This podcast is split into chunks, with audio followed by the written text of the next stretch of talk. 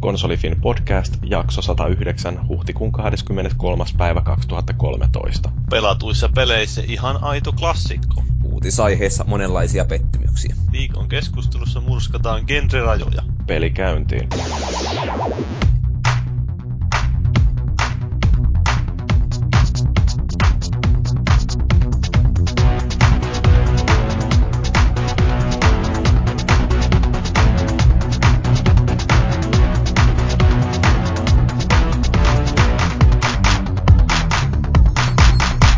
Tappara. Maaliero ei valehtele. Mun mielestä se on aika jännää, että tuossa, mikä tuon loppuottelusarjan aikana, niin onko Tappara johtanut kai viisi minuuttia ja kuitenkin pelit on tasan. Ja tehnyt puolet vähemmän maaleja kuin ässät. Niin, mutta ei silloin loppujen lopuksi niin kauheasti merkitystä, jos se voittomaalin tekee viimeisellä sekunnilla, niin sekin lasketaan voittomaaliksi. Peli kestää 60 minuuttia. Siinä olisi vähän porilaisille opittavaa vielä. Ja sitten Saksa voittaa. Mutta onneksi mm. maanantaina tulee Big Steel. Tai siis eilen, koska kaikki kuuntelee tämän tietysti tiistain. Niin, ja Saksa voittaa sitä paitsi 90 minuutin jälkeen. Mm. Niin, no, niin, mutta siis sama pitää jääkiekossakin. Vähän niin kuin. Mutta okay. siis, no ei, mutta nyt Saksa voittaa sitten nämä tiistaina. Ajaa, minkä se silloin voittaa? Eikä voita. Eikö siellä pelaa tää Dortmund ja... Mä en muista, mitä kummin päin ne pelaa oikein. Dortmund Real oli eka ja tää... tää... Bayern Barcia. Joo. Ja molemmat oli Saksassa ensin. Kyllä. Jipi. Joo, no mutta sitä ennen on podcastin vuoro ja meillä on täällä pitkästä aikaa minä paikalla, eli Jyri olen ollut tässä vähän lomailemassa, mutta sehän ei ketään kiinnosta, kaikkia kiinnostaa vaan se, että nyt mä oon vihdoinkin taas palannut takas ja kyllä se on ihan mukavaa, että kaksi viikkoa kun makailee rannalla, niin sen jälkeen pääsee vähän rupattelemaan ja kävin tuossa sählyäkin pelaamassa ja huomasin, että oikeasti toi kahden viikon rannalla makaaminen ei ole hyvää reeniä sählyä varten. Olisit vaan vaikka. jäänyt sinne etelään. Ei kukaan sua tänne kaivannut takaisin. Niin, no tämänkin olen kuullut sanottavan. Tai en, tai on. Että. Takavarikoidaan sun passi tulevaisuudessa, että ei tule tällä taukoja enää. Niin, käy niin kuin Homelandissa vai mitä sanoo Valuiki, joka on kattelu Homelandia. Joo, sain kaverilta synttärilahjaksi ekan kauden DVDlle ja jäin sitten vähän koukkuun. Sä saat syntymäpäivän lahja. No kaverin kanssa on ostettu niin kuin, todella pitkän aikaa jo. Aina toisillemme, että se on joku läppä vaan jäänyt historiasta, mutta oli muuten erinomainen ensimmäinen kausi. Eli tota, toihan on kaksi neljän tekijöiltä. Mutta jotenkin siinä vaan huomaa sen, että se on tota, ehkä tavallaan vähän niin kuin aikuismaisempi kuin Jack Bauerin seikkailut. Että siinä tota, terrorismia käsitellään hyvinkin tyylikkäästi. Ketä siinä on samoja tyyppejä kuin kakkosnelosen taustajoukoissa? Se nämä tuottajat taisi olla. Oh, joo. Ainakin. Muistaakseni ta- takakannessa luki tällaista faktaa. Jännittävää. Joo. Mutta siis suosittelen kyllä varauksetta, että en muista The Wirein jälkeen jääneeni mihinkään sarjaan noin pahasti koukkuu. Tämä harmi, ettei kakkoskautta vielä DVDlle. Pitää se on ihan hyvä. Mä muistan, kun toi Thomas Puha joskus Twitterissä kehusta Homelandia, niin mä suosittelin sillä, että katsoo Sleeper Cell-nimisen sarjan. Se on kanssa aika loistava ainakin se ensimmäinen kausi. No taitaa olla sitten listalla, että mitä pitäisi katsella. Mutta tuossa on toi Oz vielä ja Walking Dead ja, ja Breaking Badia vähän jäljellä. Sekä Tudors, ehkä sen jälkeen. Mm, no ei sulta ainakaan sitten tulee hyvä katsottava kesken lopu. No eihän se koskaan. Sitä voi ottaa The Wirein uudestaan. Mutta sitten kävin tuossa viikolla tuossa torstaina, niin oli Tampereen yliopistolla Utaplay-järjestön pitämä pelienvaihtotori, mikä on tämmöinen tapahtunut tässä toista kertaa nyt ikinä, että tota, kävijät tuo sinne omia pelejä hyllystä ja jättää sinne ja saa ottaa sitten tilalle muiden tuomia pelejä. Ja se, mitä vähän yllätyin, oli se, että siellä oli yllättävänkin hyviä pelejä tarjolla. Että se, että mä vien sinne jonkun Chessmaster 10 ja FIFA 11 mitä olikaan, niin sitten saa takaisin sitten ensimmäistä Max Payne ja Red Dead Redemption Undead Nightmarea sun muuta. Ja jopa Time Splitters 3. Harmi, että ei toimi Box 360 niin voi olla, että jää pelaamatta. Mutta on paha hyllyssä ainakin.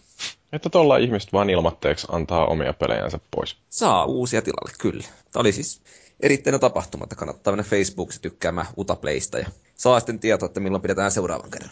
Kyllä, asiat on niin paljon paremmin Tampereella. Sanos muu. Se on tätä kommunismia että, tai sosialismia, että jaetaan kaikki keskenään ja poltetaan pilveä, eikä kukaan tee töitä. Niin, voi voi.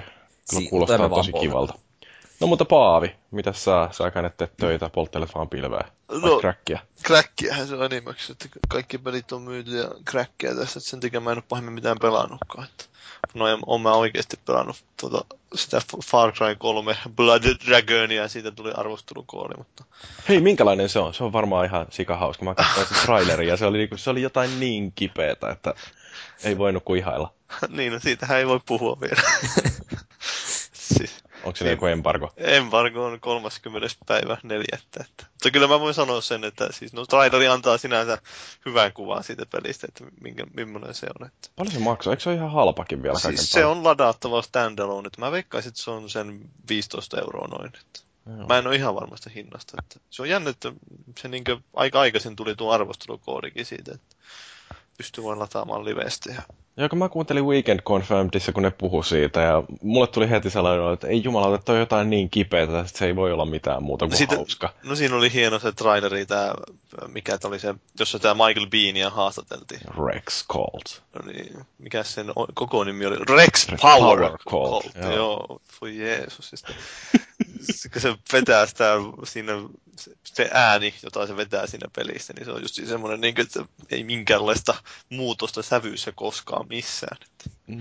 Siis Joo, on... mä, sitä kun teidän juttu kuuntelin siitä just tästä Blood Dragonista, niin, niin siinä kun luettelitte leffoja, missä Michael Bean on ollut mukana, niin mä ajattelin, että sehän on ihan selkeästi joku James Cameronin luottonäyttelijä. Että no se on Terminaattorissa tuommoinen. ja Aliensissa ja Abyssissa. Niin. Ja sen, no, voin tiisata sen verran, että nämä kyllä näkyy nämä kasarivaikutukset ja nämä leffat, joissa sekin ehkä on ollut niin aika hyvin siinä, että kyllä muutaman kerran sai oikeasti nauraa siinä pelin aikana, että voi herra jumala. Okei, okay, asiallista. Onko sulla mitään tekemistä oikeasti se Far Cry 3 kanssa? Vai onko toi vaan niinku... en mä ainakaan keksinyt. niin, se on mitään. sama nimi vaan laitettu päälle, että myy paremmin. Siinä on, on siinä, siinä mielessä, niin kuin, jos miettii, että minkälainen peli se on, niin sit, mm. sitten se, niin kuin, kyllä ne, jos on kattonut videoitakin siitä, niin esimerkiksi netistä, niin se on niin kuin, sama peli periaatteessa, mutta vain niin vaihdettu täysin kaikki asetelmat ja sitten pistetty överiksi, että siinä on oikeasti mielenkiintoinen se, niin kuin, toisin kuin Far Cry 3. Joo, se on piirteä se tarinakin, että miten se uh, Ubisoft otti sen sillä niin kehitykseen, että kun näin oli 50-sivuinen esitys aiheesta, että minkä takia kannattaisi tehdä toi Far Cry 3 Blood Dragon, niin siellä ne tyypit, joille esitystä pidettiin, niin ne kolmannen slaidin kohdalla sanoivat, että joo, tämä tehdään. No siis, siis jos katsoo tuommoisia pelejä, niin kuin, että siis ne pääsee käyttämään kaikkea samaa, niin kuin, periaatteessa vähän kierrättää sitä pelimoottoripelejä, jotka niitä ei tarvinnut niitä tehdä mitään uusiksi siinä, että mm. varmaan ha- suhteellisen halpa projekti tehdä kuitenkin siinä sen päätteeksi tyyliin, se loppuu tämä varsinaisen Far Cry 3 tekeminen. Niin mm. vähän no, niin siis siinähän oli kourallinen miehiä ja ne puoli vuotta teki tota, ja sitten kun se ö, asenne oli se, että nyt tehdään tällaista B-leffamaista peliä, niin sitä tarinaa oli vaan hauska lukea siitä, siitä, että ne oli sitten todennut, että okei, että tehdään tämä sillä että ihan niin kuin tuolla puvustajalla olisi ollut 150 käytettävissä oikein maailman rahaa, jolloin kun miettii sitten kaikkia niitä asuja, mitä pistetään näiden kyborgien päälle, niin niiden täytyy olla sitten jostain tosi halvalla äh, hankittu, että siellä on kaiken maailman sihvilöitä ja leivänpahtimia sitten otettu, jotka on niin läntästy niiden hahmomallien päälle. Ja... Niin sitten jos katsoo niitä videoitakin taas, ei sillä, että minä omasta kokemuksestani puhuisin, mutta siis niin ne, siihen on kauheat efektit lyöty siihen päälle, semmoinen VHS-efektityyli, että se näyttää semmoiselta vähän semmoinen, semmoiset scanlineit tulee siihen ruudulle, että se on vähän paskasen näköinen se kuvaakin koko ajan siinä. Onko se sitten samanlaista kuin tuossa Keinen Lynch 2? Siinä pyritty vähän samaan. Mä en muista, että ei nyt varmaan niin väkevää. Niin, no siinähän oli tietysti enemmän niin YouTube-meininkiin pyritty. Niin, niin tuohon tuossakin siis totta kai ne latausruudut ja semmoiset, ne on sitten taas puhtaasti, että ne on niin neljä suhe kolmeen kuvasuhteellakin ja niissä on semmoista VHS-efektiä. Sitten... Mä luulen, että toi on kyllä nyt toukokuun kuukauden peli meillä, kun me keskustellaan ensi kuun pelästä. No eikä siinä muita vaihtoehtoja ole.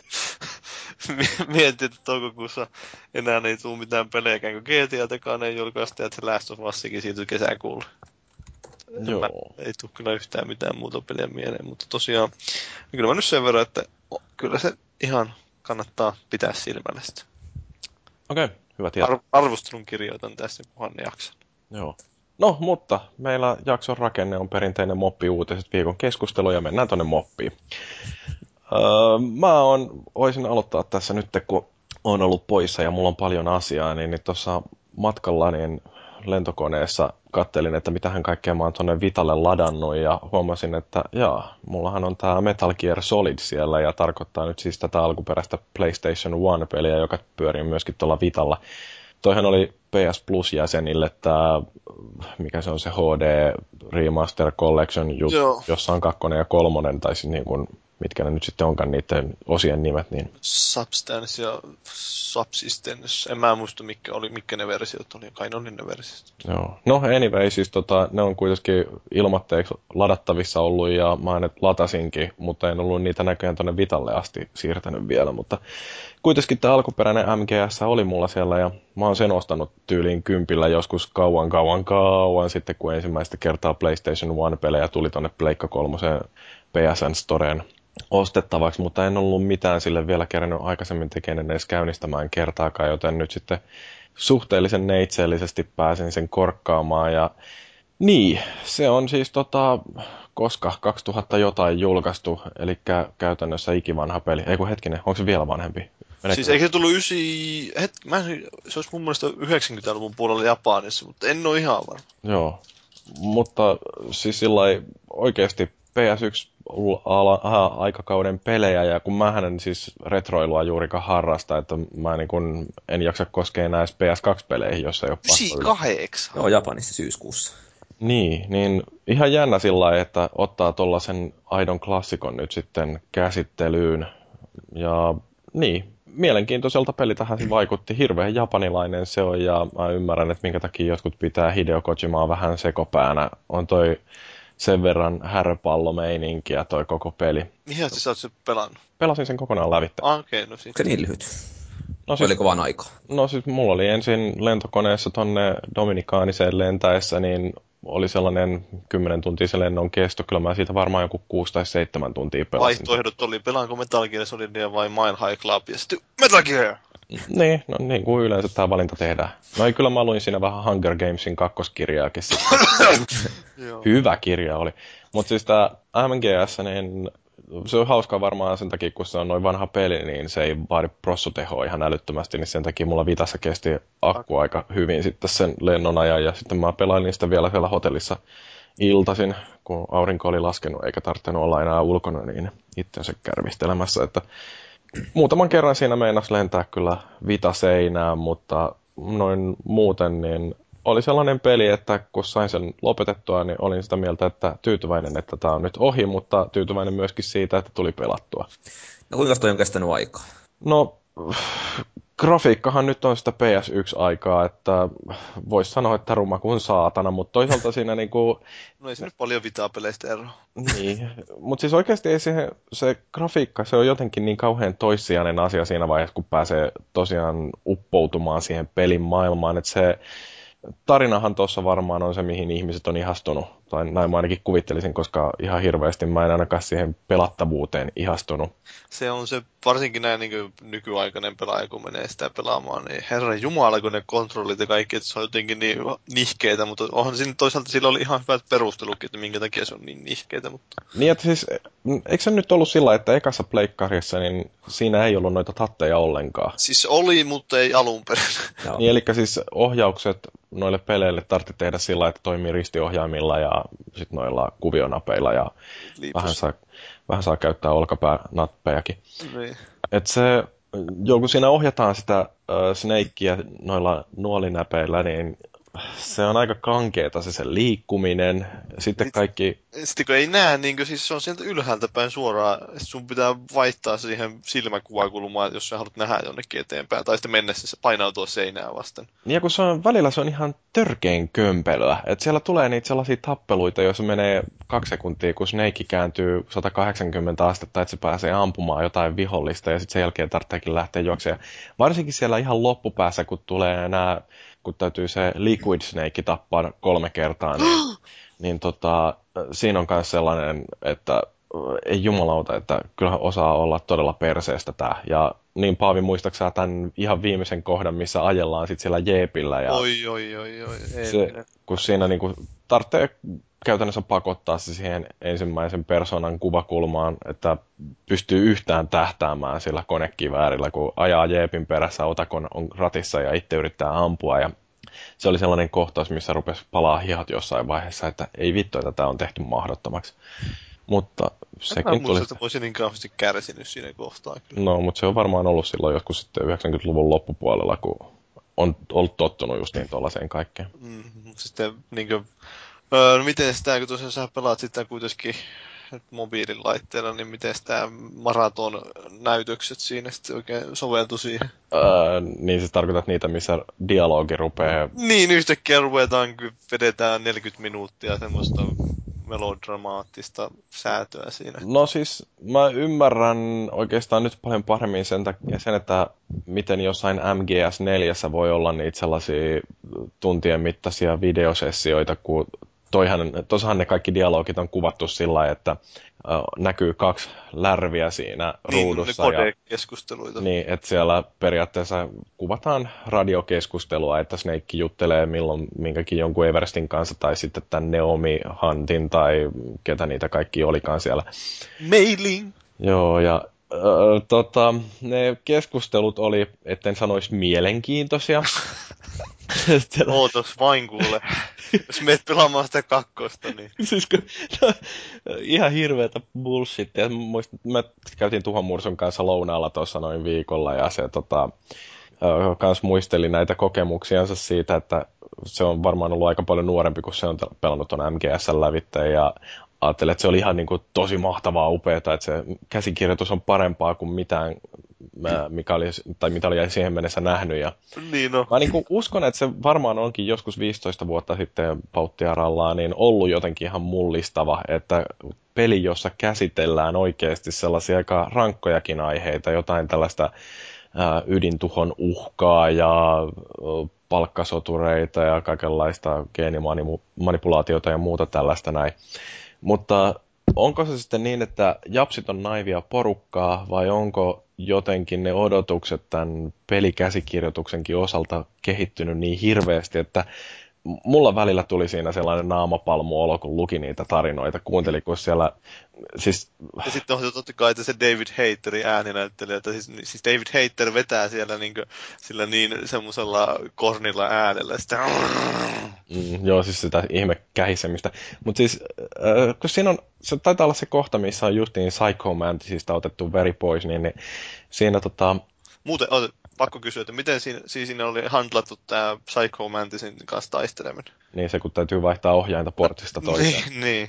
Uh, no siis Vitassahan on mahdollisuus uh, säätää sitä, että kumpa on, uh, kummassa portissa ikään kuin tämä ohjain on, että siis miten se mäppäytyy se ohjaus siinä ja voi olla, että se on tehty ainoastaan sen takia, että ihmiset pystyy selvittämään Metal Gear Solidin, koska en mä mitään muuta järkevää syytä keksi siihen, että minkä takia mä haluaisin, että nyt nämä mun ohjaimet on ikään kuin siellä ja portissa. Eikö se yksi tämä codec-numero ollut lyöty tyyliin sinne jonnekin pelin takakanteen tai ohjekirjaan, vai miten se oli? Niin joo, siis se Merylin toi taajuus, miltä se saadaan kiinni. Joo. Joo, siis siinähän on digitaalinen ohjekirja tulee tuossa mukana, että täytyy siinä kesken pelin sitten hypätä sinne vitavalikkoon ja katsoa sieltä ohjekirjasta sitten, että niin mikä tämä Merilin koodi nyt sitten onkaan, jolla sen saa kiinni. Oi, oi. Joo, mutta siis niin tämä Psycho Mantis-tappelu justiin, niin siinä on ihan mahtava se, että kun se on saatu tapettua, niin sitten sen jälkeen toi Snake soittaa taas sille Everestille ja selittää jotain, että näin kävi ja mitä seuraavaksi. Sitten sen jälkeen tämä Naomi Huntti ilmestyy sinne yhtäkkiä linjoille. Ja sitten alkaa se 15 minuutin vuodatus siitä, että äh, Snake, onko sulla jotain naista elämässä ja voi voi, kun mun lapsuus oli tällaista näin karua ja kauheata ja uskokko rakkauteen taistelukentällä. Ja sitten se on sitten niin ei vittu, mitä nämä, mitä nämä oikein puhuu, että justiin on tapettu joku tyyppi ja tässä tiukat paikat edessä. Että... Niin se on vähän tuon rytmitystä, joka kauheasti eikä ajateltu siinä pelissä missä, että... Siis se oli niinku ihan hirveä. Ja sitten toinen on tämä, kun on se venäläinen sniputtaja täti. Ah, Sniper Wolf vai? Joka tapetaan siellä jossain äh, tunnalla. Se itkee se otakoni Joo, otakoni tulee siinä. Ensinnäkin, se, että niinku, toi, tää muija makaa siinä henkitoreissaan maassa ja sitten Snake ja otakoni seisoskelee sen vieressä ja Snake on sillä että joo, että kyllä mun nyt täytyy sua ampua päähän ja otakon on, että et sä voi mä rakastaa sitä taas, taas ihan jotain järkyttävää shaisse. Mutta niin, en mä tiedä, on siinä sitten toisaalta taas just, että se, se, niinku, se, on niin huono, että se muuttuu jo hyväksi. No sehän se on vähän kämppiä. Joo. Mutta siis, äh, niin, tuo just niin, että se jokaisella pahiksella oikeastaan siinä, niin aina niillä on siellä lopussa ennen kuin ne kuolee, niin aina sitten tyyliin se pitää antaa semmoinen synnin päästä sen Solid Snakein. Tyyliin jokaisen kanssa sillä joku keskustelu siinä, että hän oli vain sotilas ja bla bla bla. Ja sitten täytyy olla siinä aina silleen sulkea silmät ja sanoa, että Riku Jeska teen pacem. Ei kun no. se oli se toinen sarja. No ei siinä joo, siinäkin aika hyvin unohdettu se. Joo. Mutta Mä en MGS, koska on pelannut niitä. Onko se muuttunut sitten yhtään toi tarinankerronta niistä myöhemmin? Tai muuttuuko se niin järkevämmäksi? Vai onko tämmöistä samalla shaibaa tulevaisuudessa? On Jyri pelannut siis niitä myöhempiä. Ei, mä ajattelin, että mä kyllä hakkaan ne kakkosen ja kolmosen, ja täytyy varmaan se nelonenkin käydä ostamassa. Oi, ai, ai, ai. siis, siis kakkonen, kakkosessa karkaa ihan täysin mopoa käsistä. nelosessa se jatkuu. Se kolmonen on sitten taas vähän paluu sinne, kun siinä mennään sinne niin kylmään sotaan, niin se on vähän erilainen. Mutta siis kakkosessa taas sitten ruvetaankin setviin, että mitä vittua siinä, eikö nelosessa ruvetaan setviin, että mitä ihmettä siinä kakkosessa tulikaan tehtyä. Että siis kakkosessa on niin hienoja näitä kaikkia teemoja, joita siinä on niin periaatteessa käsitellään niin just digitaalista tiedon kulkua ja tietoyhteiskuntaa ja kaikkea tämmöistä. Ja se menee niin kuin, lähtee käsissä se koko homma. Ja siinä on edelleen tätä samaa juttua justin, että yhtäkkiä tulee joku soitto, että Do you remember what day it is tomorrow, Jack? Ja puhutaan 20 minuuttia siitä, että tulee semmoinen kauhean dramaattinen pianomusiikki taustalla ja siis, siinä se huomaa vielä, että kun ruvettiin, siirryttiin kuitenkin Pleikkari kakkoselle, niin sitten Kojima on voinut päästä niin oikeasti tekemään niitä välinäytöksiä, että ei ole pelkästään kodeekkia, vaan siinä on niin ihan hemmetin pitkään niitä jotenkin välivideoita. Niin se, okay. te, se vielä trollasi niin pahasti kaikkia pelaajia siinä kakkosessa, kun siis, no en mä tiedä vittin, kun mä edes paljastaa, mutta varmaan Juri sen kyllä tietääkin, että miten siinä on trollattu. Mutta...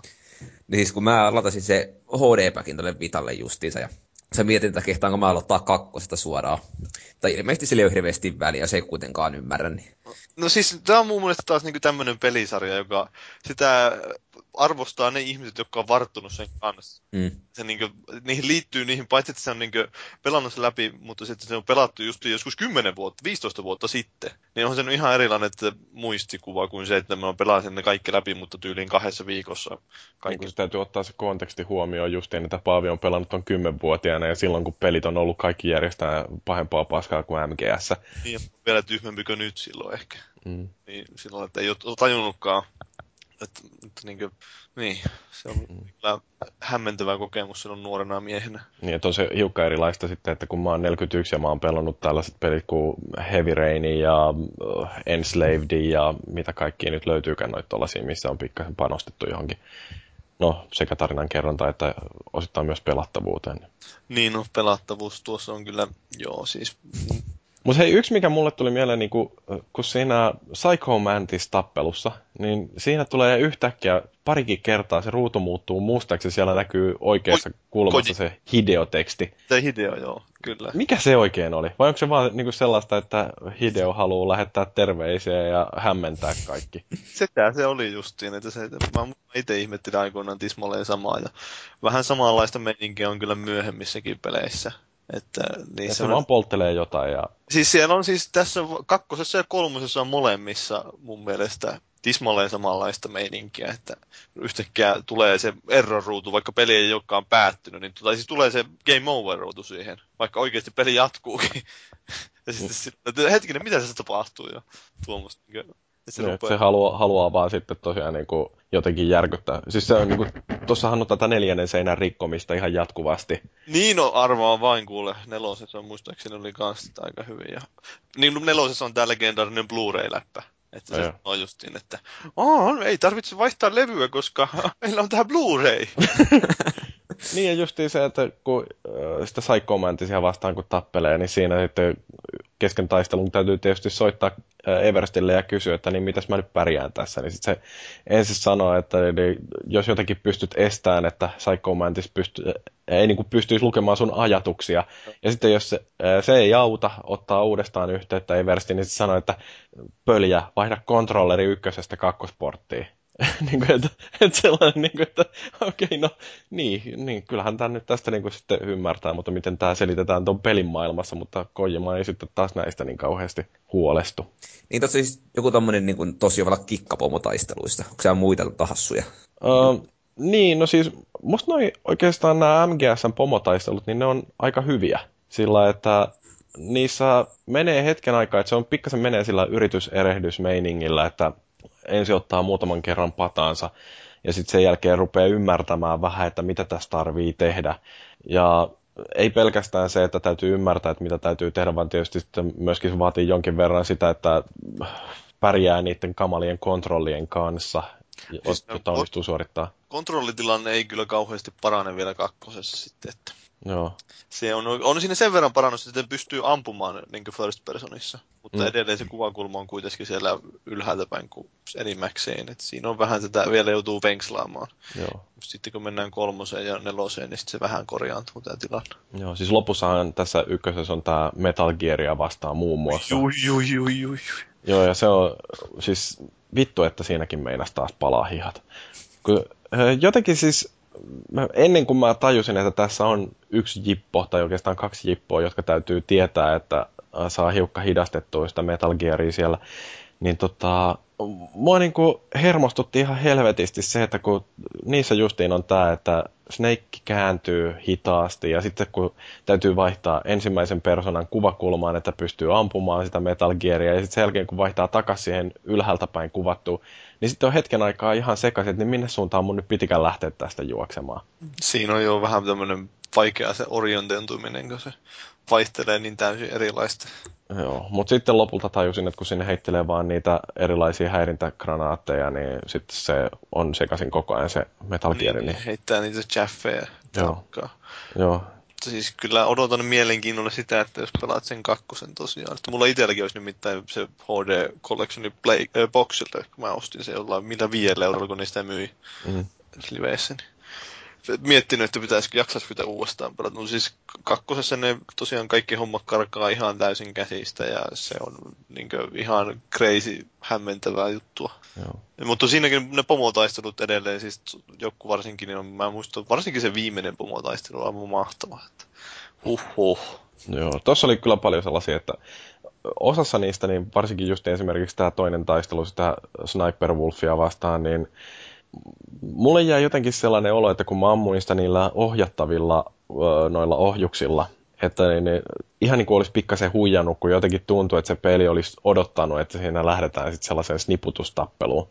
Niin, en mä tiedä. Siinä, niin se on mun mielestä muissakin peleissä ollut, että niitä pystyy vähän silleen huijaamaan, että siinä varsinkin kolmosessa on se yksi pomotaistelu, niin sen mm. pystyy kokonaan käsittääkseni jättämään välistäkin. Joo. No, mutta siis kuitenkin, että siinä on ihan jänniä toisaalta ne ratkaisut sitten, että ne ei ole sitä, että siinä on tietty yksi mekaniikka, jota täytyy hyödyntää, että selviää siitä fightista, että siinä jonkin verran voi sitten Ei ole vain sitä, että ammutaan vain enemmän, mm. niin kuin monissa peleissä on sitten, että pitää vain räiskiä paljon. Joo, mutta niin. Meinaat siis pelata kakkosen? Kyllä mä ne ajattelin nyt, että kun tuossa nyt tulee makuun pääsi, että ihmeen kauan mä oonkin kitkutellut, että en ole tähän yhteen peliin törmännyt tai niin tutustunut sen paremmin. Ja nyt sitten kun tutustuin, niin sitten se tuli vedettyä kerran lävitte, että jäi ihan suhteellisen positiiviset fiilikset kuitenkin. Ja se on oikeastaan aika jännä just, että mistä se johtuu, että jotkut pelit kestää sitten aikaa niin paljon paremmin kuin muut, että, että mikä tossakin nyt Metal Gear Solidissa on sitten sellaista, että sen pystyy vielä 15 vuotta myöhemmin pelaamaan, jos nyt ei mitenkään sillä ja alusta loppuun asti sen laatua hehkuttaen, mutta kuitenkin, että se ei sillä hirveästi okseta. Niin. Kai se saa aika paljon anteeksi siitä, että se on semmoinen klassikkotapaus osa mm. suurta no, pelihistoriaa. Niin. Joo, se vähän tuommoinen erilainen. Mm omaanperäinen, hämmentävä. Mm-hmm. Mutta sitten toisaalta kun ajattelee, että tonkin varmaan olisi saman kokemuksen saanut melkein sillä, että olisi vain katsonut YouTube, YouTubesta jotkut videot, että miten... Niin, no kyllä se varmaan, että jos nykyään niin lähtee sitä, niin varmaan joo. Sehän on siinä mielessä justiin ei ole sinänsä...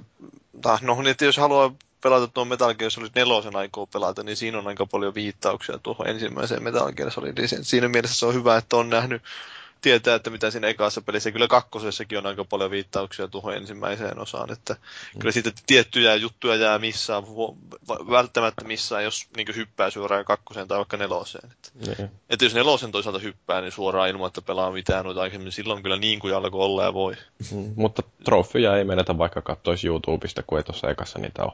Niin, no joo. Et siinä mielessä voi melkein mennä YouTubeen. Tai sitten, tai sitten voi pelata Gamecubella vähän paremman näköisenä sen Twin Snakes. Mutta se on sitten vähän joo. Siitä on, aina fanit kiistelee vähän, että onko se nyt, kumpi, kumpi pitäisi pelata, ensin alkuperäinen Metal Gear Solid vai tuo Twin Snakes. Onko se sama peli kuitenkin? Se on sama peli, mutta se on tehnyt tämä Silicon Knights, eli joka teki Two Humanit ja Juu. sitten Eternal Darknessin, niin niin sitten siinä oli, mä en muista oliko siinä joku, Hidea ei muistaakseni ollut sitä tekemässä varsinaisesti, siinä oli joku tuotu, joku, uusi, joku muu Janne oli niin varsinaisesti ohjas sitä japanilainen, niin ne on lyöty ihan läskiksi ne välivideot monet siinä. Tyyliin se, kun se taistelee sitä hindiä vastaan, sitä helikopteria vastaan, mm. niin se hyppää jotenkin sen ohjuksen päälle ja sitten painaa sitä jalalla niin, että se kiertää ja hyökkää sen helikopterin kimppuun ja mitä kaikkea. Että se on niin kuin, vähän liikaa katsottu Matrixia tai jotain siinä välissä. Joo, no on se aika, aika kummallinen kokemus kuitenkin. Syökää on sieniä. Kakkosta sitten odotellessa, kyllä, oi oi oi. Mm, no, mutta Vallu on pelannut yhtä kakkosta. Joo, äh, Fable 2. Toi oli oikeastaan tota, toinen niistä syistä, minkä takia ostin Xboxin viime kesänä itselleni. kun tota ei koskaan tullut PClle, vaikka ykkönen ja kolmonen onkin tullut. Mikä on tietysti vähän kyseenalainen ratkaisu ollut, mutta mikä Hetkinen, onko toi nyt sitten boksi vai 360? No siis 360. Joo. Sama asia, sama armurauta.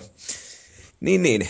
Öö, nyt sitten pääsi heti öö, noin yhdeksän kuukautta konsolin ostamisen jälkeen niin laittamaan peliin sisään ja syöksähdin taas mölynöön universumiin. Tota, öö, mun täytyy sanoa, että kyllä mä tuosta on taas niinku tykännyt. Se on hyvin paljon sitä samaa, mikä oli ykkösessä aikanaan, kun mä sen PCllä pelasin silloin kun se joskus julkaistiin, edes muista milloin enää. Että tota, se on jotenkin hirveän omalaatuinen peli, nämä molemmat. Ja sellaista tosi niin kuin lepposta ja rauhallista niin kuin fiilistelevää roolipelaamista. Että oikeastaan se, mitä itse vähän jo tympiitynyt vaikka Skyrimin suhteen, tai no, Dragon's Dogma silloin, kun sitä tuli tuossa pelattua, niin että kun ne on vähän sellaista niin kuin aneemisen synkkiä ja, ja, ja no, tietysti vähän niin kuin haastavampiakin tehty enemmän niin kuin aktiivipelaajalle. Niin tossa oikein niin paistaa alusta alkaen se, että mitä taisi se, eikö tuo mukana tullut aikanaan Mölynöiltä ar- arvostelukappaleiden mukana se Joo, mu- mulla on se varmaan vieläkin jossain tallessa, itse asiassa se hieno kirje semmoinen, jossa Petteri sanoo, että ajatelkaa niitä kaikkia ihmisiä, jotka ovat tehnyt tätä peliä, että en minä muista mitä siinä tarkalleen. meitä. Semmoinen, että meillä oli tällainen visio tässä pelissä, että me haluttiin tehdä hyvää peliä. Niin kuin, muistaakseni oli just se, että niin kuin suositteli siinä, että se antaa jonkun selatteen pelata tota, joka ei harrasta pelaamista muuten. Niin, ja, no se, joo. Ja kun nimenomaan se tuosta niin kuin, mullekin tulee mieleen ensimmäisenä, että toi on niin kuin todella sen yksinkertainen, vähän niin kuin satumainen seikkailu. Et siinä tosiaan käytännössä kuoleminen tuntuu mahdottomalta. En edes tiedä, onko se mahdollista, en ole en vielä kertaakaan muista, että miten siinä oli se tehty, mutta se oli kyllä, joo, ei se mikään kauhean vaikea peli. Todella. Kolmasessa ei ainakaan enää pystynyt kuolemaan. Näin muistele lukenin, en ole pelannut vielä, että se on varmaan sitten joskus Mulla parin vuoden päästä. Mä sen kaverille joskus hommasin, että se lainata se sitten, kun, sitten kun pääsee sinne asti. Tosiaan tuossa äh, tuli mieleen vaan se, että mä, mullakin oli siellä se, kun mä aloitin sen pelaa, sitten mä tein sinne niitä jotain sijoituksia, eli hankin jotain kiinteistöä, että mitenkään mun rahaa sieltä siellä on mennyt, kun siinähän se periaatteessa katsoo silleen, että jos niin jatkuu, ne kerääntyy rahaa siellä, vaikka sitä peliä ei pelaaskaan. Että sitä nyt on vuosi pari, kun mä oon sitä pelannut, että onkohan mulla siellä hyvät varannot. Mutta siis toi nyt ei, ei kuulosta kyllä ihan siis tavallisesti. Mulla ei niinku minkäännäköistä Fable-kokemusta, että mä oon ilme, onkohan mä nyt joskus nähnyt jotain Fable 2 tai 3 hetken matkaa. Mulla taitaa Fable 3 löytyykin muuten tuolla mm, boksille, mutta siis niinku, tämä ilmeisesti ei ole kuitenkaan ihan samaa sarjaa kuin joku Dragon Age tai No mä en ole Dragon Age vielä pelannut, mutta... Ei lähelläkään sama Ei, siis jo, tää on niinku nimenomaan semmoinen paljon satumaisempi seikkailu. Että se kaikki niin kuin lähtien värimaailmasta ja hahmoista on vähän sellaista, niin kuin voisi ehkä sanoa, värikyllästä ja ehkä vähän yksipuolistakin. Hirveän niin kuin syvällisiä juttuja siellä ei ole, vaan nimenomaan se on, ne on helppo sukeltaa sinne pelin sisään ja vaan fiilistellä siellä.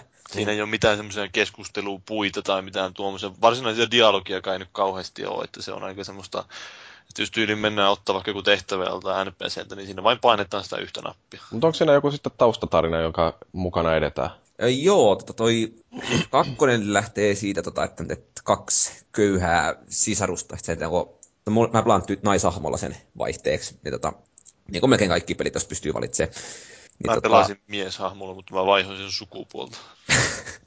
Oliko ne veljeksiä silloin siinä alussa vai?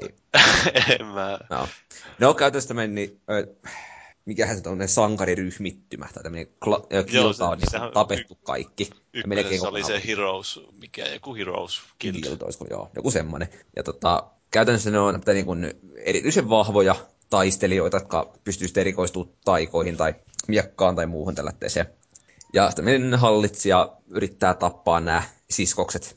Ja ilmeisesti onnistuukin siinä siskon tappamissa tätä niin kuin päähahmo yllättäen selviää. Ja sitten koulutetaan sitten ja lähdetään kostoretkelle. Ja ilmeisesti yritetään päästä sitten ennemmin tai myöhemmin hallitsijaksi koko tuossa Albionin maailmassa.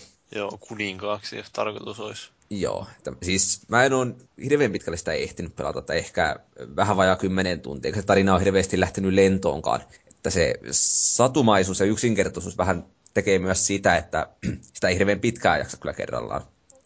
Mulla on niin kuin hyvin pitkä puolen tunnin jälkeen tai viimeistä 45 minuuttia, niin tulee vähän semmoinen puutuminen siihen touhuun. Ja sitten pakko jotain muuta välillä. Mä muistan, että mä itse pelasin sen tyylin läpi jossain ihan muutamassa päivässä. Se on vissiin aika lyhyt peli, joo. Kuuluu vähän sama. Se ykkönen oli parikymmentä tuntia, muistelisin. Ainakin joo, jostakin kai. Ei siinä mikään kauhean pitkä, joo. Sekin tietenkin riippuu, että vähän, että miten paljon siinä tekee mitäänkin, mutta... Joo, vähän kuulostaa kolmasta semmoista juttua, että se, sekin on taas pitkä, että tyyliin ensimmäistä 15 tuntia on ihan jäätävää paskaa, mutta sen jälkeen sitten lähtee, Joo, lähtee lentoon. Mä en sitten pelannut kuin sen varmaan muutaman tunnin, mutta... Joo. Mutta siis niin kuin, mikä se tuossa nyt, ja tosiaan siinä on aika keskeisessä se roolissa tuossa kakkosessa se koira, jota se varsinkin Molyneux silloin tykkäsi hehkuttaa. Joo, se on semmoinen hauska. Se muun muassa löytää niin kuin aarteita ja pystyy niin kuin näyttää maasta saatteet kohdat, josta voisi vaikka löytyäkin jotain. Kondomia löytyy sieltä. Joo, korttia Niitä voi käyttää. No mä en ole vielä sinne asti päässyt, en ole saanut ketään vielä tuota pokattua siinä maailmassa. No, kyllä niitä sitten. No kato, ei nyt ihan ensimmäiseen voi, täytyy ottaa, että pääsee jonnekin rikkaisiin naimisiin ja voisi tehdä eläkkeelle. No, parasta on pitää monta, monta naista samassa kylässä naapureina. No sanois, mutta pystyykö ne tota, naisahmolla iskeen naisen?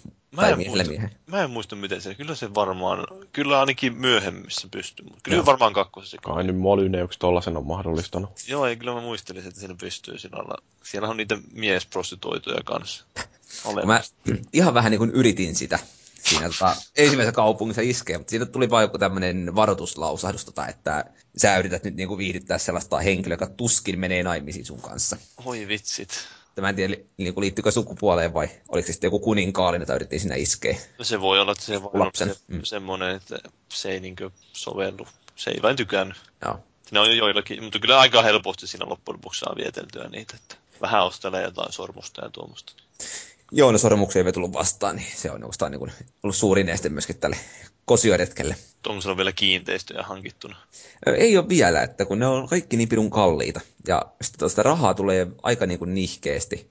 Että siinä on tämmöitä kaikenlaisia pikkutöitä, mitä pystyy tekemään. Oliko, oliko siinä niitä minipelejä just? Että... Joo, takomaan miakkoja tai tota, hakkaamaan pölkkyjä. Joo, ei se on kyllä vähän puuduttavaa, mutta toisaalta kun niitä jaksaa tehdä siinä ja sitten hankkia sitä kiinteistöä, niin niillä kiinteistöillä kyllä muistaakseni aika hyvin sitä rahaa alkaa sitten tullakin. Saako tuossa huvitettua ihmisiä pierskelemällä? Kyllä. Joo, okei. Okay. Sitten, mutta kolmosessahan on sitten tämä, kakkosessa ei tainnut olla vielä tätä Loot Hero-minipeliä. Eli, ei tullut vastaan vielä. Joo, se, se on kolmosen hommia, että siinä voi soittaa luuttua, ja se on vähän niin kuin Guitar Hero-meininki. Joo. Mutta tota, se, mikä tuosta tekee aika yksinkertaisia, ehkä niin kuin puuduttavankin välillä, on taas se, että se taistelusysteemi on niin todella, todella yksinkertainen. Siinä on kaksi hyökkäysnappia tyyliin, vaan miten se. Varmaan kolme, eli miakalla isku ja sitten joku taika ja jousipyssy. Aa, niin, niin no. se on sillä että niin kolme, jokaista periaatteessa näitä vain on se yksi nappi. Että, mutta Joo. niin sit ihan hauska, että niitä pystyy yhdistelemään tosi helposti niitä hyökkäyksiä sitten, mutta Toisaalta on se aika yksinkertaista, joo. Ja sitten kun se peli ainakin tuntuu alkuun todella helpolta, niin se on vähän huono yhdistelmä, että aneemista taistelua ja helpot viholliset, niin se ei oikein niin kuin tunnu hirveän kiinnostavalta mennä mätkimään vihollisia. Mutta se, mikä, mistä mä aika paljon tykkään tuossa, niin tämä hahmon kehitys, polku, eli tota, siinä on vähän niin kuin kolme eri kyky tämmöistä niin kuin, tai taitoa. Nimenomaan tämä jousiammunta ja jakkailu ja taikuus. Ja tietysti aina saa niin kuin sitä kokemuspistetyyppiä, mitä käyttää. Joo. Viholliseen, mutta sitten on myös meidän niin yhteinen kokemuspiste, mitä voi käyttää ihan mihin tahansa. Joo. Eli se on musta aika hauskasti tehty siinä. Että käytännössä vähän niin kuin pakottaa hyödyntää kaikki erilaisia tekniikoita, että kaikki pysyy edes säällisesti niin kuin tehokkaina. Se on vähän niin kuin jossain Skyrimissäkin, että eihän siinä mm. saa parannettua niitä kykyjä mutta kuin ehkä ostamalla jotain, lukemalla kirjoja tai ostamalla jotain koulutusta tai sitten vain käyttämällä niitä. Joo, mutta samalla ehkä to toi koko hahmon kehitys tuntuu sinne silleen vähän päälle liimatun ja vähän niin kuin oudon oloselta, että musta tässä nimenomaan paistaa se, että yritetty tehdä semmoista kiinnostavaa seikkailua vähemmän pelaaville. Niin mä en ole ihan varma, jaksaako ne kiinnostua niin paljon mistään hahmon kehityksestä. Ja jotenkin, kun sitä ei hirve, hirveästi selitetä sinne missään vaiheessa. Vaikka alussa onkin niin ihan niin kuin parilla kommentilla vaan sanotaan, että sä pystyt kehittämään hahmoos, mutta kyllä se vaatii niin kuin omaa semmoista huomaavaisuutta ja keskittymistä, että tajuaa, miten se toimii siinä. Paavi varmaan tietää paremmin tähän, mutta siis on, onko tuossa nyt jotain sellaista ö, molynöömäistä, että mitä se lupaili silloin pelin kehityksen aikana, kun Molyneuksihan on kauhean kuuluisa siitä, että se sillä on hirveän suuret suunnitelmat kaiken suhteen, että kun ajattelee, että se on kuitenkin tehnyt näitä jumalpelejä, joku Populous ja Black and White, joissa molemmissa on luvattu niin kuin maat ja taivaat aika kirjaimellisestikin. No se on, tuossa se on justiin tämä kaksi ehkä pointtia, että se on se pelimaailman vaikuttaminen ja toisaalta sitten tämä ää, koira. Ja no sitten... miten se pelimaailmaan vaikuttaminen on onnistunut? Mä en tiedä, kun varmaan Valuikin huomasi, että siinä on se lapsiosuus siinä ihan alussa. Joo, ö, oikeastaan siinä vaan vähän niin kuin alustetaan sitä pelimekaniikkaa ja sitä tota, näytetään vaan, kuinka sisko kuolee. Niin, mutta siinä pystyy tekemään, si- pitää tehdä si- tiettyjä päätöksiä ja sitten ne vaikuttaa siihen pelimaailmaan, että minkä näköinen siitä tulee. No sitä mä en silleen tiedä, miten paljon se vaikuttaa, mutta kyllä niin kuin, siinä saa oikeastaan valita, että kerääkö siellä teitä tota, mitä näitä on, että wanted postereita ja antaako ne sitten vartijalle vai konnille itselle. Tämä en tiedä paljonko se vaikuttaa siihen se, pelin loppujen lopuksi. Se, se, määrittelee sen, että tyyli, että minkälainen siitä yhdestä alueesta siellä kaupungissa tulee ja sitten siinä joo, joo. aikuisajassa. Että se on semmoinen ränsistynyt paskaläjä, jos se antaa niille rosvoille.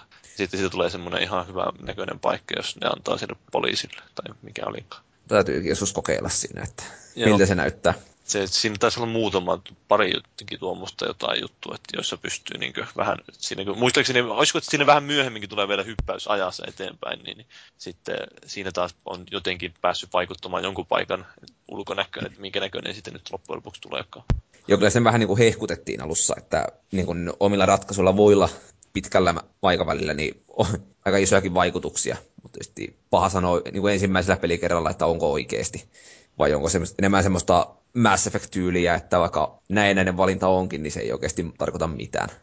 Joo, ei siinä nyt kauheasti loppujen lopuksi. Se on just niin sitä, että varmaan, että jos yhden kerran pelaa sitä, niin kyllä se sitten ehkä näyttää riittävän uskottavalta. Hmm. Ei, ei siinä niin kauheasti se syvyyttä ole, että sitä nyt välttämättä kannattaa ruveta useampaa kertaa jauhamaan. No, mutta mitäs haastavuus sitten, että jos toi on tuommoinen vähän satumaisempi peli, jossa ei voi oikein kuolla, niin onko se sillä peli, että siinä tuntuu, että tavoittelee jotain? Vai No mun se on ehkä enemmän ollut semmoista ihan puhdasta fiilistelyä.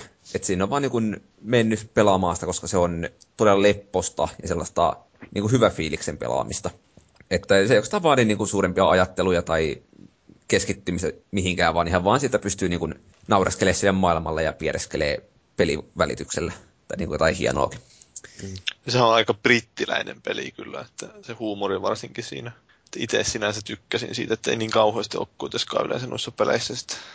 Joo, se, se piereskely oli sikäli hauskaa, että kun sinä pystyy niin kuin olla valitsemaan, minkälaisia niin kuin esityksiä tekee ihmisille. Josta ne tykkää tai ei tykkää.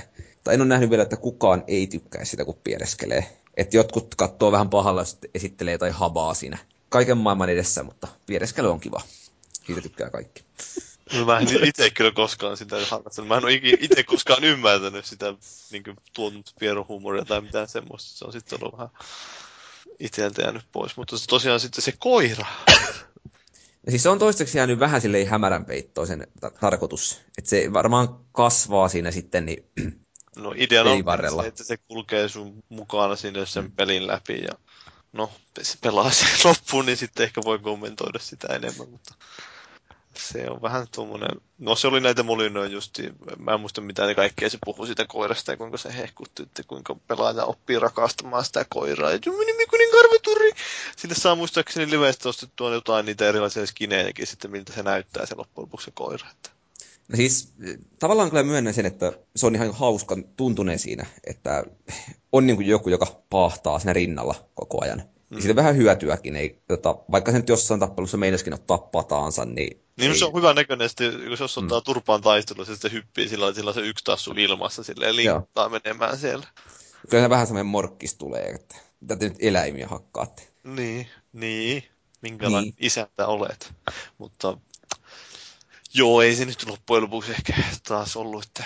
Kyllä mä itse muistan, että mä tosiaan tykkäsin aika tosikin paljon sitä pelistä, mutta Ja mä täytyy lukea sen arvostelun, mikä kirjoitit konsolifinille tuossa noin, niin viisi tähteä tai sitten rysäyttää. se oli joku joo. Mä en muista, että oliko silloin vielä arvosanat käytössä vai miten se oli, niin kuin nämä ö, numeroarvosanat, mutta ainakin viisi tähteä se tuossa taitaa olla. Helvi Ja siis- Petrin kirjeen edessä. No se oli, että kyynel tuli silmään, mutta siinähän olisi tullut, pitänyt tulla myös suklaata mukana.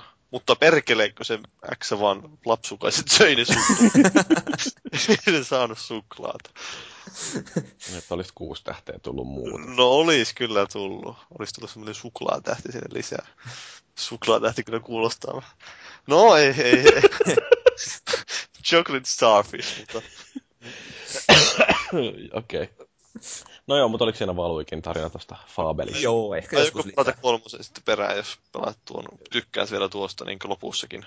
Pidetään suuri varaus. Et vähän kiinnostaa tsekata sekin, mutta sitten katsotaan hyllyä nykyisin taas, niin onhan siinä nyt pelattavaa ihan riittävästi muutenkin. Onko sä kokeillut kooppina pelata tuota kakkosta? Mun piti silloin, kun ostin boksin, ja tota, pelit pyörimään ja kaikkea, ja sitten huomasin, että eihän mulla toista ohjainta. Nyt on, mutta Sä- ei ole peliseuraa, kun ei ole kavereita. Niin. Toimii liveessäkin se. No eihän mulla ole mitään live-tunnuksia varmaan se aktivoituna. Eikö on se aktivoituna, mutta ei ole goldia ainakaan. Harmillista. Joo, mä muistelin vain, että mä latasin sen joskus, kun Microsoftilla oli näitä kämmejä, että se jaettiin ilmaiseksi Fable 2 liveessä, niin mä latasin sen ilmaiseksi silloin sieltä. Hyppää seikkailuun mukaan. Niin, jos sulla olisi kulta. Niin, enkä taida jaksaa pyytää sitä. Mä mietin, että mulla, minkälainen se mun sankari siellä mahtaa ollakaan. Siitä se, mä tosiaan vaihdoin sen sukupuolta siinä yhdessä välissä, kun siellä sai semmoinen tehtävä tulee, jossa loppujen lopuksi löytyy semmoinen puteli. Jo- Jos juot, niin sukupuoli vaihtuu. Se näytti vähän pelottavalta se mun sankari siinä vaiheessa. Rastapäinen ja nainen, superlihaksikas. Niin kuin Hugo Weaving tuossa Cloud Atlasissa. Joo, ei, mä, mä itse lukasin justiin tuosta Wikipediasta nyt. Sattumoisin jäi tuo Metal Gear Solidin sivu auki, että siellä sanottiin, että tuo Solid Snakein tämä niin fyysinen ulkomuoto oli ekassa Metal Gear Solidissa otettu Claude Van Dammen mukaan, ja naama oli Christopher Walken mukaan. Se mitä helvetti. Sori, tää oli tämmönen ihan se. Okei. Okay. Tärkeitä tietoja. No joo, mutta mennään eteenpäin. Tauon jälkeen meillä uutisissa kaikki menee edelleen huonompaan suuntaan. Rasvatkaa köyttänyt seuraavan minuutin ajan.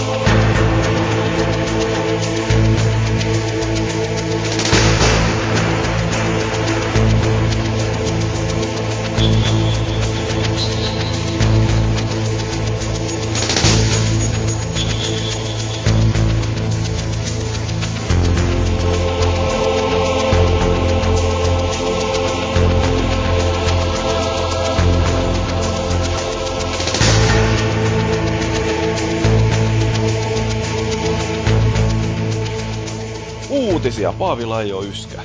Ei! Minulla ei ole yskää. Siirrytään seuraavaan aiheeseen. Joo, eli viikon keskustelu. Kyllä. No ei voida me varmaan puhua jostain näistä peliaiheistakin jutuista. Joo, eli jos nyt lähdetään liikkeelle tästä koko maailmaa järkyttäneestä tapahtumasta, eli että Capcom on perunut pelejä ja ilmoitti, että yhtiö aikoo uudistua. Eli siis tilanne on vähän sama kuin Square Enixillä nyt siinä mielessä, että niin oli Capcomilla näitä länteen suunnattuja pelejä, joita ne taas odotti, että ne myy aivan helvetisti. Eli käytännössä Devil May Cry ja Resident Evil 6 näissä viime aikoina. Ja sitten ilmeisesti on käynyt niin, että Resident Evil 6 ja Devil May Cry molemmat on jäänyt myyntiodotuksista. Ja... On japanilaisilla jotenkin tapana nyt te, ö, asettaa epärealistisia tavoitteita, kun Squareilla on kanssa tätä samaa valitusta. Mä, että se, mä uskoisin, että se on enemmänkin pelialan yleinen ongelma. Että... Niin, mutta kyllä nyt varmaan noin muut pelifirmat osaa ottaa huomioon nämä suhdannevaihtelut. No en minä tiedä, kun siis eh, tuntuu siltä, että niin monellakin firmalla on ollut tuota vähän, että pistetään ihan mahottomia odotuksia, paukataan johonkin peleihin. Niin kuin, tai siis oli joku tyyli joku Dead Space sarja, niin eihän sekään nyt ole mikään semmoinen megalomaalisen huippumenestyssarja, että ei semmoiselta voi odottaa mitään miljoonaa myyntejä. Mm. Niin kuin voinut miljoonia, joitakin miljoonia ehkä, mutta mitään semmoista kymmenen miljoonaa. Että tuntuu, että niin kuin esimerkiksi tämä Devil May Cry, mm. en mä, kuinka paljon ne on myynyt aikaisemmat osat, en mä nyt osaa tästä taas sanoa kylmiltä, että, mutta siis ei. Niin. Tulee vähän väkisin mieleen, että tekeeköhän ne siellä vaan näitä ennakkodotuksia sen perusteella, että ne katsoo, että vaikka Reissa 4 myi kahden vuoden aikana X määrän kappale. Kyllä tämä uusi myy sitten niin kuukaudessa saman verran. Tai sitä ei niin yhtään huomioida sitten, että tota, aika suurissa peleistä ostetaan kuitenkin julkaisun jälkeen. Tämä myynti on tasaisempaa silloin, kun ö, hintaa tulee alaspäin. Niin, no, kyllähän siis varsinkin noin ihan paketissa myytävät pelit, niin suurin osa niiden myynnistä tapahtuu siinä ensimmäisen kolmen viikon aikana. Joo, kyllä se on, harvalla pelillä on mikään long tail, että ne on enimmäkseen hyvin semmoinen purskeinen se myynti. Niin, ja kun sitä long tailia ei pysty kauhean hyvin edes hyödyntämään, koska se kustannusrakenne ei kuitenkaan muutu siinä pelin vanhetessa, että edelleenkin levyjä täytyy prässätä ja ne täytyy kuljettaa myymälöihin, että se on digitaalisen jakelun etu ja sitten taas enemmän toi. Uh, mutta tosiaan siis Resident Evil 6 otettiin alun perin myymään se menee 7 miljoonaa kappaletta. Sitten ne pudotti sitä jo ennen joulua 5 miljoonaa ja nyt ne pudotti sitä vielä arvioita, että 4,9 miljoonaa. Tämä oli siis niin kuin, että maaliskuun loppuun mennessä toisi myytynä. Mutta oikein jännä sillä, että kun ajattelee, että eikö Resident Evil 5, niin sehän kai oli melkoinen arvostelupettymys, ja pelaajat ei mitenkään kauheasti lämmennyt sillä. Niin, no se oli justiin tätä, no mistä nyt on puhettakin sitten, että tässä, että mitä nyt tämä Capcom niin esitti yhdeksi syyksi, että minkä takia myynnit on nyt odotettua heikommat ja minkä takia ei tule niin vaan tulosta taottua, niin on se, että on ulkoistettu liikaa. Ja sitten tämä näkyy pelien laadussa. Mutta mm. mä en muista, että onko ne nyt ulkoistanut nimenomaan noita Resident Evilejä sitten, vai onko ne tehty nimenomaan niiden siellä omissa studioissa. Mutta niissä näkyy enemmän se, että on lähetty just hakemaan sieltä vaikutteita lännestä, vaikkei nyt olisikaan välttämättä niin viety sitä pelien tekemistä ulos sieltä omasta niin firmasta. Mutta on se selkeästi niin Resident Evil 5 ja varmaan 6, mitä nyt vähän nähnyt sitä, niin että ne on ottanut sieltä läntisestä ja näistä edellisistä räiskintäpeleistä niin to, enemmän toimintapelimäisiä kuin aikaisemmat. Mm, ja, niin, niin. niin no siis RE4 oli, siis siitä tykkäs kaikki, mutta sitten Vitonen olikin vähän sellainen taas, että oliko se sitten liian samanlainen vai liian erilainen vai mitä siinä oli, mutta kuitenkin, että se vaan ei samalla lailla uponnut, mutta kun mitä nyt Video Games Chartsia katsoo, niin kahdeksan miljoonaa sekin olisi myynyt. Mutta sitten, että toi kutonen, niin ehkä onko se sitten vaan sellainen sarja, josta aika alkaa jotenkin mennä ohitte? Mä uskon, että se porukka oli justiin tosiaan vähän ehkä siihen vitoseen kuitenkin pettynyt. Ja se varmasti syö sitten toisaalta tuon kutosen myyntiä. Mm. Ja eikä tuohon kutoseen onnistunut missään, vaikka siinä olikin hieno logo, jossa kameli antaa naiselle, niin ei se siltikään onnistunut rakentaa missään vasta samanlaista hypeä kuin se vitonen. Mm. Vitonen oli niin tämä ensimmäinen uuden sukupolven Resident Evil, niin sitä aika paljon odotettiin kuitenkin. Kutonen tuli enemmän tai vähemmän vähän silleen varkain. Niin. No sitten oli toi Devil May Cry tietysti toinen juttu, että kun siinähän jo kehitysaikana nämä sarjan fanit valitti sitä, että nyt Dantella on vääränlainen tukka ja vaatteet ja tästä tulee varmaan ihan paska peli ja sitten se oli pikkasen uudistettu ilmeisesti, ja, mutta kuitenkin ihan hyvä peli. Mutta se, että jos ne vanhat fanit on saatu kaikkoamaan jo siinä kehitysaikana sillä, että julkaistama promomateriaali osoittaa, että tämä ei ole yhtään se sama pelisarja, mihin olet tottunut, niin onko siinäkään nyt sitten realistista odottaa, että tämä myy ihan miljardeja? Niin, en mä tiedä, siis ei tuommoinen Devil May Cry tyylinen peli, ei se voi myydä kovin paljon. Siis mm. niin kaksi miljoonaa kuulostaa aika maksimilta, mikä oli niille se ennakko-odotus. Mm. Et... Paljon jotkut Ninja Gaidenit myy? En mä tiedä, ne uusimmat joskin myy miljoonaakaan. Ei, mm. ei siis, niin kuin, ei tuon, tuon, tyyn, tuon kuitenkin aika semmoinen niin kuin, hyvin rajatulle yleisölle näkisin, että suunnattu tuommoinen peli, tuommoinen mättö, toimintamättö, ihme mikä onkaan joku, just joku Metal Gear Solid Rising kanssa. Tai niin, Bayonetta tai nää. Niin, niin ei, ei, ei ne myy tuommoiset niin kovin suurelle yleisölle. Ei se yksinkertaisesti vain ole jotenkin ei, se nähdään, tai ne on vähän ehkä semmoisia vanhan koulukunnan pelejä vielä monessa mielessä, että semmoista mättöä, napin, ei napin hakkaa, mutta semmoista just, että pitää osata niitä komboja ja tuommoista, että ihmiset ennemmin vain painaa sitä liipasinta ja ampuu varmaan. Mm. Mutta oikein, että mistä toi sitten johtuu toi huono tulos, niin onko sillä edes niin hirveästi merkitystä, että onko peli hyvä vai huono, että kun jotenkin tuntuu, että nykyään toi ennakkotilaus on niin kauhean suosittu tapa ostaa pelejä, että varmaan niin kuin hirveän iso osa peleistä myydään jo ennen kuin ne on, on edes julkaistu. Niin, en mä tiedä, siis justiin ei se, mäkään, niin kuin, munkin mielestä tuntuu, että ne vähän liikaa tuohon katsoo just jotain Metacritic-pisteitä ja tuommoisia, että ne, niin esimerkiksi Square Enixillä, että vaikka ne olikin hyviä, hyvät Metacritic-pisteet, niin siltikin pelit jäivät odotetusta tavoitteista, että ei, ei, sitä, niin kuin, ei pysty katsomaan toisaalta tuommoista mitään, ei ole oikeasti mitään tuommoista yleistä mittaria, joka kertoo sitä, että miten pelaajat, mitä mieltä pelaajat joistakin peleistä on. Mm. Eikä ne kerro sitten sen laadusta silleen, ja toisaalta ei se laatu kerro, että välttämättä kuinka paljon se peli myy. Kyllä totta, totta kai niin varmaan edesauttaa, että jos on hyvä peli, niin se todennäköisesti myy, mutta siis... Niin, markkinoinnilla on niin iso merkitys siihen. Että... Niin, nimenomaan. Sehän tuossa yksi toinen syykin oli, jota ne luetteli siinä, kun niillä oli kolme pääpointtia, että minkä takia nyt on ollut heikompi tulos. Niin se oli sitten just, että varsinkin näillä ulkomaisilla markkinoilla niin ei ole vain ollut tarpeeksi koordinaatiota markkinoinnin ja sitten toisaalta kehittäjien välillä. Mm. Varmaan osittain just niin liittyy tähän Devil May Cry-tapaukseenkin, että kuinka siitä, sehän vähän feilattiin ehkä siinä, että suututti ne fanit tosiaan ennen sitä pelin julkaisua jo. Mm. Se olisi voinut ehkä handlata vähän eri tavalla. Mm. Mikä se kolmas syy sitten oli?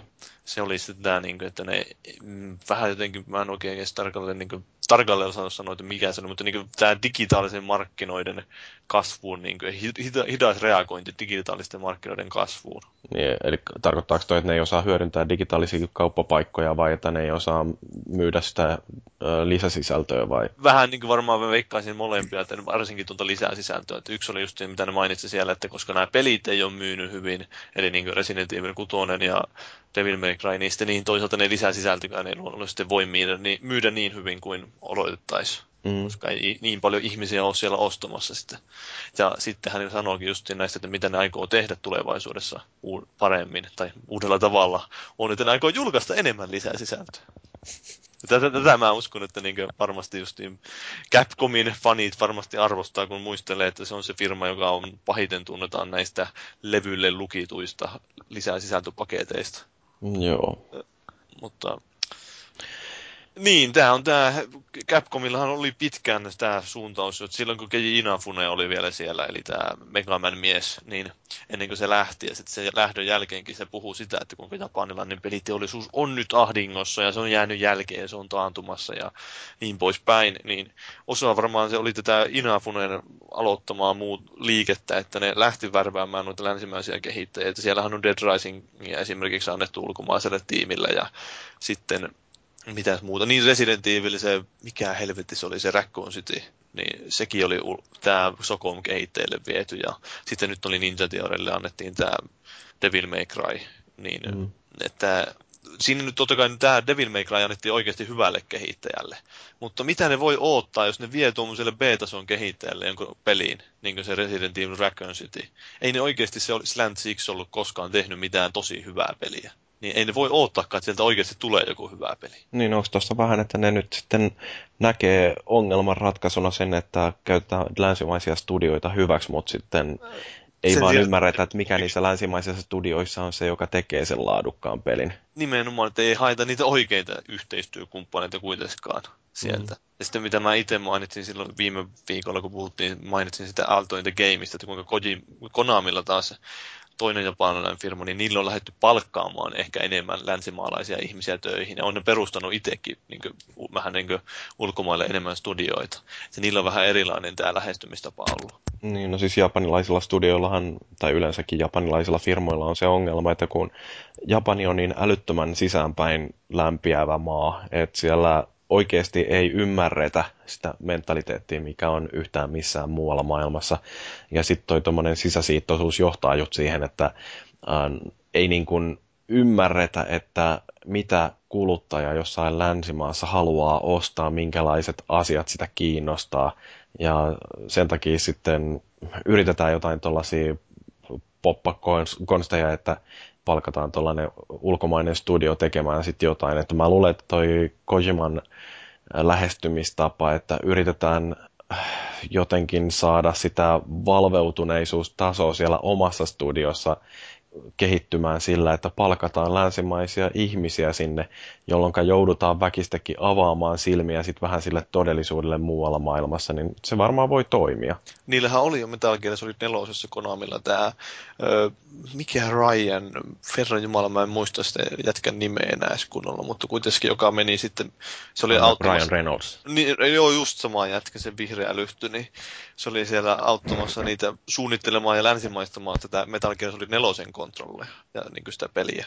Ja sitten se myöhemmin lähtikin sitten tänne 343 Intrastisille ja sitten se lähti sieltäkin pois, mutta kuitenkin, että niillä oli jo aikaisemminkin ollut vähän tuommoista, että ne ei ole tosiaan välttämättä värvännyt mitään ulkomaista tiimiä kehittämään. Se on varmasti omalainen haastekin, että värvetään niin sillä japanilainen firma ottaa jonkun amerikkalaisen firman tekemään peliä, niin siinä varmasti se kommunikaatio voi olla vähän vaikeuksia Varsinkin, että jos ne annetaan justiin tuommoisia sarjoja, joilla on jo fanikunta, niin sitten se, jos se tulos onkin täysin erilainen, kun varmasti on, kuitenkin monet ihmiset tykkää just jostain Capcomin peleistä, on tykännyt alun perin, koska ne on ollut aika japanilaisia. Mm. Nimenomaan toi mullakin tulee mieleen, että siellä niinku, ehkä vähän turhaa on lähdetty siirtyä länsimaisten kuluttajien niinku miellyttämiseen. Katsoo tai Final Fantasy-sarjaakin, niin eihän kukaan olisi oikeasti halunnut, että se sarja lähtee muuttumaan niistä hittivuosista. Sitten lähdetty pyrkimään sellaiseen vähän niin kuin toi 13, että ehkä enemmän länsimaiseen suuntaan, niin ei se olekaan sitten niin, niin mieleen. Et se, että lännestä on löytynyt tota superhittejä viime vuosina paljonkin, ei sitä tarkoita sitä silti, että eikö japanilaisille peleille olisi tilaa. Mutta se on just, että toisaalta ei ne, ei ne japanilaiset pelikkä ei toisaalta niin paljon ole niitä ihmisiä enää suhteessa, kun pelaajien määrä on kasvanut ja näiden konsolien ostajien määrä on kasvanut paljon, niin sitten siellä on se, enää se, kuitenkin se pieni osa ihmisistä, se sama ydinporukka, joka tykkäisi näistä japanilaisista peleistä lännessäkin, niin ne varmaan haluaisi kuitenkin laajentaa sitä markkinaa. Et siinä mielessä se ymmärtää, että ne on lähtenyt tekemään tuota länsimaistumista, mutta ei se nyt oikein tunnu toimivan ainakaan mitä tuo Capcom on tehnyt. Nythän tosiaan ne on perunut sitten varmaan joitakin ainakin lännessäkin kehitteillä olevia pelejä, että siitä oli vähän aikaa sitten huhua, tai puhetta, että kuinka siellä piti olla siellä, joka kehitti Dead Risingin kakkosen, niin siellä piti olla Capcomin seuraava suuri peli kehitteellä, mutta en tiedä saiko se nyt sitten kirveestä tässä. Toivon mukaan ei ollut Dogma 2. No ei, sehän on varmaan tämä mikä Deep Down. Joo jonka ne paljasti siinä Sonyin tilaisuudessa. Että. Mutta tähän oli, kans Polygonilla oli haastattelu, ne oli haastattelu tätä Platinum Gamesia yhtä Jannua. Oliko se jotain niiden talousjohtaja vai mikä ne olikaan. Kuitenkin niin se puhuu myös siinä vähän, että kuinka heilläkin on ollut vaikeuksia siinä, että kun Platinum Games tekee vähän yltiöjapanilaisia pelejä kanssa niin niillä on ollut hankaluuksia ja se toisaalta sillä lailla välittää sitä viestiä maailmalle, että ne ei tee pelejä ainoastaan japanilaisille tai japanilaisista peleistä tykkääville, vaan kaikille ihmisille. Että niillä, ne ei ole ollut tyytyväisiä todellakaan siihen, että kuinka vähän niidenkin pelit on myynyt.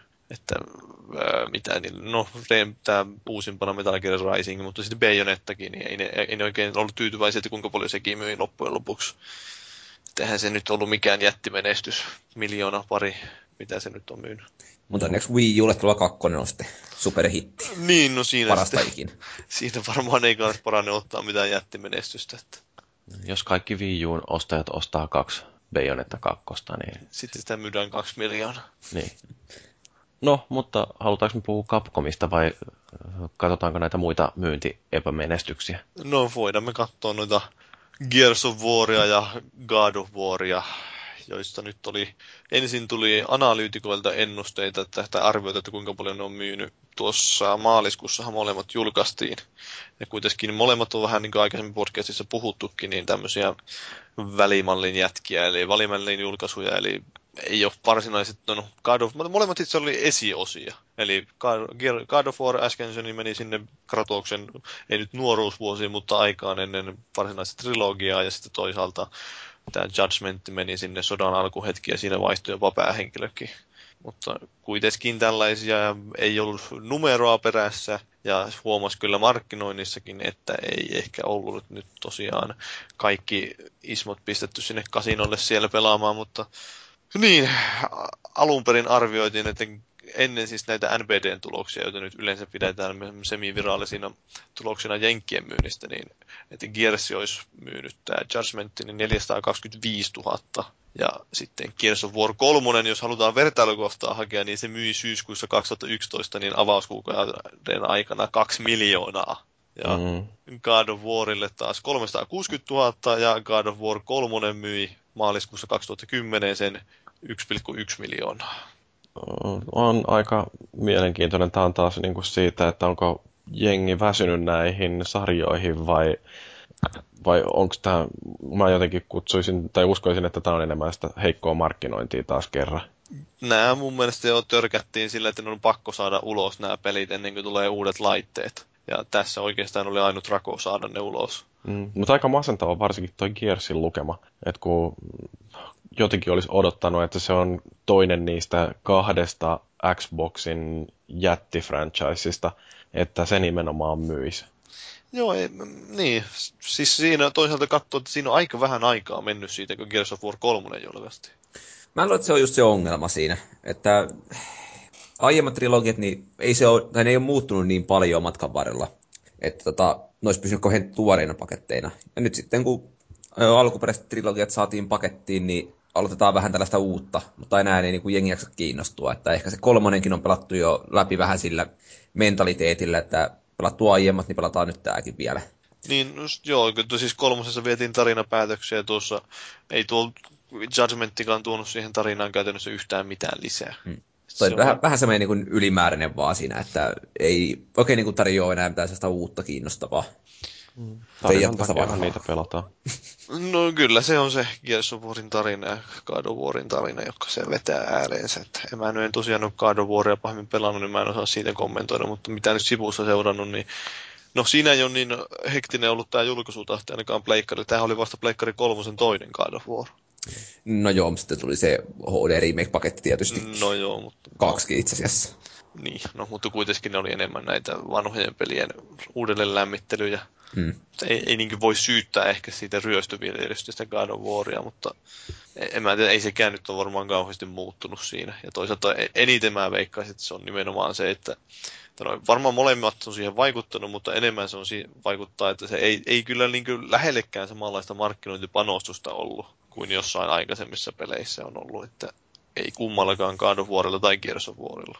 Mutta mikä nyt sitten oikein myy, kun ajattelee, että joku Tomb Raider ja Bioshock Infinite, niin ei nekään nyt mitään ihan mahdottomia menestyksiä ole ollut. Niin, no mitä se nyt oli, sanottiin, että joku 700, itse asiassa Bioshock Infinitestä NPD-luvut taisi olla, että yli 800 000. No, no se tietysti, että justiin tuon Bioshockin kohdalla voisi olettaa, että siinä alkaa ja porukka jo aika lailla siirtyä tuonne PC-puolelle, että mitä sitä on kuunnellut, niin PCllä se on kuitenkin paras ja jopa mä ostin sen nimenomaan Steamista. Oho, joo, mä itse pelasin sen boksilla, mutta se oli lähinnä just sen takia, kun arvostelukappale oli boksilla. Mutta tosiaan, niin, en mä tiedä, alkaako tämä olla vähän justiin se, että alkaa olla niin loppupäässä tätä sukupolvea jo, että porukka on henkisesti valmistautumassa, kun Pleikkari nelonenkin jo julkistettiin. Niin... niin pistetään rahat säästöpossuun eikä osteta uusia pelejä. Niin, ja kyllä maaliskuussa tuli kuitenkin aika paljon pelejä. Ja kun justiin katsotaan, niin Gears of War 3, tai eikö Gears of War, God of War, Tomb Raider, Bioshock, StarCraft 2, ja tuliko siellä vielä jotain muutakin roskaa. No mm. tietenkin kun Lego City Underground, sitä ei kukaan ostanut, mutta sitten niin, aika monta tuommoista uutta julkaisua, en mä usko, että kovin moni pelaaja loppujen lopuksi tässä tilanteessa ostaa kahta peliä samaan kuukauden aikana. Niin kuin siis mä ainakin uskon ihan vakaasti siihen, että toi, vaikka siis nämä onkin näiden nyt menneiden, tai siis niin kuin käynnissä olevan sukupolven konsoleiden myynnit, niin ne alkaa olla aika hurjia, että sekä boksia että pleikkari on myyty se jotain 80 miljoonaa vai ylitte.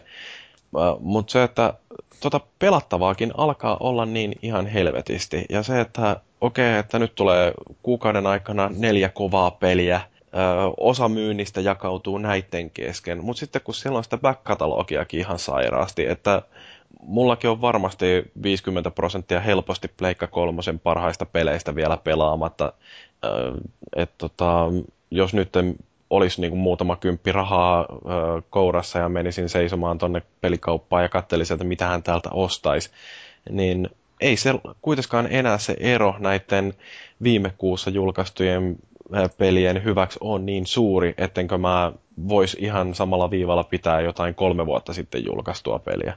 Niin, varsinkin, varsinkin jos on sellainen peli, jossa ei olisi mitään multiplayeria, joka perustuu siihen, että on sitä peliseuraa tämä osittain varmaan kärsii myös nämä alkuvuoden pelit siitäkin, että siellä on se loppuvuoden pelejä, joita on ihmiselle jäänyt ostamatta, ja sitten niitä voidaan ehkä nyt ostaa sitä halvemmalla hinnalla ennemmin.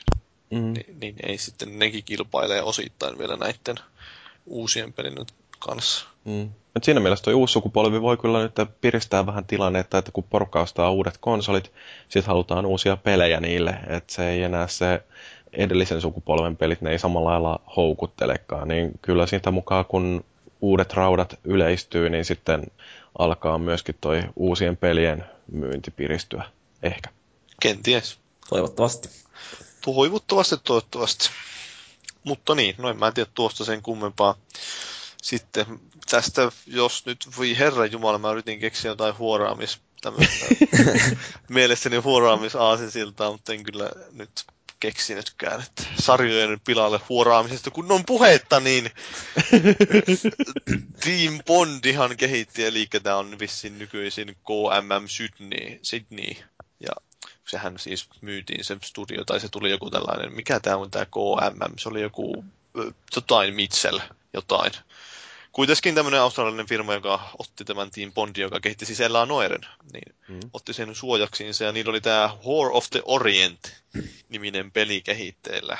Eli vissiinkin vähän oli tarkoituksena hyödyntää edelleen tätä mullistavaa animaatioteknologiaa ja mitä muuta niillä olikaan. Ja, mutta nyt se kuuluu tämmöisiä huhuja, että tämä peliprojekti olisi löyty jäihin, koska sieltä olisi sitten samalla sitten lyötykin nämä studiolta kaikki porukka suurin piirtein pihalle. Ja se syynä tähän oli se, että ei ole löytynyt julkaisijaa sille pelille.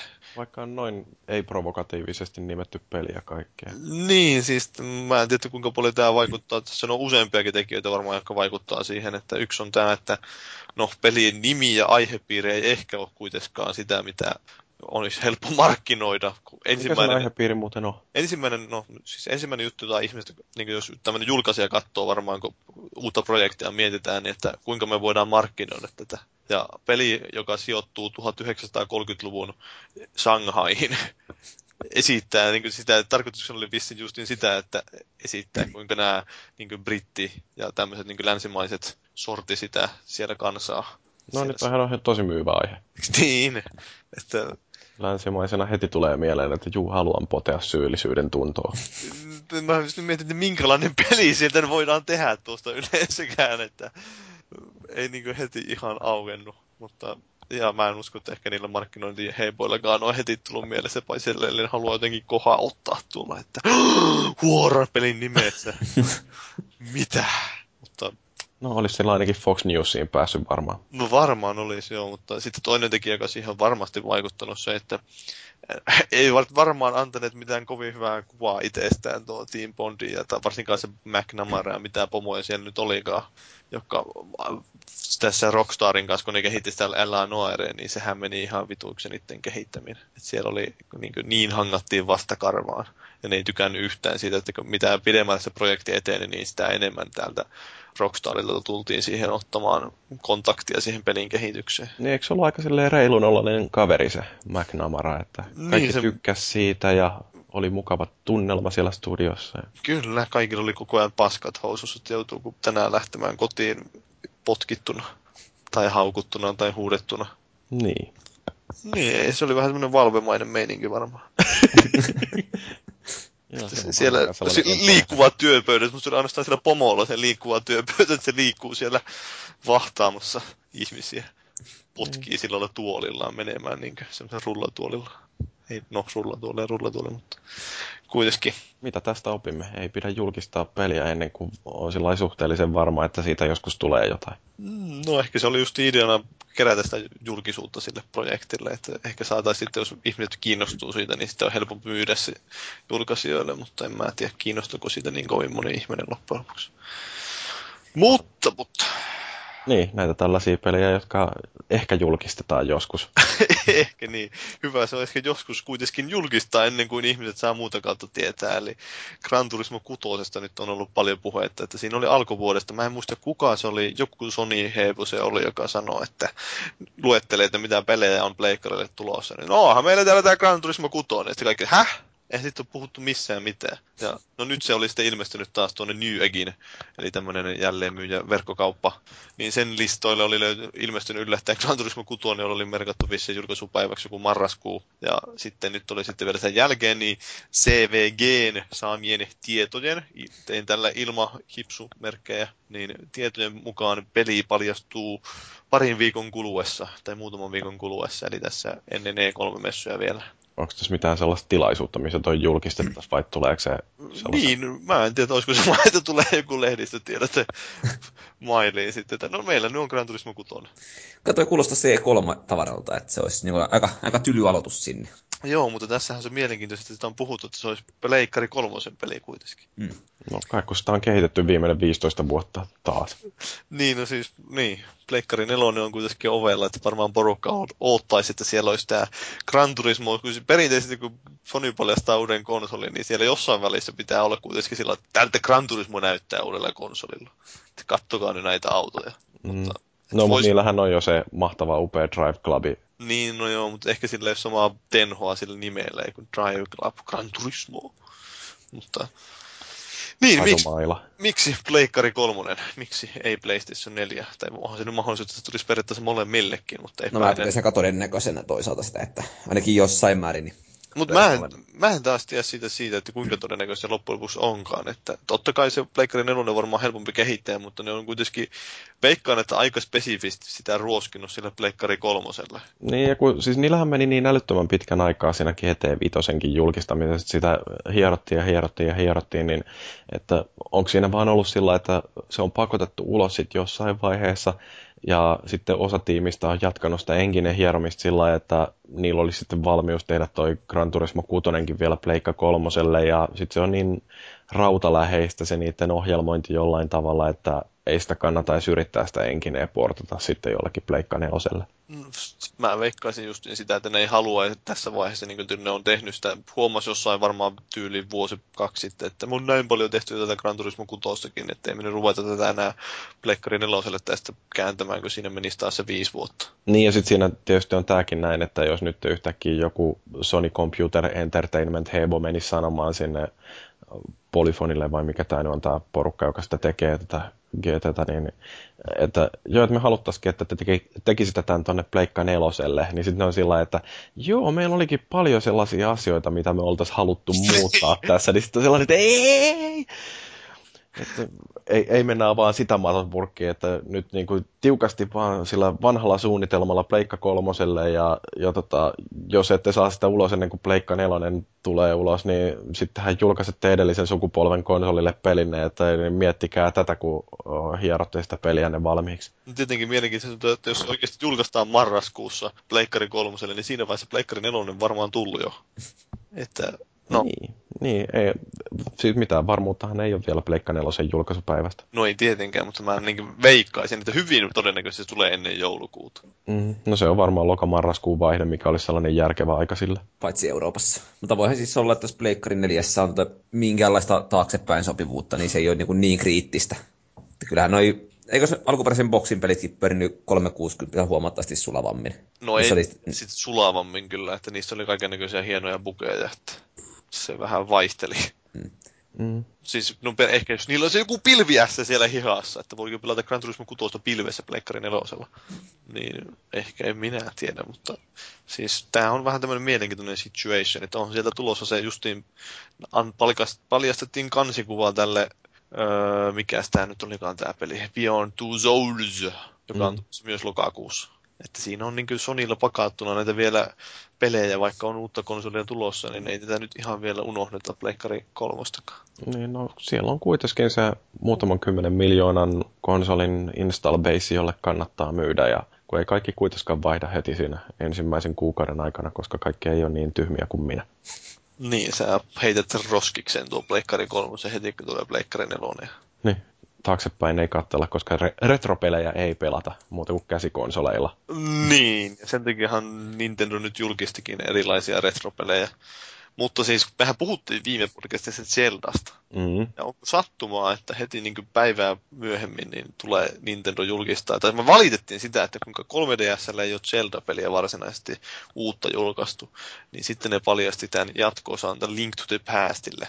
Niin olisiko nyt niin, että Miyamoto kuuntelee konsolifin podcasteja ja saa sieltä nyt sitten uusia ideoita? Todennäköisesti. Se oli sitä, siinä niin päivässä kyhännyt sen trailerinkin siitä ja mitä kaikkea aikaiseksi. Että mietti nopeasti. Miyamoto meni silloin sinne omaan savuluolaansa ja pölyluolaansa ja siellä sitten vähän veteli nenää jotain tavaraa. Ja sitten tuli niin, että nyt kannattaa Nintendo kilpailijoidenkin ruveta kuuntelemaan konsolifin podcasteja, koska meiltä Miyamoto saa kaikki parhaat ideansa. Kyllä, todennäköisesti, mutta siis joo, Link to the Pastilla oli tulossa jatkoa ja mitä kaikkea uutista nyt tulikaan. En mä tiedä, kiinnostaako noita niin valuikin. No kyllä mä sen Nintendo Directin sakattelin ja lähinnä ehkä se, mikä mua niinku sillä hämmeistä oli se, että montako Mario-peliä ne oikein ilmoitti no, 3DSlle. Siinä niin, siinä oli tämä Mario Party ja sitten oliko se joku Mario Tennis vai mikä? Öö, golf ja golf. sitten oli joku Mario Donkey Kong Joo, se oli Team-juttu oli kanssa, joku Mario, Mario-juttu. Mm. Ja sitten oli tietysti Wii Ulle tämä Super Luigi U ja Joo. Tämä ihan pasketon määrä. Se on. Isketään kovilla. Ja toinen oli sitten, mikä niinku kyllä pisti oikeasti taas ihmettelemään syntiä syviä, toi Pikmin kolmonen. Niin, se oli hyvä, että se tulee kyllä tässä kesällä. Joo, se on parin kuukauden sisällä, tai sano oikein. Sitten ei kerrota niinku missä kohtaa. Tää on tämä aika mystistä, että piti kai tulla niin kuin alun perin ikään kuin julkaisupelinä ja sitten alkuvuodesta. Ja nyt kesällä, mutta mitään ei kerrota.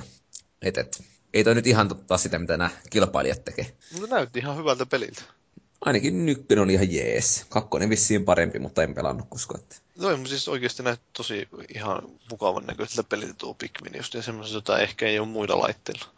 Siitä joo, ja se oli se, ainakin se ykkönen, meidän lepposa. Lepposa seikkailu sekin siinä oli aika mystinen se aikarajoitussysteemi, se oli rajattu 30 päivään. Joo. Se peli ilmeisesti loppui sen jälkeen, että siinä ei hirveästi ollut varaa sitten tupeksia niiden osien kanssa. Joo.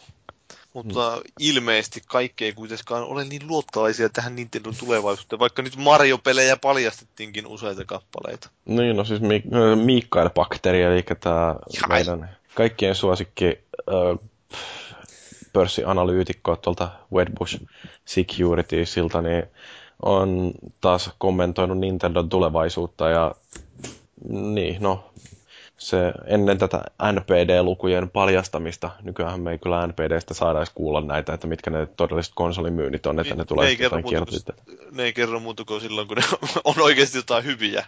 Joo, no mutta siis Pacter en, ennusti ennen tätä NPD-lukujen paljastamista, että Wii U olisi myynyt maaliskuussa vain 77 000 kappaletta, mikä no se on katastrofaalisen vähän. Se on vähemmän kuin mitä Wii myy edelleen ja Viikin myy aika huonosti nykyään, että se olisi siellä varmaan taistelisi Vitaan kanssa. Mm. Mä yritin katsella, että onko tuosta mitään vahvistusta tälle, että kuinka paljon se myynti olisi maaliskuussa ollut, mutta niitä ei tosiaan... itse ollut maininnut yhtään mitään, se vain puhui, että 3DS on hyvä momentumi.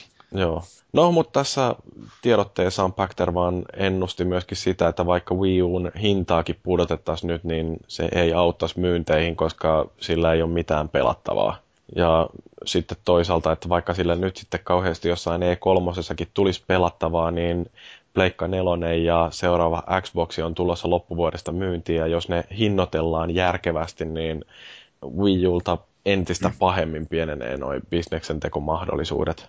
Nintendo tarvitsee nyt jotain hyvin ratkaisevia. Mm. No sitä Niin. pelattavaa nyt vaan, että se kun katsoo Zute Gamein pelijulkaisulistaa, niin tiedetään tota, yhdeksälle pelille julkaisupäivämäärä täl, tänä vuonna. Mm. Ja sielläkin on niin kuin Assassin's Creed 4 ja Splinter Cell ja... Niin no se Niin. justiin, että minkä takia ihminen, jolla, jolla on jo öö, tämä nykysukupolven konsoli, joko Pleikka 3 tai Xbox, niin minkä takia se ostaisi Wii Uun, jos melkein kaikkea sitä, mitä Wii Ulle julkaistaan, pystyy pelaamaan jo sellaisella konsolilla, joka kotota löytyy. Mm. Et en mä edelleenkään mä en keksi syytä, että miksi mä upottaisin kolme ja puolestaan euroa johonkin No, uuteen konsoliin. ne olisi ne Nintendon pelit, mutta kun mitenköhän ei nyt kauheasti ole tullut. Mm. Mutta siis jännä, mikä mä havaitsin tässä näin noita uutisia aiheeseen liittyen lukiessani, että siis Wii Uta ei myydä Amazonissa, joka on yksi näistä maailman tärkeimmistä verkkomyyntikanavista. Joo, ei mä tässä jossain kohtaa huomasin sen, että siitä oli jotain puhetta, että vihaako Amazon Nintendoa vai mikä siinä oli. Mm, Mutta siinä voi olla se, että jos se on jotenkin niin puristettu se myyntihinta sillä että Nintendo ei anna pudottaa sitä sitten jonkun tietyn rajan alle ja Amazonista taas niiden täytyy miettiä sitä niiden omaa ö, tuloksentekomahdollisuutta, että jos Wii U on vaan sitten sellaista rautaa, mitä, mistä ei jää katetta tarpeeksi paljon käteen, että sitä voisi kulu, kustannustehokkaasti myydä. Mutta noin muuten, niin jos nyt kerrankin olisin Nintendon puolella, niin sanoisin, että eihän toi sillä ole huono juttu, tai mitenkään sillä vaarallista Nintendolle tämä, että vaikka Wii U tai kauhean paljon myytäskään, koska loppujen lopuksi kuitenkin kaikki ne, jotka haluaa pelata Mariota tai Zeldaa tai Metroid Primea tai Pikminia tai näitä kaikkia äh, Nintendon suosikkipelisarjoja, niin ne ostaa joka tapauksessa tuon Wii Uun, Ää, ja koska se, sitä rautaa ei myydä niin hirveästi tappiolla, niin Nintendo pystyy kyllä paikkaamaan nämä myynnistä koituvat menot ja sitten yleensäkin sen niiden operointikulut niin sillä, että ne myy niitä omia pelejänsä, koska kyllähän siis aivan varmasti Mariot myy ja Zelda, tai no Mariot nyt ainakin myy, että jos Nintendolla näyttää siltä, että jokin kvartaali menee huonosti, niin ne julkaisee jonkun Mario Kartingista uuden version ja sillä ne paikkaa sitten seuraavan parin kvartaalin aikana taas. Niin ne vaihtaa, vaihtaa sen Luigi Kartingiksi, että niillä on Mario Karting aikaisemmin julkaistu, niin sitten mm. voi vaihtaa vain nimeä siitä. Mm. Et siis taloudellisesti se on sellainen firma, joka niinku, niillä yksinkertaisesti ei voi mennä huonosti. Se, se ei tule koskaan kaatumaan se pulju. No en, tiedä, ehkä, ehkä se joskus voi, mutta siis tää, niin niillä, kyllä niillä olisi niin just Pokemon ja Mario ja mitä nyt näitä onkaan. Että E3 kyllä porukka tietää, mitä niiden pitäisi tehdä, että ne ainakin pysyy mm. pystyssä, mutta se, että niiden, jos ne aikoo niin tehdä sen vähän saman tempon kuin viillä, niin, niin Mut sitten siis- siihen, siihen vaadittaisiin just joku tämmöinen peli, joka ei ole mikään Mario tai Zelda, tai se on sitten joku tämmöinen Wii Sports-henkinen mullistavuus. Mm. Mutta sekin mikä on hauskaa, että kun sen, se nyt on ihan varma, että Nintendolla on näitä Marioita kehitteillä ja yleensä niiden nämä suosikkipelisarjat. Mutta kun niiden, siis se olennainen pointti Nintendon peleissä, mitä mä nyt on ymmärtänyt, mä en itse voi sanoa olevani kauhean kokenut tässä asiassa, mutta se on se, että kaikki Nintendon julkaisemat pelit on vaan yksinkertaisesti niin rautasella laadulla tehtyjä, että jos joku nyt huutelee, että julkaiskaa niitä Marioita ja Metroideja nyt tälle Wii Ulle, niin saatte sitä lisää myyntiä, niin mitä se käytännössä tarkoittaisi, jos nämä Mariot pistettäisiin nyt myyntiin? Ne menis kesken projektin, ne olisi keskeneräisiä pelejä, ne ei olisi välttämättä samaa hiottua laatua kuin mihin Nintendo-fanit on tottunut, mikä vaikuttaa sitten taas siihen, että miten Nintendo koetaan, joten kaikkein järkevintä Nintendolle oikeasti on se, että ne ottaa sitten hittiä siinä, että ne ei myy Wii Uta kauhean paljon, ne toimii tappiollisesti muutaman kvartaalin peräkkäin, mutta kun se on firma, joka katsoo niin kuin vuoden tai viiden tai viidenkymmenen vuoden päähän tulevaisuuteen, niin se muutaman kuukauden tappion tekeminen siinä talossa on, niin kuin, se on ihan tosi pientä, koska ne haluaa kuitenkin tarjota niitä unohtumattomia pelielämyksiä Nintendo-faneille. Sähän nyt on kyllä, onko sä siellä lomalla käynyt jossain Nintendo-maassa vai mitä? Et siis, ihmisenä, ihmisenä, joka ei, jota ei niin kuin vähempää voisi kiinnostaa Mariot ja Metroidit, niin, niin ähm, mä en niin kuin mulle on ihan turha yrittää myydä Nintendo-konsoli, mutta mä ymmärrän, että miten ne ajattelee tämän asiansa. Mutta just niin, niin kuin, mitähän mun piti sanoa. Niin siis mä muistan sen, että Super Mario 64 vuoksihan, tai mikä Mario 64, niin sen vuoksihan ne aikoinaan lykkäisi kokonaan se Nintendo 64 julkaisua. Että siinä huomaa, että kuinka omistautuneita ne sinänsä on ainakin joskus ollut tälle, että ne mm. haluaa tarjota sen parhaan. Mm. Ja se on niin toisin, tämmöistä nyt ei voisi ehkä kuvitella miltään Microsoftilta tai Sonilta ehkä, että ne pistää, niillä on enemmän ehkä se katsottu se julkaisuaikataulu, että meillä on pakko olla siellä nyt peli tuossa jouluksi, niin sitten me pistetään peli silloin jouluksi. Joo. Mutta siis noin niin kuin third partien kannalta, niin ähm, nämä pelikehittäjät, niin ne ei näe Wii Uta seuraavan sukupolven konsolina. Et se Siitähän on, niin kuin... on jo monesti, ne on, EA on sanonut ja onko Ubisoftikin sanonut ja mitkä kaikki firmat on niin, sanonut. Niin, että niin paljon kuin tuolla foorumeilla siitä huudellaankin, että Wii U on seuraavan sukupolven konsoli, niin me kysymään Epiciltä tai me kysymään joltain Electronic Artsilta tai joltain uh, Ubisoftin kovemmilta studioilta, niin niille seuraava sukupolvi on Pleikka 4 ja seuraava Xboxi. Että toi Wii U, se jää ihan yhtä osattomaksi näistä huippupeleistä seuraavassa sukupolvessa kuin mitä Wii oli tässä. Et sille ei tule seuraavaa Oblivionia tai, ää, tai tota, eikö siis mitä nämä Elder Scrollsit ja, ja Falloutit ja tai niin kuin kaikki Call of Dutyista saattaa tulla jotain kökköversioita. Että se niin kuin, yksinkertaisesti se on konsoli, jolla ei tehdä mitään muuta kuin pelataan Nintendon pelejä. Se oli musta aika jänni juttu. Tota, tuossa männä viikolla, kun tuo FIFAakin paljastettiin, että sekään ei vissiin tule Wii Ulle. Siis sinne paljasti aluksi vain ne pleikkari ja oliko sinne PC ja Boxi-versio. Mm. Mutta ne sanoo, että lisää versioita paljastetaan myöhemmin. Joo, mutta lähinnä vaan siis se, että kun se mm, viimeisin FIFA, mikä tuli, niin sehän oli vähän semmoinen, no se ei ollut sama, samaa sarjaa kuin nämä Pleikkari ja Boxin versiot. Sehän on sen FIFA 11-12 vähän välimalli. Okay. 12-13. Joo, no siis just niin kuin ne ei ole varmaan, kun Ville ei pystynyt käyttämään niiden kaiken maailman animaatioita ja muita niin kuin fysiikkaa mallinnusta ei voitu käyttää vielä, niin se varmaan joutui tekemään vähän erinäisenakin sen peliin, mutta en mä en tiedä siis just kyllähän tuo nyt varmaan aika paljon syö, jos ei sinne FIFA tuu Wii ollenkaan, että se on kuitenkin näitä suosituimpia urheilupelejä. Jos siinä on vähemmän suorituskykyä kuin jossain Android-puhelimissa. Aa, nyt sä puhut kylläkin tuosta sun lempikonsolista, eli Oijasta. Oija. Oija. Eikö, eikö se la- lausuta näitä Oija? Okei. Okay. Mutta niin, Futuremarkilla, joka on siis tämä jonkun suomalainen häröfirma, joka tykkää tehdä tuommoisia testiohjelmia erilaisille laitteille, ja niillä on nyt mobiililaitteillekin tämmöinen oma taulukko siellä verkkosivuillaan, jossa on listattu, että mikä on se kovin mobiililaite. Mä nyt en muista, mikä siellä on tällä hetkellä on kärjessä joku mm. hämmentävä niminen laite se muistaakseni oli. Siis tähän on tabletit ja niin kuin, puhelimet otettu mukaan. Mutta kuitenkin Oja, Oja on siellä jossain sijoituksella 84 taisi olla, kun mä viimeksi katsoin. Niin, että jos menee ja ostaa nyt jonkun superpuhelimen, niin kuin, onko joku Samsung Galaxy Note 2 tai... Tai Samsung Galaxy S2 taitaa olla. Niin. No siis nythän nämä huippupuhelimet, niin HTC One, LG Nexus 4 ja Sony Xperia Tablet Z näyttää olevan tällaisia, jotka niin, niin, on tällä hetkellä huippulaitteita Android-puolella suorituskyvyn puolesta. Joo, mutta siis oi, oi, Oijalla ei ole nyt kauhean hyvää tuo. Herra Jumala, kun sitä nimiä on vaikea sanoa. Uuja. Äh, mutta se tulee siis aina... se sanotaan sillä niin kuin uuja. Joo, kyllä mä tiedän, mutta se vielä kuulostaa vielä tyhmemmältä.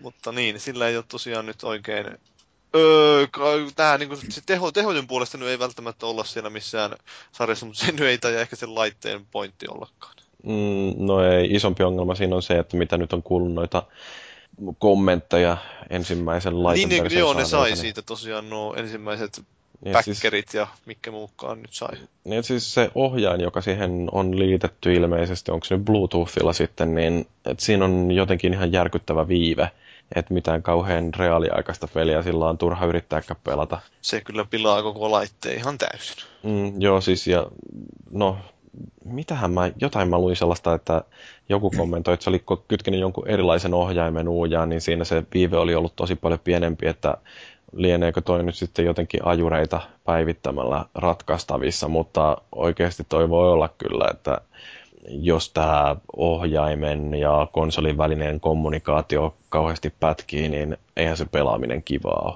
Joo, ei varmasti joo. Hmm. Mutta siis noin muuten, niin se laite maksaa alle sen, että kun se niiden kantava ajatus oli se, että telkkariin kytkettävä pelilaite sadalla dollarilla, niin tietysti siinä nyt voi vähän miettiäkin, että miten realistista on odottaa, että siihen äh, tulisi sitten vääntöä saman verran kuin johonkin pc jossa näytönohjain maksaa kuusi kertaa niin paljon. Se pääsee. Mm. Mutta niin, no siis se ehkä ei kuitenkaan ole tämä suorituskyky se pointti, koska kun miettii sitten, että minkälaisia pelejä sille kehitetään, niin... Minkälaisia pelejä sille tehdään? no siis, nämähän on nämä kaikki indiet, että jos siellä nyt tällä hetkellä toi, mikä sen nimi nyt onkaan se... Kelly Santiago. Kelly Santiago, joo, joka on palkattu huolehtimaan tästä indie-yhteistyöstä tai kehittäjäyhteistyöstä, ei niin se ilmoitti, että 10 000 rekisteröitynyttä kehittäjää tähän mennessä, ja tämä nyt käytännössä varmaan tarkoittaa sitä, että SDK on ladattu 10 000 kertaa tai jotain tällaista, että tuskinpa niitä pelejä nyt kuitenkaan on 10 000 tällä hetkellä kehittäjillä. Mutta siis kyllä, jos ajattelee, että tuosta porukasta yksi prosenttikin tekee pelin, niin se tarkoittaa jo sataa peliä ja siellä voi olla jotain, jotain ihan hyviä. siellähän on kuitenkin nämä, mikä Papa et Joe kehittäjä ja Notch Personi taitaa olla siellä kanssa rekisteröityneenä kehittäjänä. Että kyllä niitä sellaisia indie-studioita, joille tärkeintä on se, että saadaan peli helposti markkinaan, niin ne varmaan tutkii nyt, että mitkä on nämä uujaan mahdollisuudet. Uujaa. Uujaa.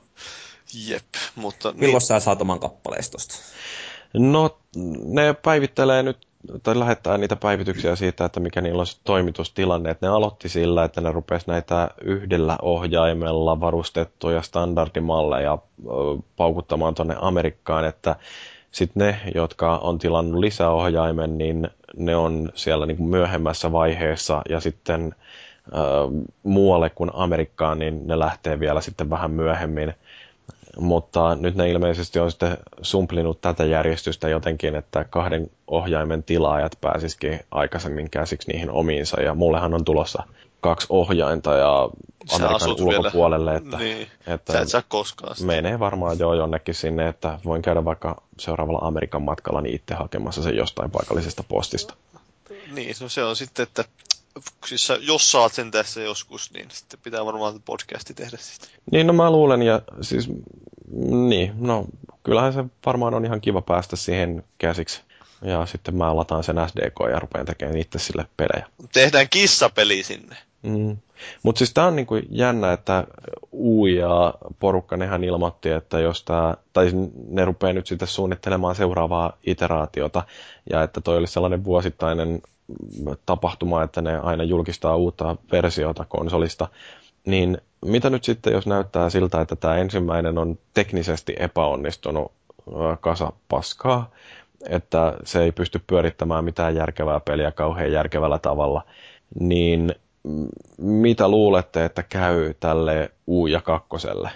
Onko sillä mitään mahkuja enää? No mennään Kickstarter-projektilla, niin aina löytyy tyhmiä ihmisiä, jotka ostaa niitä en nyt oikeasti näe hirveän todennäköiseksi, että ne ei saisi rahoitusta kerättyä. Niin. No siis toihan tulee kesäkuun alussa, nehän rupeaa myymään sitten tuolla Amazonin verkkokaupassa esimerkiksi tuota uujaa, että nythän ne menee vaan backereille ja periaatteessa ne rahat, mitä sieltä oli tulossa, niin ne on tullut jo, että seuraavaksi niiden tarvitsee ruveta tekemään bisnestä oikeasti myymällä kuluttajille. Tuota. Tai sitten ne pistää uuden Kickstarterin, nyt me halutaan tehdä toinen versio tästä. Mm. Mutta se, siinä vaiheessa se voi olla sitten vähän vaikeampaa ehkä. Mutta en mä, en mä en usko, että se nyt, kyllä niille vielä varmaan sen toisen kerran pääsee ehkä yrittää, mutta mm. sitten jos sen feilaa jo, niin fool me twice. Mm, joo, mutta siis tosiaan eihän toi nyt niin kuin millään lailla, niin tässähän ei pointti ole missään vaiheessa ollutkaan se, että sen tarvitsisi olla kauhean suorituskykyinen konsoli ton uujaan. Mm. Toi on seuraavaa sukupolvea. Wii U ei ole. Ei niin. Next Generation Graphics. Että minkä takia uujaan suorituskyky ei ole niin kuin ongelma. Mutta se Wiilla se on hirmu, hirmuinen katastrofi ja paniikki ja hätätila. No, Varmaan se hinta vaikuttaa siihen. Niin, siis toi on kuitenkin, että äh, tämä on Indie-konsoli ja se menee alkuun näille hakkereille, jotka haluaa testailla kauheasti kaikenlaisia uusia leluja ja äh, se mahdollisuus itse muokata tuota konsolia, niin, niin äh, se varmaan on sellainen, mikä alkuun ainakin viehättää monia ihmisiä, jotka tällä hetkellä ostaa jotain Raspberry-paita tai muita tällaisia halpoja ratkaisuja. Ja sitten kun niitä indie-kehittäjiä on tarpeeksi ja ne tekee sellaisia graafisesti vähemmän vaativia pelejä tonne, eli aika lailla samankaltaisia kuin mitä nyt tällä hetkellä löytyy joltain mobiilialustoilta, niin kyllä mä uskon, että sellaisellakin laitteella, joka ei graafisesti pysty ihmeellisiin asioihin, niin sillä pystytään tarjoamaan hyviä pelikokemuksia.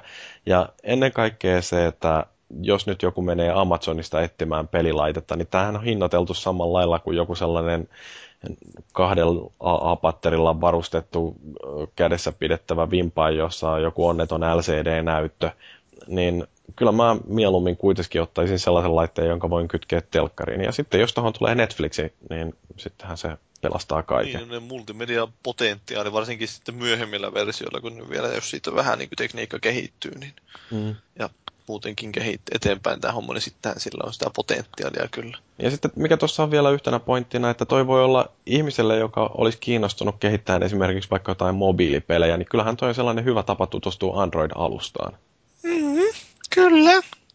Et toi mobiilipuoli, sehän muutenkin tuntuu vetävän, että siitä tämä Edarin Chess Divinity, joka on varmaan toisiksi kuuluisin analyytikko Niin, silläkin oma kolumni taitaa jossain olla, itse asiassa jossain Destructoidissa tyyli. Niin, niin sehän justiin tästä kirjoitteli, että hämmästyttävän suuri osa näistä pelikehittäjistä on nyt siirtymässä tuolta konsolialustoilta mobiilipuolelle ja johtuen just siitä, että siellä on näitä tällaisia isoja menestystarinoita, Kuten? Angry Birdsit ja Supercellit ja muut tällaiset, mutta sitten toisaalta niin kuin luin toisen jutun, että nämä tablettikäyttäjät, niin ne käyttää noin 92 dollarisenttiä kuukaudessa peleihin ja jonkun 79 senttiä siihen päälle sitten pelien lisämateriaaliin, että jos nyt ajattelee, että se keskimääräinen kulutus on tuollainen dollari 60 niin, tai dollari 70, niin ei se nyt mikään ihan järkyttävä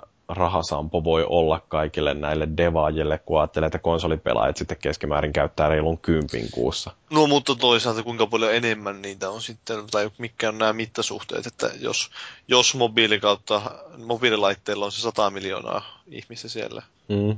Ja niin, että sitten kuitenkin loppujen lopuksi summa sitten voi olla suurempi. Niin siis suunnilleen kaikilla on kuitenkin joku älypuhelin tai pystyy pelaamaan, mutta toinen on sitten se, että ei nyt tule ihan heti mieleen oikeastaan mitään sellaista peliä niin kuin konsoleille, jossa joku tämmöinen todella niin kuin pieni indie-tyyppi olisi saanut suuren menestyksen aikaiseksi. Niin, mutta mä luulen, että se on seuraavan sukupolven sellainen iso juttu, että miten noin indiet saadaan jotenkin otettua mukaan sinne pelin kehitysbileisiin sillä, että nekin voi tehdä siellä hyvin rahaa. Ja mun mielestä niin kuin Sonylla on, niillä on hirveän hyvä se viesti ollut, että indiet ottakaa meihin yhteyttä ja se, että on lupailtu, että pelien hinnat ne vaihtelee ilmaisesta sinne perinteiseen 60. Että se hinnoittelumalli varmaan tullaan räjäyttämään seuraavassa sukupolvessa ihan totaalisesti. Joo, ei toivottavasti tulee tämä joustavammaksi tämä julkaisusysteemi. Varmasti toivottavasti mm. tulee uudella boksillakin, mutta siis... Niin, no siis kyllähän se on nähty jo Pleikka kolmosellakin, että tuolta PSN Storesta, niin sieltä löytyy vaikka minkä hintaista tavaraa. Mm, siis siinä on vain ongelmana justin tämä sitten se tosiaan se sisällön esille tuominen, että toivottavasti se saadaan semmoiseen kuntoon, että sieltä oikeasti pääsee esille muukin kuin ne AAA motherfucker-pelit. No mä luulen, että tuossa sitten taas auttaisi se, että jos esimerkiksi toi webbikaupan integraatio saataisiin toimimaan niin, että joku indie-kehittäjä voi mainostaa omalla sivullansa, että mulla on tällainen peli, ja että siinä samalla kun se tällä hetkellä pistää linkin jonnekin App Storeen ja Android, tai mikä se on siis Google Playhin ja Windows Marketplaceen, niin että siellä olisi samalla lailla linkki, että osta tämä PSN Storesta tai Xbox Livestä. Eikö ne pysty linkittämään ainakin niin PlayStation Storesta on nyt kyllä se nettiversio? No siis se PlayStation Storen nettitoteutus, niin on se aika onneton no onhan siellä. se siis kämäinen, mutta siis niin kuin, että, eikö sinne pysty kuitenkin linkittämään? Mm, varmaan se jotenkin onnistuu, mutta kun miettii, että miten helppoa se on jollain Android-puhelimella, että Niin, niin, mä joo. näen jonkun softan mainoksen jossain web-sivulla, klikkaan sitä linkkiä, menen Google Playhin, painan nappia toisen kerran, niin jos se on ilmainen softa, niin se automaattisesti lähtee latautumaan mun puhelimeeni, tai jos siitä joutuu jotain maksaa, niin sinne tulee vielä yksi ylimääräinen napinpainallu, sitten mä hyväksyn sen maksun. Niin jos se saataisiin pleikkarikaupassa toimimaan yhtä hyvin, niin kyllähän toi parantaisi sitä bisneksen mahdollisuutta, kun siellä ei olisi niitä sellaisia mahdollisia uh, niin kuin ketjusta putoamiskohtia niin monta. No ei, mulle ainakaan tähän mennessä toi tota, Pleikkari Storen, sitä ostaminen ei ole niin liian vaikeaa millään muotoa, vaan nimenomaan se, että oikein missään ei mainosteta yhtään mitään, mitä sinne tulee. Mm. Kaikki journeyt ja muut, että niistä vaan sattuu kuulee jotain ihan vahingossa. Joo, tai no siis toi ja sitten ostaa sen, kun kuulee. Mutta mietin, että se olisi Wii U nettistoren, että, tai mikä se on kauppa siellä. että, eShop. Nimenomaan se. Että tota, en nyt osaisi nimetä varmaan enempää kuin kolme peliä sieltä, jotka tiedän, että on tullut sinne, jotka ei ole tätä levyversioita ja niiden digiversioita. Mutta tota, kun ei tähän mainosta yhtään missään. Niin, toi se on- on niinku se, mitä pitää oikeasti parantaa. Toi on justiin se kynnyksen madaltaminen, että kun kuulen jostain pelistä, niin se, että miten nopeasti tästä tietoisuuden heräämisestä päästään siihen tilanteeseen, että mä oon ö, käyttänyt kovalla työllä tienatut rahani siihen, että mä saan ostettua tämän pelin, niin se, että ton ketjun pitäisi olla vaan jotenkin niin vaivaton, mutta se tietysti sitten, että tarvitsisi saada nämä kaikki peliarvostelijatkin mukaan, että ne pistää linkin sillä lailla, että nyt painat tästä, niin pääset suoraan ostamaan pelin itsellesi. Mm, mutta sitten tuota, mä en tiedä, että haluaisitteko te sinne pleikkarinkin puolelle näitä demo-mahdollisuutta jokaisesta pelistä. Mä en oikein tiedä, mä en ole koskaan ladannut kai, siis kaksi tai kolme demoa ehkä elämässäni, että ei ne mua sillä lailla hirveästi Siitä mä kiinnosta. muistan lukeneeni jossain vähän, että kuinka demoilla on negatiivinen vaikutus pelien myyntiin. Niin no siis se on justiin tää näin, että kun lataa pelidemon ja sitten kokeilee sitä sen 15 minuuttia ja sitten toteaa, että no niin, no tää on nyt nähty, että ei tää mua niin paljon kiinnosta, että menisin ostaa, että jos sitten ei olisi tutustunut siihen peliin, niin tolleen demon muodossa, niin sitten se saattaisi houkutella enemmän ostamaan. On vähän sama juttu, että mä oon pelannut viimeksi demo Pleikkari ykkösellä, jolloin tää oli Tekken kolmosen demo CD tässä konsolin mukana. Mm. Se oli kaksi hahmoa. Sen jälkeen niin ei ole ehkä nyt mielessä, että pitäisi päästä testaamaan demoa. Mm. Ja siis se, mikä mun mielestä niin kuin isoin ongelma mulla on noissa demoissa, että kun se kestää sen rajatun ajan, niin mä tiedän jo valmiiksi, että sit mulla vaan jää se harmitus siitä, että miksei tämä voi nyt jatkuu pitempään, jos se on riittävän hyvä peli. Mutta, no sitten niissä on joissakin peleissä sitä mahdollisuutta, ainakin boxilla ollut, että siitä pystyy vain ostamaan se, että se jatkuu sitten niin näin vain, niin kuin naps vain jatkuu. Mm. Niin siis toihan on PlayStation Plusassa, että siellä on tämä, miksi Niin niin se tunnin sanotaan, full testi. game trial tai jotain tällaista näin, ja musta se on älytöntä, että se on var, äh, äh, niin kuin rajoitettu vaan näihin PlayStation Plus-jäseniin, että kuvittelisin, että toi olisi sellainen juttu, että jos sen pystyisi jotenkin helposti tekemään, että olen jo ladannut sen 12 gigan möntin tonne kovalevylleni ja sitten pelaan sitä tunnin verran ja sitten se kovasti jäi kiinnostamaan, niin siinä kohtaa sitten tulisi, niin kuin, että maksan nyt 69,90, niin pääst jatkaa, niin kai sitä joku hullu jo maksaisikin. Niin. Mm. Mutta mut pakko vielä tässä kohtaa mainita, että pisti vain silmään, kun paljastettiin tämä uusi Ridge Racer, eli Driftopia. Mm. Mä en tiedä, huomasiko te? Joo, Free-to-play-peli. Kyllä, free-to-play-peli, joka tulee PClle ja pleikkarille, mutta ei boxille. Mikä siinä on, että Xboxille tuo? No, sen tehot ei vaan riitä. Joo, ei, ei riitä. No, mä uskon, että siinä on enemmän tämän free-to-playin kanssa vähän ehkä ongelmia, että siellä ei niin kauheasti niitä vielä kuitenkaan ole, että siinä on jonkinlaista ehkä kenties ongelmaa sen suhteen. Niin ja toi on se asia, mistä mä pikkasen vänkäsin tuolla fooruminkin puolella jonkun kanssa, että, että se on täysin merkityksetöntä, että riittääkö tehot tai onko helppo kehittää, että jos ei pysty tekemään bisnestä, niin sitä peliä ei kannata kehittää, vaikka se olisi kuinka helppoa. Et just sen takia tuommoinen Rich Racer, niin okei, se tulee PClle, koska PCllä se on kaikki sen kehittäjän tai julkaisijan hallussa, ja Pleikka kolmosellakin ilmeisesti sitten Sony on sen verran valmis joustamaan, että jotain DLC-paketteja pystyy tuollaiseen ilmoitteeksi jaettavaan peliin myymään sitten No varmaan ne haluaa sitä osittain sitten nyt vähän niin kuin valmistella sitä, että Pleikkari nelosella sitten Mm. homma pitäisi toimia, että Mut siis, kyllä mä nyt näkisin siis niin Rich Days ja Riftopian niin ihan järkevänä. Siis tuommoinen niin ajopeli free to play, mm. tuommoinen voi toimia. Niin ja siis Suomessahan on todella kovaa osaamista tuosta free to play peleistä ja niillä bisneksen tekemisestä. Niin kuin muun muassa Supercell. Niin. Saatatte muistaa, oli podcast-jakso joku... 19 tai jotain tällaista. Kävimme vierailemassa Supercellille, josta kukaan ei tiennyt yhtään mitään. Silloin. Kyllä, mutta nykyään tietää kaikki! Niin, kun niillä on Clash of Clans ja Heyday. Niin, ennen kaikkea Clash of Clans, joka siis... Noin, no, miten tämä yhtiön tarina menikään, että ne sai vuonna 2012 peräti 1,35 miljoonaa euro tukea valtiolta. Ja mm. sitten ne, ne on vissiin maksanut ihan hyvin sitä takaisin. Tai no siis koko tämä niin tuki on niin no siis 7500 000 oli ihan sellaista suoraa rahoitusta ja 600 tonnia lainaa. Joo, ja sitten se, se laina on maksettu takaisin. Ja sitten, no kyllä sitten varmaan on nyt, jos katsoo, että kuinka paljon ne on saanut sitä rahaa, että verotuloja on tullut maksettua, nehän lupasi, että ne maksaa vain Suomeen. Niin, että ne ei harrasta mitään sellaista verosuunnittelua, että vietäisiin rahat jonnekin Kyprokselle. Niin, siellähän ne turvallisesti, tai tunnetusti on turvassa ne rahat niin. sitten Kyproksella. Mutta niin, 44 mm. miljoonaa verotuloja tullut jo. Niin, tämän vuoden puolella 35 miljoonaa.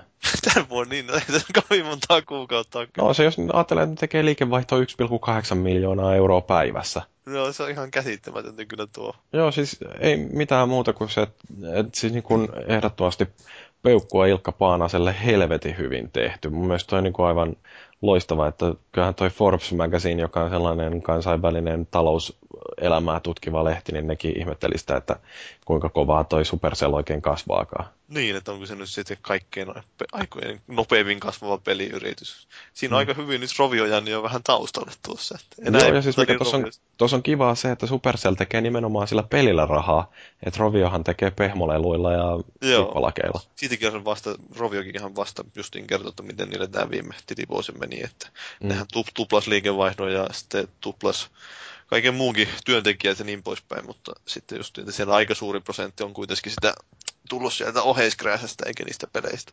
Joo, ja kyllä mun täytyy tälleen syntymä sosiaalidemokraattina sanoa, että mä olen hirveän iloinen siitä, että Supercellilla on tämä vankka aikomus, että ne maksaa veronsa Suomeen, että ei rupea sitten kikkailemaan noiden rahojen perusteella. Mua vähän vitutti, kun luki jotain talouselämän kommentteja. Siellä ihmiset oli niin kuin, että onpas tyhmä firma, että kun tollain noin maksaa veronsa, että, että olisiko toikin raha parempi käyttää palkkaamiseen. Mutta kun Jumalauta, Supercellillä ei ole ongelma se, etteikö niillä olisi rahaa palkata. Niillä on ongelma se, että ne ei löydä ihmisiä, jotka ne haluaisi palkata. Niin, se on vähän niin kuin Suomen pelialalla yleensäkin ongelmana. Että... Niin, että ne voi haalia ulkomailta tänne jengiä, mutta Suomeen muuttamisen kynnys on aika korkea. Että tämä on kuitenkin vähän umpimielinen maa. Vaikka... Kaukana kaikesta ja sitten toisaalta niin. itsemurhaluvut on vähän liikaa. niin, no toivottavasti tänne saataisiin sitten jotain iloisia latinoita, jotka ei tappaisi itteensä niin helposti. No en mä tiedä, se voi olla vähän vaarallista, kun suomalaiset tulee hakkaa. Mm, joo. Viivät mutta, naiset! Niin, mutta siis se, että kyllä toi 44 miljoonaa euroa, niin senkin kun pistää johonkin yliopistoille, niin kyllä sillä saadaan koulutettua aika monta tietotekniikka-alan insinööriä. Niin, tai sillä saadaan monta tämmöistä Pekka Himasen projektia vedettyä. Niitä niin. tuomioja voi ostaa monta illallista itsellensä hotellihuoneeseen. Niin. Niin, no noin demarit sellatteita. Niin, tällaisia me ollaan. Niin olette. Iloisia veronmaksajia. Ei käyty, voidaan käyttää kaikki verorahamme. Ei käyttänyt kuitenkaan mitään maksukanavia sille. Mm-hmm. Niin, Eivät ainakaan myöntäneet. Mutta onko tämä nyt liian sellaista yhteiskuntapoliittista keskustelua, että tätä ei saa käydä? Öö, niin, en tiedä sitten. Että nythän oli tämä viime aikoina on paljon puhuttanut varmasti tämä Bostonin tapaus. Ei Joo. siis se, että Pittsburgh voitti Bostonissa, mutta vaan se, että siellä räätyttiin pommeja. Niin, siis Ben Kutcher oli aika hyvän jutun kirjoittanut taas kerran. Kannattaa lukea näitä Penny Arcade-reportteja. Hieno, hieno sivusto. Niin, niin Ben Kutcher oli siellä tosiaan kirjoittanut tällaisesta tapauksesta, kun Kotakussa oli tämän Bostonin pommiräjähdyksen jälkeen, niin sinne oli sitten pistetty joku sellainen pikainen blogahdus aiheesta. Ja tota, siitä oli ilmeisesti jotkut ottanut sitten vähän nokkiinsa, että Kotaku on videopelisivusto, siellä pitäisi puhua vain videopeleistä ja videopeliuutisista, että minkä takia siellä yhtäkkiä kommentoidaankin jotain tällaista Bostonin räjähdystä. Ja... Mä, siis, mutta siis tämä voi asettaa sillä tavalla kontekstiin, että se ei ole ainut postaus lähellekään, joka Mhm. niin kuin sillä että siellä, se on Kotakun ongelma on se, että siellä on tätä ihmeen Japanin runkkausta on kanssa niin paljon, että siitä porukka valittaa. Ja siellä postataan aivan älyttömästi tavaraa, joka ei millään tavalla liity peleihin. Mm. Josta ne tietää, että ne saa lukijoita vain kun ne postaa niitä. Mm. Mutta siis, että ne ei liity millään tavalla peleihin. Se on niin kuin sen Joo. sivuston ongelmia. Kutsera kirjoitti kyllä tostakin justiin, että niiden po- postausten tekemisestä vaan, jotta saadaan lukijoita ja sitä kautta sitten klikkauksia ja mainoksia.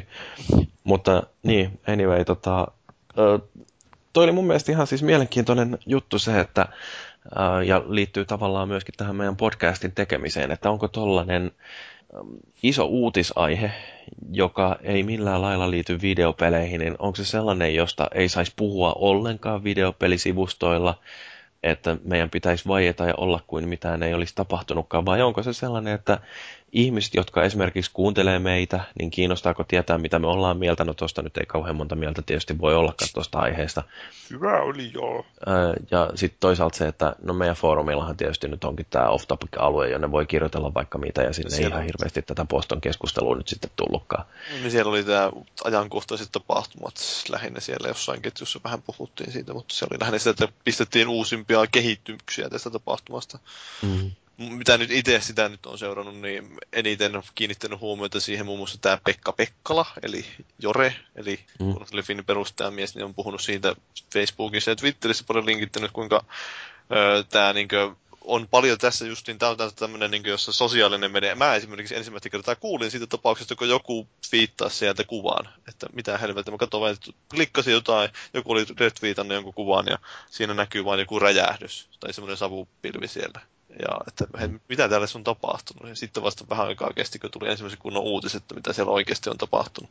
Siellä on pommit räjähtänyt Bostonissa, mutta niin kuin siis tämä, että kuinka ö, paljon on tätä sosiaalista mediaa, että kuinka paljon sitä pystyy loppujen lopuksi käyttämään tämmöisessä tilanteessa, kun sieltä tulee niin kauheasti sitä informaatiota, ja sitten sitä ruvetaan käyttämään suodattomattomana, niin Mm. mm. se menee vähän huonolle poluille, menee tämä uutisointi, että miten se oli joku, mä en itse ole tähän taas ehtinyt niin tarkasti perehtymään tähän tapaukseen, mutta että Redditissä olisi niin kuin Sherlockoitu NS mukaan, että se syyllinen. Ja sitten siitä oli jo uutisoitukin, että joo, tämä on nyt se syypää siihen. Mm. Ja sitten ei sehän se ollutkaan. Niin, että väärää miestä syytettiin. Niin, ja siellä oli, oliko se New York, vai mikä lehti se oli, joka oli uutisoinut siitä, että nämä nyt oli nyt syypäät tähän Bostonin räjäytykseen. Joo. Ja nehän oli siis, oli kuvaakin tyyliin lehdessä. Niin, no toi nyt on ainakin sellaista justiin, että siinä pilataan ihmisten elämää sitten. Ja Niin. jos tossakin joku sitten hätäisempi kaveri olisi ruvennut yhtäkkiä ö, keräämään lynkkausjoukkoa ja siinä olisi sitten käyty pieksemässä tai tappamassa tyyppi, jolla ei ollut mitään tekemistä asian Niin tyyliin sillä, että lukee lehteä ja katsoo, ja se jätkä istuu mua vastapäätä tuossa. Mm. Niin. Terrorista! Mm. Mutta siis, siis niin. Mm. joo, ei siitä on kaikki ei, ei nyt silleen ole mitenkään niin kuin erityisen uutta, että oliko se nyt se ensimmäinen kouluammuskelu Suomessa, niin tota, oli ihan silloinkin niin, muistaakseni Muro BBS-foorumeille Joo. tullut ilmoitus aiheesta ennen kuin poliisi sai asiasta tietää, ja myös syyllinen selvitettiin sitä kautta ennen kuin viranomaiset sai asiasta vihjää, että mm. Onhan tämä niin jännäksi mennyt tämä touhu. Niin, mutta mun mielestä tässä oli ihan mielenkiintoinen se Kutsaran pointti, että kun ollaan jollain tuollaisella sivustolla, jossa äh, ihmiset tavallaan kuitenkin kokee olevansa osa sitä yhteisöä, niin eikö siellä voisi puhua joistain sellaisista asioista, jotka koskettaa, vaikka ne ei nyt sitten liittyisikään nimenomaan sen sivuston omiin aiheisiin. Totta kai nyt niin kuin justiin esimerkiksi meidän foorumilla nyt totta kai, mutta Mm. sitten se on vähän kriittisempi tai niin kuin hankalampi kysymys justiin sitten, että pitäisikö olla jotain uutista tai mitään niin kuin semmoista tämmöisestä aiheesta. Mm. Niin ja siis, no ehkä ei uutista, mutta sitten toisaalta näin, että voidaanko me puhua tuosta podcastissa. Ehkä me ei halutakaan. Niin, no siis riippuu totta kai aina vähän tapauksesta, mutta kyllä me nyt puhutaan jostain jääkiekostakin täällä. Mm. Ei- Eikä se nyt kauheasti liity, mutta Niin. siis, ei sillä, että se otetaan välttämättä niin pääaiheeksi, mutta sillä on kyllä kun tässä podcastin aikana, jos tässä nyt kuinka monta tuntia nyt puhukaan, niin kyllä se nyt jossain, johonkin rakoon sopii jokin kommentti tai viittaus tai siihen ajankohtaisiin tapahtumiin. Mm. No, mutta sen jääkiekosta puhumisen ainakin voisi lopettaa kokonaan. Meinaako? Joo, Senkö takia meillä kuuntelijat kaikkoa? se on todennäköisesti se syy. Voitaisiin tehdä Sien mestaruusjuhlista oma jakso ensi viikolla. Mm, niin, Olis tai sitten ei. mä ehdotan, että siirrytään tuonne viikon keskusteluun, jossa me puhutaan genrenvaihdosleikkauksista, eli kuinka pelit siirtyy yhdestä lajityypistä toiseen ja onko se hyvä vai huono juttu, mutta kuunnellaan sitä ennen vähän jotain musiikkia.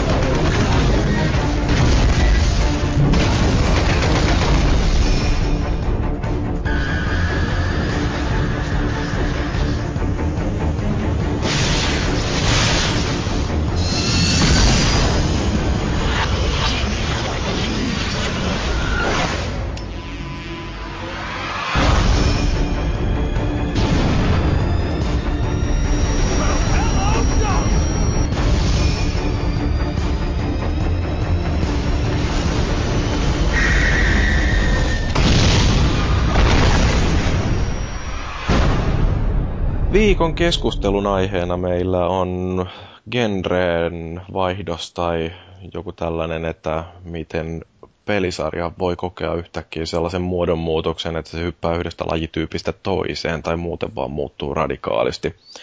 Ja oikeastaan tämä on lukijalta, ei lukijalta, hm, kuulijalta tullut ehdotus. Meidän jakson numero yksi palautteissa Ruta Baga on ehdottanut tällaista – Annetaan vaikka yksi ehkä ajankohtainen aihe käytettäväksi vanhojen klassikkosarjojen haudasta ylöskaivaminen ja väkivaltainen pakottaminen kaivajansa tahtoon. Fallout 3 julkistuksen aikoihin meinasi housut räjähtää odotuksesta ja jännityksestä, vaan pelivideoiden ja muiden yksityiskohtien julkisuuteen tulo alkoi masentamaan, ja itse peli oli mulle melkoisen hartiat lysäyttävä kokemus. Vasta nyt vuosien jälkeen alan pikkuhiljaa hyväksymään pelin olemassaolon ja ehkä sitä jopa hiem, äh, siitä jopa hieman nauttimaan. Toinen esimerkki on tuleva XCOM, mutta hitto vieköön nyt pelivideoita ja haastatteluita katsellessani ovat odotukset housut räjäyttävässä sfäärissä taas. Siis täysin päinvastainen efekti mitä Falloutin kanssa. Onko kokemuksia samanlaisista fiiliksistä ja minkä pelisarjojen kanssa? Ja tämä on tosiaan 19. ensimmäistä 2011 annetta, annettu palaute, että me tota, nopeasti reagoidaan näihin. Kyllä sitä palautetta kannattaa, että jos nyt lähettää, niin sitten se voi laskea tosiaan, että se on siellä 2015. Joo, mä oon itse asiassa ottanut tämän ehdotuksen talteen jo tuolloin aikoinaan ja tehnyt meille tuonne suunnittelualueelle ihan ketjunkin tästä. Ja siihen mä olin ehdottanut, että sitten kun kuullaan tästä XCOM-pelistä jotain uutta, niin sitten voitaisiin varmaan ottaa tämä käsittelyyn. No, meni, Niin, meni hetken aikaa ja viime viikollahan tuli tosiaan sitten sellaista tietoa, että tämä XCOM räiskintäpeli, kolmannen vai ensimmäisen persoonan räiskintä, että se projekti oltaisiin nyt sitten kaikessa hiljaisuudessa kuoppaamassa. Niin, ainakin, ainakin se olisi muuttamassa muotoa. Joo, että tota, sen takia nyt ruvetaan puhumaan sitten tällaisesta aiheesta, että kiitos Varrutabaga ehdotuksesta, toivottavasti edelleen kuuntelet meitä ja oot elossa. Mutta niin, ähm, aloitetaan vaikka sillä, että mietitään vähän, että mistä me meinataan ylipäätänsä puhua ja lähinnä siis se, että mitä te käsitätte tällä termillä genre tai lajityyppi?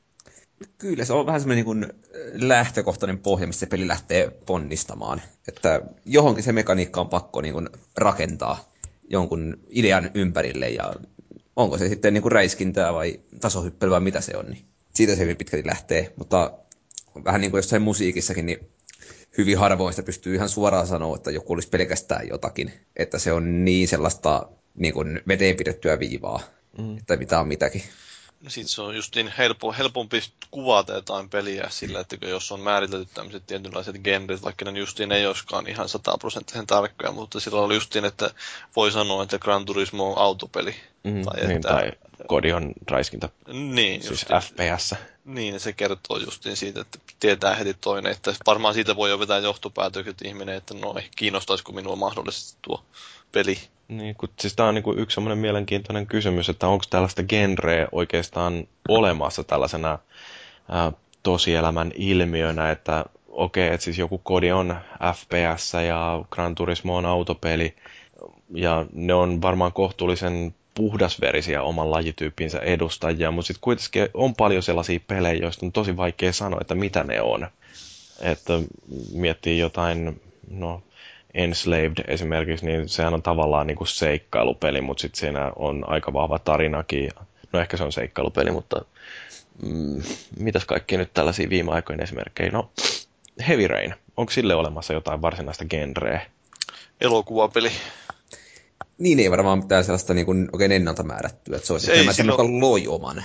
Sillä on semmoinen genre kuin paskapeli. No eikö se ole jotain enemmän jotain seikkailu? Vähän niin kuin muistuttaa siinä monessa mielessä vähän näitä vanhan ajan seikkailuja. Niin, no siis varmaan joskus 20 vuotta sitten olisi puhuttu interaktiivisista elokuvista. Niin, tai sitten voisi vain olla puhua draama. Mm. Että ehkä käyttää näitä, enemmän näitä elokuvapuolen termejä. Mm. Tai ei thrilleri kai se oli, vai oliko? Niin, vaikea sanoa. Niin, mutta toi on oikeastaan aika jännä sillä että tiettyjen pelien kohdalla ei enää tukeuduta näitä tällaisiin vanhoihin perinteisiin pelialan lajityyppeihin, vaan justiin, että jostain Heavy Rainista, niin siitä voidaan puhua vähän samalla, samalla kielellä kuin elokuvista. Niin, ja kyllähän esimerkiksi just Älä veikkiä mainostettiin, että se on psykologinen thrilleri. Mm. Joo, mikä pitää tavallaan toimia, paikkansa, vaikka se olikin sitten sellainen toimintapainotteinen uh, survival horror ikään kuin. Mm, mm, mm. Sehän oli justiin vain, että ne teki siitä vahingossa vähän enemmän kauhuisamman kuin halusivat. Mm. Joo, mutta siis periaatteessa varmaan meidän keskustelun puitteissa varmaan me niinku kuvitellaan, että lajityyppi on jokin sellainen ää, pelimekaniikkoja ja esitystavan yhdistelmä, joka tavallaan antaa sellaisen kontekstin, jonka sisällä me yritetään arvioida sen pelin merittäjä. Niin, että jos nyt ruvetaan puhumaan siitä, että genren vaihdoksista, niin Mm. ei varmaan oteta niitäkään esiin. Tai siis pitää, oletetaan siinä tapauksessa melkein, että he ei, pelillä on alun perin ollut joku selkeä genre. Niin. Miten muuten, niin kuin ihan noin yleisenä kysymyksenä, niin kun te mietitte, että minkälaisia pelejä te fanitatte, niin kohdistuuko se enemmän niihin pelisarjoihin vai onko se laajemmalti sillä, että jotkin tietyt lajityypit kiehtoo? No, mulla se on, onko tämä ei kumpaakaan, että te huomaa sen, että hyvä peli on niin kuin hyvä peli. Oli se sitten joku football manager tai räiskintää tai urheilua tai sille, on niin kuin hyvin vähän sellaista niin kuin genrejä, mitä ei oikeasti suostuisi pelaamaan. Hmm. Et hyvin kaiken näköistä. Totta kai löytyy ne omat sarjat, mitä sitten fanittaa enemmän, mutta ne on niin kuin enemmän poikkeuksia. Niin, kun toi on siis, mä itse yritän miettiä justiin, että mikä mua kiehtoo, ää, niin kyllä se on varmaan aika lailla pelisarjat ja ö, osittain lajityypit sillä, että kyllä mä niin kun varmaan suhtaudun esimerkiksi FPSiin sillä ehkä lähtökohtaisesti positiivisemmin kuin suurin osa niistä ihmisistä, jotka valittaa, että FPS on liian paljon. Mutta sitten joku tällainen kevyt taktikointi tai strategiointi, niin nekin on ihan kiinnostavia. Mutta sitten on jotain sellaisia pelejä, niin kuin Ratchet Clank, että vaikka mä nyt en ole mikään hirveän iso tasoloikkien ystävä, mutta sitten kuitenkin Ratchetit on kolahtanut, koska ne yhdistelee sitä tasoloikkaa ja toimintaa niin kivasti. Ja mä taas ehkä näkisin tossa enemmän sitä, että niin kun se tyyli ja teema, mitä se käsittelee, kiinnostaa mua enemmän kuin varsinaisesti se, että se olisi jonkun kahden generen oma juttunsa. Mm. Vaikka joku Mario, että en mä ole mikään suuri tasohyppelyiden ystävä itsekään, mutta silti Mario pelaa mielellään, koska ne on niin, niin hyvin tehtyjä pelejä vaan. Mm. Ja se, No se on sellaista niin kuin lepposta. No mitäs miettii, mitä, Niin, no siis en mä tiedä. Mä, mulle ehkä enemmän se määrittelee tämä lajityyppisen sillä lailla, että kyllä mulla on tietyt lajityypit, joita mä nyt hyvin epä, epätodennäköisesti pelaan, niin kuin japanilainen roolipeli esimerkiksi. Mm. ja nykyään ehkä se ei ole välttämättä enää edes niinkään, ei se kuitenkaan loppujen lopuksi ehkä ole siitä peli, lajityypistä kiinni, että kokeilenko mä jotain peliä, vaan se on ehkä sitten niistä muista kriteereistä, että toisaalta, niin, Mm. en mä nyt tiedä, hyvin harvoja pelisarjoja kuitenkaan on, joita mä nyt sillä lailla lähtisin sokeasti kokeilemaan pelkästään pelin nimen perusteella. tuossa kuitenkin katsoin, mitä viikon aikana tuli pelattua, niin oli se Fable 2 ja sitten tämä Motocross Madness, mikä tuli Boxille ja Injustice ja mitä kaikkea muuta. Että kun ne ei ole niinku mitään tekemistä keskenänsä. Kaikki on täysin erilaisia, mutta kaikkia pelaa silti mielellänsä. Mutta oliko se niin kuin Fablekin, niin ensimmäistä kertaa kun koskit siihen, niin oliko se sen takia, että kun se oli roolipeli, niin se periaatteessa sitten antaa sellaisen syyn tutustua siihen. No se oli ehkä enemmän vaan se, että se ykkönen miellytti niin paljon. Ja ykköseen tutustuin aikanaan sen takia, että se oli roolipeli ja sai tietysti hyviä arvosanojakin. Mm. Mutta toinen on sitten se, että on sitä aiemminkin puhunut, mutta kun pelaa riittävän monta tällaista tai räiskintää tai harmaaseen ja ruskeeseen sävyyn perustuvaa peliä putkeen, niin sitten tekee mieli saada jotain vähän sellaista pirteempää välissä. Mm-hmm. Siihen niin kuin Fable 2 on erinomainen valinta. No okei, okay, jos mennään tähän ihan viikon aiheeseen, niin minkälaisia esimerkkejä teille tulee siitä, että jokin pelisarja olisi kokenut niin rajun muodonmuutoksen, että voitaisiin puhua sitä, että se on suorastaan vaihtanut yhdestä lajityypistä toiseen. Äh, et mitä mä nyt ajattelin, niin no tämä nyt olisi tietysti ollut täysin ilmeinen, että XCOM oli sellainen vuoropohjainen taktiikkanaksuttelu, jossa, josta sitten joku yhtäkkiä keksi, että hei tehdäänkin tästä FPS. Ja se olisi ollut, jos se olisi toteutunut, niin se olisi ollut sellainen tilanne, että selkeästi nähdään, että jokin franchise hyppää lajityypistä toiseen. Mutta mitä muita ihan vaan sillä että ymmärretään, että mistä ilmiöstä me puhutaan? Kai se Halo ja Halo Wars on semmoinen niin kuin, ehkä kaikkein ilmeisin ja niin kuin tunnetuin esimerkki viime vuosilta. Mm. Sitäkin on mennyt aikaa. Mut sitten kun alkoi miettiä erilaisia tilanteita, niin Mario tuli hyvin nopeasti mieleen. Että siellä niin kuin, totta kai on tämä evoluutio ja revoluutio välinen suuri kysymys, mutta mm. se, että kun on pompittu 2Dstä 3D ja takaisin ja flipperipeleistä futikseen ja roolipeleistä perhepeleihin, niin onhan se niin kaiken näköistä tullut tehtyä. No Mariot on sillä ihan mielenkiintoinen justiin, että ne on jotenkin ihan oma juttuunsa sitten taas, että äh, siellä voi melkein jo kysyä, että mikä on sitten se, se niin kulmakivi siinä Marioissa, että, että mistä sitten hypähdellään välillä jonnekin muualle. Mutta mitäs toi, mitäs toi Metal Gear Rising, tämä Revengeance, mikä se nyt olikaan, niin, niin eikö se kuitenkin aika lailla hyppää siitä, mitä Metal Gearit on ollut? no Metal nythän sä nyt varmaan oot pelannut Metal Gear Solidin, niin sä niin, ehkä... mä en ole Revengeancea pelannut. No Revengeance on sitten enemmän tämmönen melkein Ninja Gaideni, mutta ei kuitenkaan. Mm tuommoinen mättöpeli. Niin, mutta eikö tämä ole just sellainen, niin kuin, että... No on. Ja siis oikeastaan kun miettii, niin Risingi, kun se julkistettiin ensimmäisen kerran, niin eikö siinä lupaus ollut pikkasen, että se olisi ollut samaa sarjaa kuin Metal Gear Solidit? Ei se mun mielestä. Että se oli mun mielestä alun perinkin, eikö se ollut tämä, että se on Lightning Bolt Action. Että se olisi vähän erilainen alun perinkin. Hmm. Mä muistelisin vain, että siinä olisi alun perinkin ollut fanit vähän semmoinen, ei, ei ole sama. Hmm. No, mitäs nämä muut? Metroidi? Joo, sekin oli vähän semmoinen, että tietysti onhan se vähän niin kehitystä ja ihan luvantastakin, että 2Dstä vaihdettiin Prime-sarjaan mentäessä 3D, että kun tekniikka sen salli. Mutta tota, ainakin se fiilis, mikä mulle jäi niistä aiemmista, oli vähän se, että tota, siinä, tai vaikka sitten ihan uusimmasta, mikä Ater M se onkaan, että ne on enemmän se niin toimintaan keskittyviä, kun taas toi Prime on ne, niin kuin, selkeästi enemmän semmoinen seikkailu ja ehkä vähän niin tasoloikaksi voisi sitäkin kuvailla. No, kun Metroidithan yhdessä Castlevanian kanssa oikeastaan määrittelee yhden lajityypin, mm. eli Metroidvanian. Ja näkisin, että tämä, niin kuin, en ole tietenkään Metroid Primea jonkun verran pelannut ja sitten niitä aikaisempia en ollenkaan tai sen jälkeenkään tulleita, mutta siis että jäänyt semmoinen kuva, mielikuva, että se on nimenomaan enemmänkin tämmöinen ehkä luonnollinen askel siinä, että siirryttiin, että siinä on se pelin ydin on säilynyt monessa mielessä eri ennallaan, vaikka sitä onkin siirretty sinne täysin uusiin ulottuvuuksiin. No, mutta silti Primeista hypättiin taas siihen Atre M. Joo, se oli En ole kyllä pelannut, mutta se on niin kuin ilmeisesti täysin erilainen peli. Se on sitten vähän erilainen vissi jo, että se on tämmöinen suoraviivaisempi ehkä. Mm-hmm.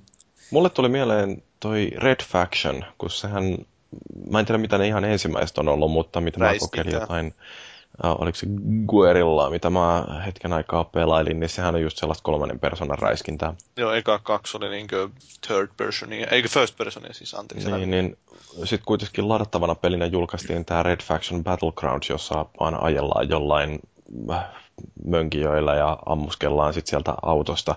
Ja sehän on sitten taas tämmöinen, että okei okay, se on jokinlainen välipala varmaan, mutta se, että minkä takia sitten että se on julkaistu Red Faction nimellä, niin sitä mä en oikein pystynyt ymmärtämään. No nyt tuli itse asiassa mieleen mullekin tämä EVE Onlineista Dust 514. Haa, toi on muuten ihan hyvä. Siinähän tietysti franchise ei ollut kuin se yksi ainoa peli, mutta toisaalta, että... Kuitenkin lähdetty siihen samaan universumiin rakentamaan täysin erilaista peliä. Mm. Joo, toi on ihan mielenkiintoinen ilmiö kanssa, että miten, miten toi sitten on onnistuttu perustelemaan. Mutta Noin vielä, jos haluaa, niin eikö tämä uusin Syndicate ollut aika erilainen verrattuna niihin aikaisempiin. Minkälaisia ne aikaisemmat on ollut? No mä muistelen sitä Syndicate Warsia, mä ainakin mitä pelasit, se on semmoinen niin isometrisestä kuvakulmasta kuvattu tämmöinen vähän niin kuin taktinen peli enemmän. Mm. Ja sitten taas tuo Syndicate, se uusi, niin se oli taas tämmöinen first person, niin ehkä enemmän räiskintä. Mm. Ja sitten Lara Croft and the Guardian of Light, nyt tämä nyt on sinänsä aika ilmiselvä, että se oli semmoinen kaksulotteinen isometrinen se toiminta vähän arkademaisempi. Se on erittäin hyvä peli. Se on loistava peli. Se kaverin kanssa hyvinkin mielellään jonkin aikaa. Tosi jäi kyllä kesken, mutta mm. siihen vaikutti ehkä enemmän niin muut syyt kuin se, että peli olisi ollut tylsä. Niin.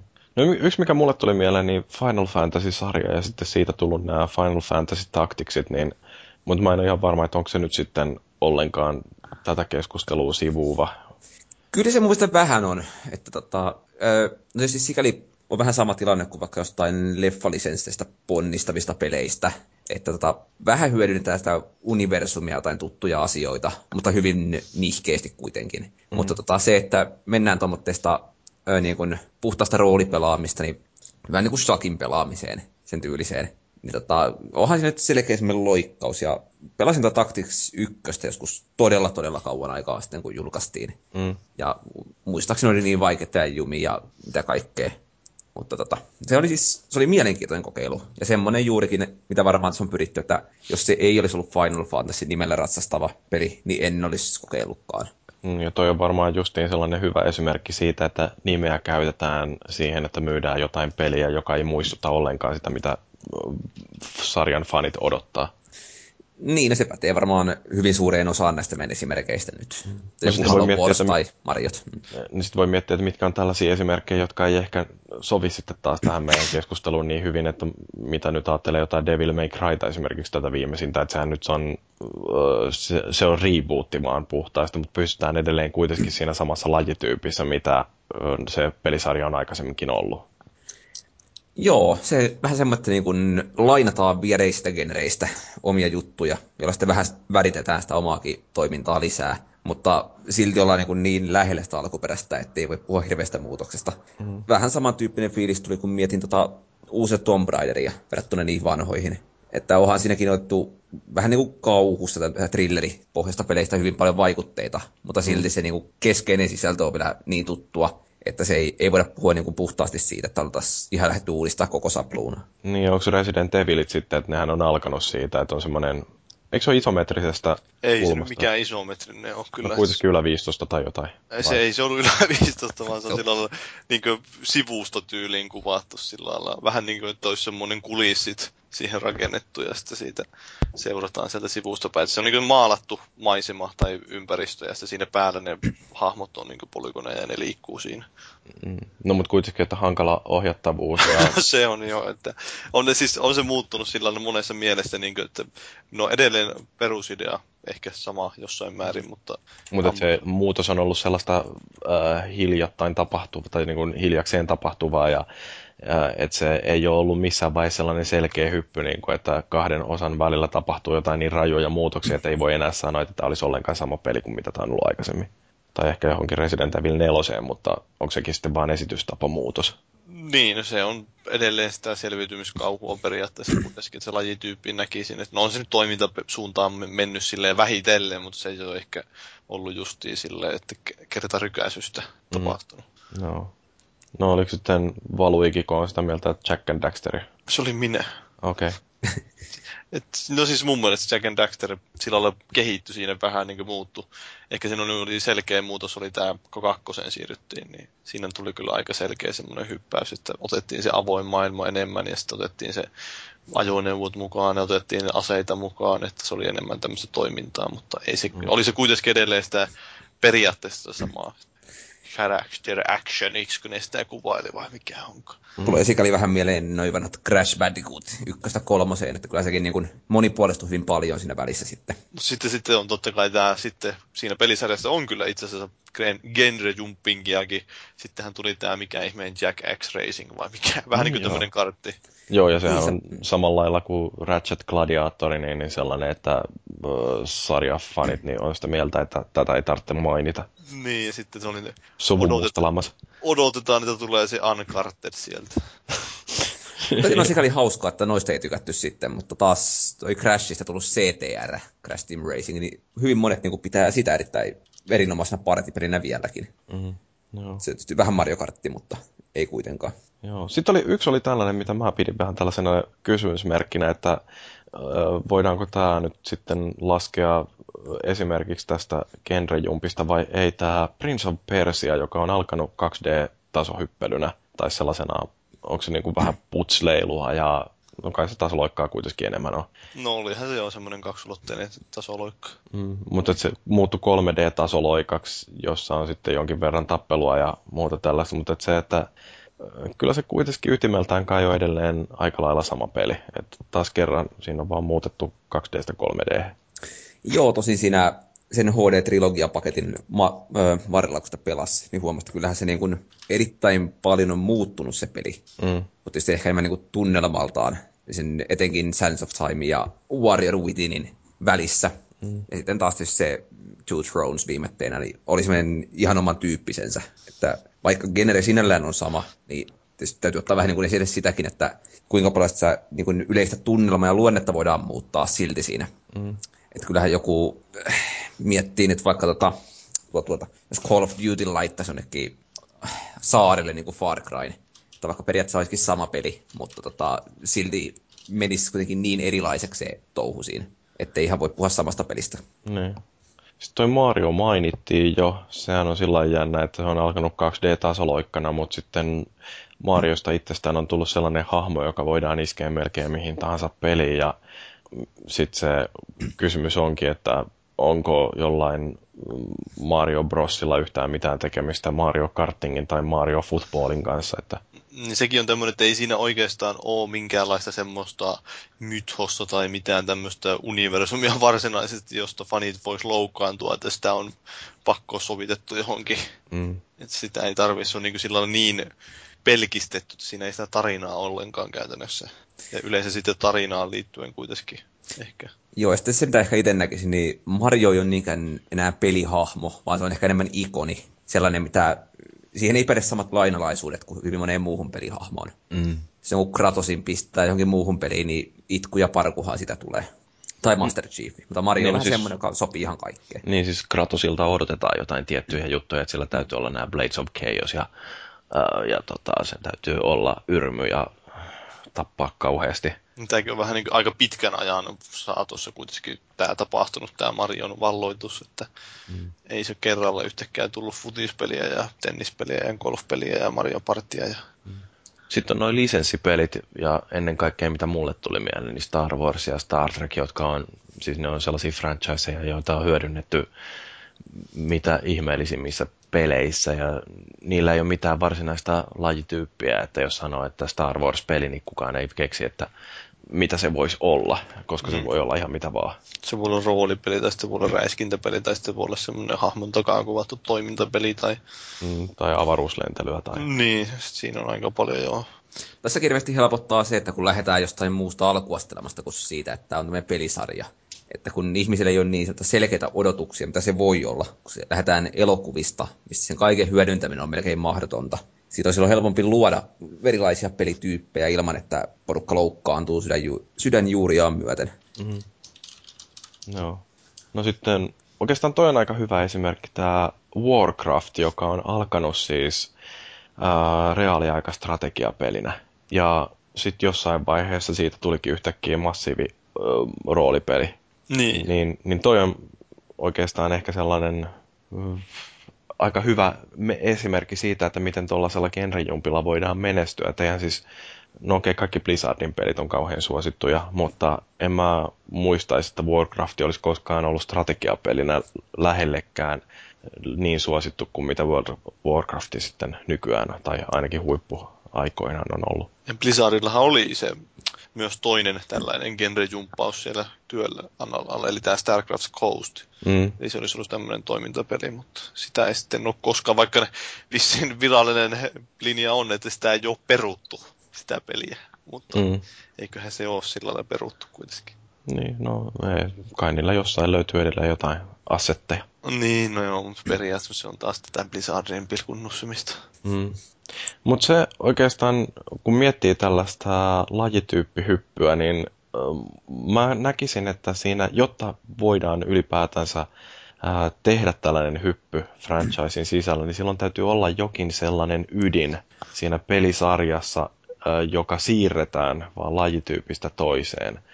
Ja se niin kuin mielenkiintoinen kysymys on justiin, että kun ruvetaan harkitsemaan tällaista, että mitä jos me nyt otetaankin tämä peli A ja äh, puristetaan sieltä se kaikkein tiukin ydin ja sitten tehdään siitä uusi peli, joka on ihan erinäköinen kuin tämä alkuperäinen, niin että mitä me oikeasti silloin ollaan siirtämässä. Että ähm, jos ne ajattelee esimerkiksi vaikka nyt sitten tätä Call of Duty, joka on mainittu jo pari kertaa, niin kun teille sanotaan Call of Duty ja että siitä on tulossa uusi peli, niin varmaan muodostuu jonkinlainen sellainen mielikuva, että mitä se peli on. Niin mitä te niin kuin odotatte uudelta Call of Dutylta? Musta tästä ehkä niin kuin lähteä siitä, että jos verrataan sellaista pelejä, jotka pohjautuu johonkin niin kuin äärimmäisyyksiin hiottuun pelimekaniikkaan, ja sitten mm. taas ne, jotka tota, menee enemmän niin kuin joku universumi tai tarinan pohjalta. Et selkeästi tämmöinen kodi, joka on niin kuin, eihän nyt kukaan voi oikeasti valehdella pokalla, että tota, kodissa olisi jotenkin ikimuistainen tarina, tai että kukaan tulisi sitä muistaa kahden vuoden kuluttua. Mm.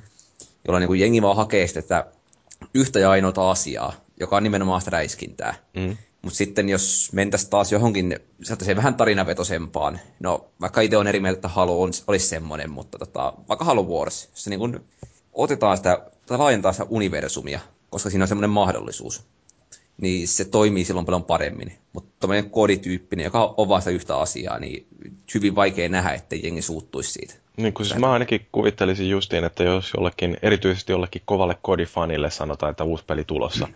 niin sillä ajatukset on heti siinä, että aivan saatanan timmisti tehty ohjaus, 60 freimiä sekunnissa, tosi kiva päästä räiskimään vihollisia, kivat kartat, sitten tämä niinku, etenemisjärjestelmä, että siellä avataan uusia aseita.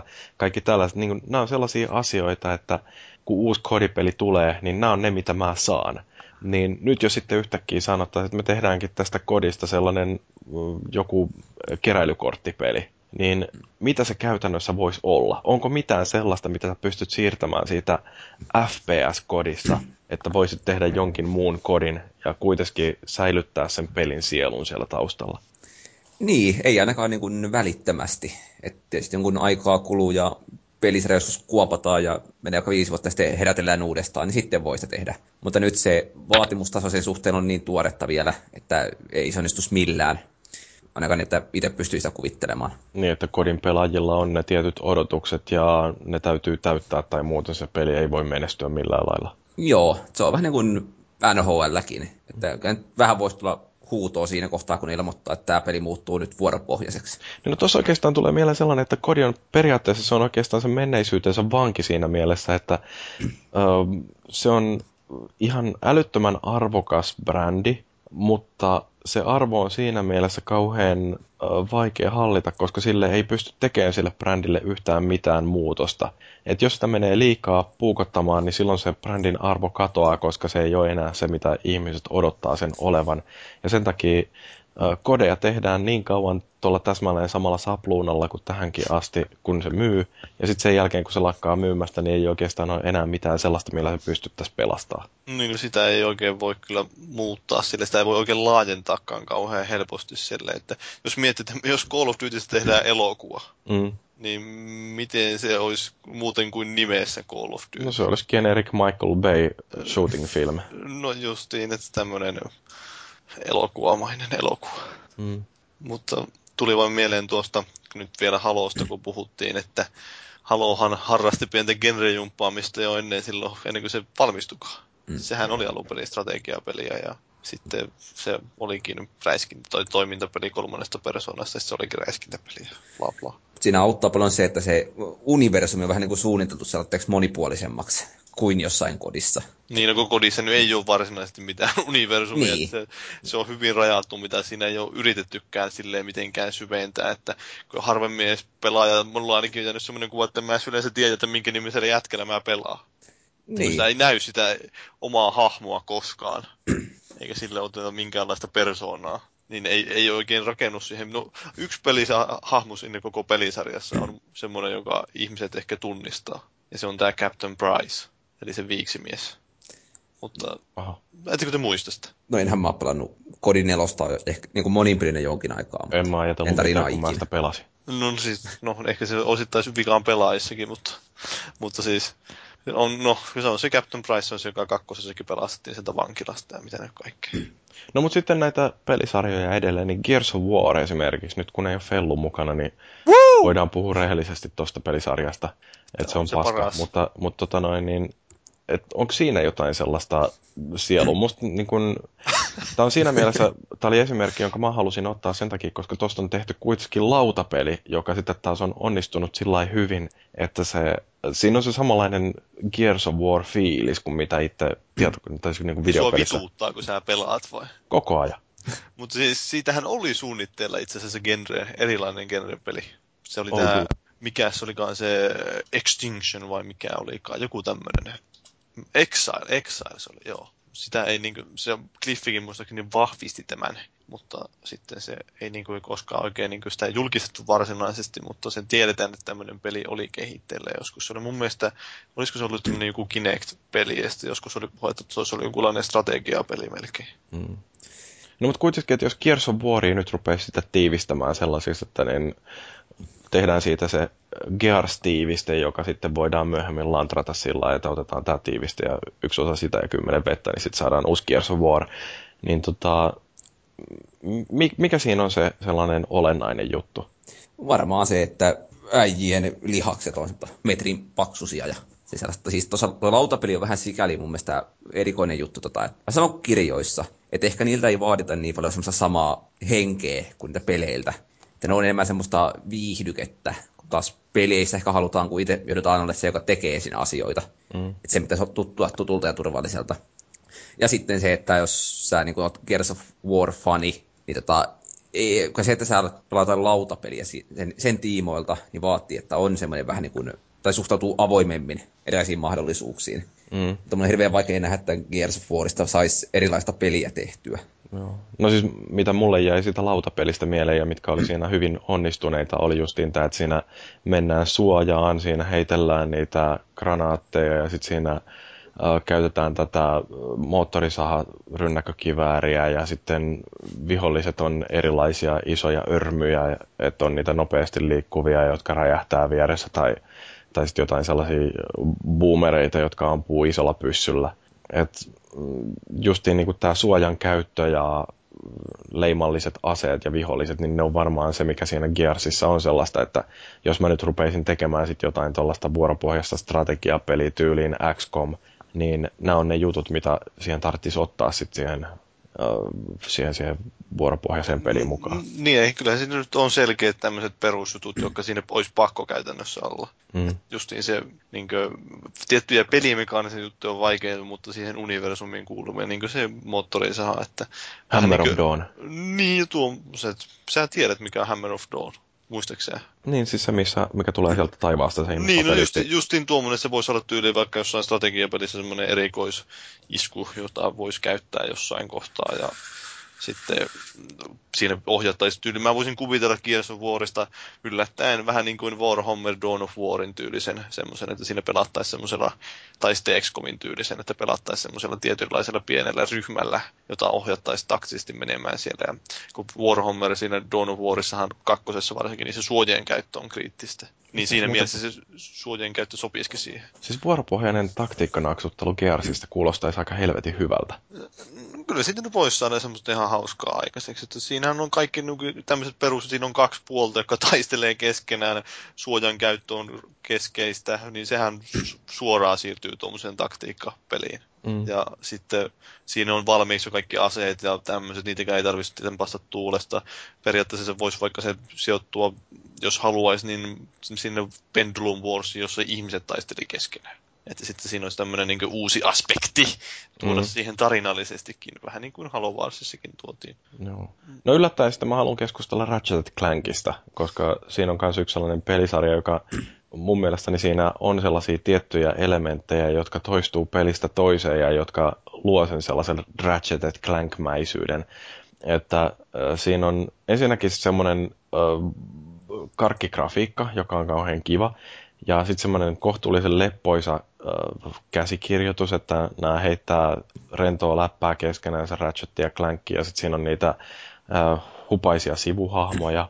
Mutta ennen kaikkea ne aseet, mitä siitä löytyy, ja niiden aseiden kehittyminen. Että tämäkin on sellainen, mikä on sen ähm, ton, noin, ton pelisarjan myötä kehittynyt eteenpäin, että ne aseet käytön mukaan sitten muuttuu paremmiksi ja, ja tota, nämä on niin sellaisia juttuja, jotka liittyy olennaisena osana siihen pelin ytimeen. Ja sen takia esimerkiksi tämä Q-Force on hauska kokeilu, että se on tornipuolustuspeli Ratchet Clank maailmassa, jossa käytetään näitä just olennaisia elementtejä, että siinä Ratchetilla ja Clankilla on sitten erilaisia aseita, joita ne käyttäjä, joilla ne pääsee ampumaan niitä ökömömmejä, mutta sitten toisaalta ne tulee sillä tornipuolustushenkisesti tiettyjä linjoja pitkin, etenee sitä sun tukikohtaa kohden ja, ja sitten käytetään sitä samaa mekaniikkaa, joka on ollut niissä tasoloikkapeleissä siihen, että tehdään tämä tällainen puolitaktinen peli. Ja se on mun mielestä ihan niin kuin hauska, että siinä on onnistuttu sitten tekemään tällainen ei nyt ihan täyttä hyppyä täysin toiseen lajityyppiin, mutta kuitenkin, että on integroitu niitä elementtejä jostain tuollaisesta tornipuolustuksesta tähän Ratchet-peliin. Niin. niin. Ei, meitä, ei meitä kiinnosta Ratchet. No, entäs Fallout, kiinnostaako se? No Fallouttihan, no siinäkin periaatteessa se on edelleen roolipeli, ne pysyy nyt, mutta minkälainen roolipeli, niin se sitten on muuttunut vuosien varrella. Mm. Että se oli alun perin semmoinen isometrinen taistelut oli vuoropohjaisia puhtaasti, mutta sitten siinä on vähän semmoinen tullut se kolmiulotteisen first person ja sitten taistelut on osittain vuoropohjaisia melkein. No, että siis siinä on semmoisia jotain epäreaaliaikaisia elementtejä, mutta mm. muuten reaaliaikaisia. Mm. Joo, siis kyllähän varmaan siinä Falloutin perinteessä, niin sieltäkin löytyy tämä tällainen musta huumori, jota on käytetty aika paljon. Se sellainen postapokalyptinen maailma, jossa on ne tietyt jutut, nämä eri faktiot, jotka tappelee keskenänsä ja yrittää pärjätä siinä radioaktiivisessa ympäristössä. Sitten niitä vihollisia Red Scorpioneja ja kaikkia muita, mitä löytyy. Että se pelimekaniikka vaikka olikin sellainen, että siirrellään omaa äijää ruudusta toiseen vuoro kerrallaan ja mennään näiden action pointtien mukaan, että kuinka paljon pystyy tekemään eri asioita, niin siellä on kuitenkin jotain sellaista ollut sitä Fallout-henkeä, joka on saatu sitten esitettyä myöskin tässä ensimmäisen persoonan näkökulmassa. Ja kyllähän esimerkiksi se, mikä tämä oli tämä Vault, Vault Assisted, joku Tactical System vatsi, se taistelusysteemi, niin siinähän on vielä jotain sitä sellaista alkuperäisten Falloutien vuoropohjaisuutta, että sen sijaan, että itse tähtää päähän ja ampuu, niin voikin vetää paussille sen peli ja sanoa, että vatsi, yritän nyt ampua tätä vihollista päähän ja sitten sen jälkeen jossain vaiheessa päästetään siitä paussista taas liikkeelle, niin sitten nähdään, että mitä se sun äijäs osaa itsekseen tehdä. Niin, toi Fallouttikin on vähän semmoinen, että musta siinä on enem, niin paljon enemmän kyse sitä tunnelmasta, niin kuin siitä maailman tapahtumista, mistä se kertoo, kuin ehkä niinkään sitä pelillisestä Annista. Mm. Se kääntyy aika hyvin moneenkin muotoon. Että vaikka siitä jättäisi kaikki roolipelielementit pois, niin se voisi helposti tunnistaa silti Falloutiksi. Eikö siitä Falloutista tehty se Tactics aikoinaan? Mä en muista millä tavalla se erosi sitten loppujen lopuksi noista roolipeleistä. Äh, mä oon kuullut kanssa tuosta pelistä, mutta mulla ei mitään hajuakaan, että minkälainen no, se... mä muistin, että olisi peruttu. Ainakin jokuhan niistä aikanaan, tai sitten oli vain ihan jäätävää Ei, kun hei, toihan on, toihan on tota noin, niin, sehän on niitä vanhempia juttuja. Niin on, niin on. Se on tullut niin kuin joskus ennen jotain Brotherhood of Steelia, joka... Ei, se on ilmeisesti sama peli muuten. Fallout Tactics, Brotherhood of Steel. Joo, just. Ai, no mä muistan, että siis Brotherhood of Steel, niin sitä me pelattiin, siis tää on niitä harvoja pelejä, mitä mä oon saanut vaimon kanssa pelattua. Että sehän oli sellainen um, reaaliaikainen seikkailu, jossa pystyi vetämään kooppina sitten sen pelin. Että siellä oli kaksi hahmoa näkyvissä ja um, se oli tämmöinen kanssa isometrisesti kuvattu ja uh, siinä räiskittiin sitten reaaliaikaisesti ja pääsi huitumaan jollain ihmesähkömiekoilla, mitä siellä nyt olikaan. Et joo, siis se oli ehkä joo, voisi sanoa, että melkein ton, noin ton alkuperäisten Falloutien se vuoropohjaisuuden ja sitten tämän uh, FPS välissä, niin oli tuollainen jonkinnäköinen Mm. Mutta siis en, mun mielestä tuo niin enemmän ei ole kyllä mikään varsinainen genrehyppäys, vaan se on enemmänkin just evoluutiota luonnollista. Mm. No, agree to disagree. No entäs noin noita tuollaisia kaikenlaisia spin-offeja sitten ollut myöskin, että hypitty joko Facebookiin tai jonnekin mobiilialustalle. No niitähän piisaa kyllä joo, että Facebook, Assassin's Creedistä on mitään kaikkea roskaa ollut ja Eikö se mobiili Mass Effect käytännössä jättänyt roolipelielementit pois kokonaan? Joo, sehän oli semmoinen suoraviivainen räiskintä käytännössä. Mm. Oli siinä jotain pientä roolipelaamista, mutta hyvin pientä. Että se, on, se on paskapeli ja sitten tuo äh, Raymanista tuli tämä Raving Rabbids. Hän, alun perinhän se oli, eikö se ollut niin kuin Rayman Raving Rabbids, ja nykyään se on pelkästään Rabbids vain tai jotain. Niin, no siis Ray, Raymanihan oli 3D-tasoloikkaa ja sitten tämä Raving Rapids oli joku minipelikokoelma. Niin oli joo, mutta siis niin sillä, että se on erannut, er, erkaantunut melkeinpä omaksi niin tämmöiseksi pelisarjakseen jo siitä, se minipelihässäkkä. Mutta mut mm. niin, hyvä. Mitäs nyt nyt on? Crackdownistakin oli se kakkoseen liittyen se joku mobiilipeli, tämmöinen spin-off. Ja oliko Unchartedistakin se joku, joku tuommoinen mobiili- tai Facebook-peli? Quest, on kyllä suunnitteilla nyt joku. Quest for Gold tai joku toi minä, mikä se oli. Luulisin, että jos semmoinen olisi julkaistu, niin mä olisin sitä jo pikkasen ainakin edes kokeillut. Jotenkin mulla on sellainen mielikuva, että siitä on nyt suunnitteilla jotain.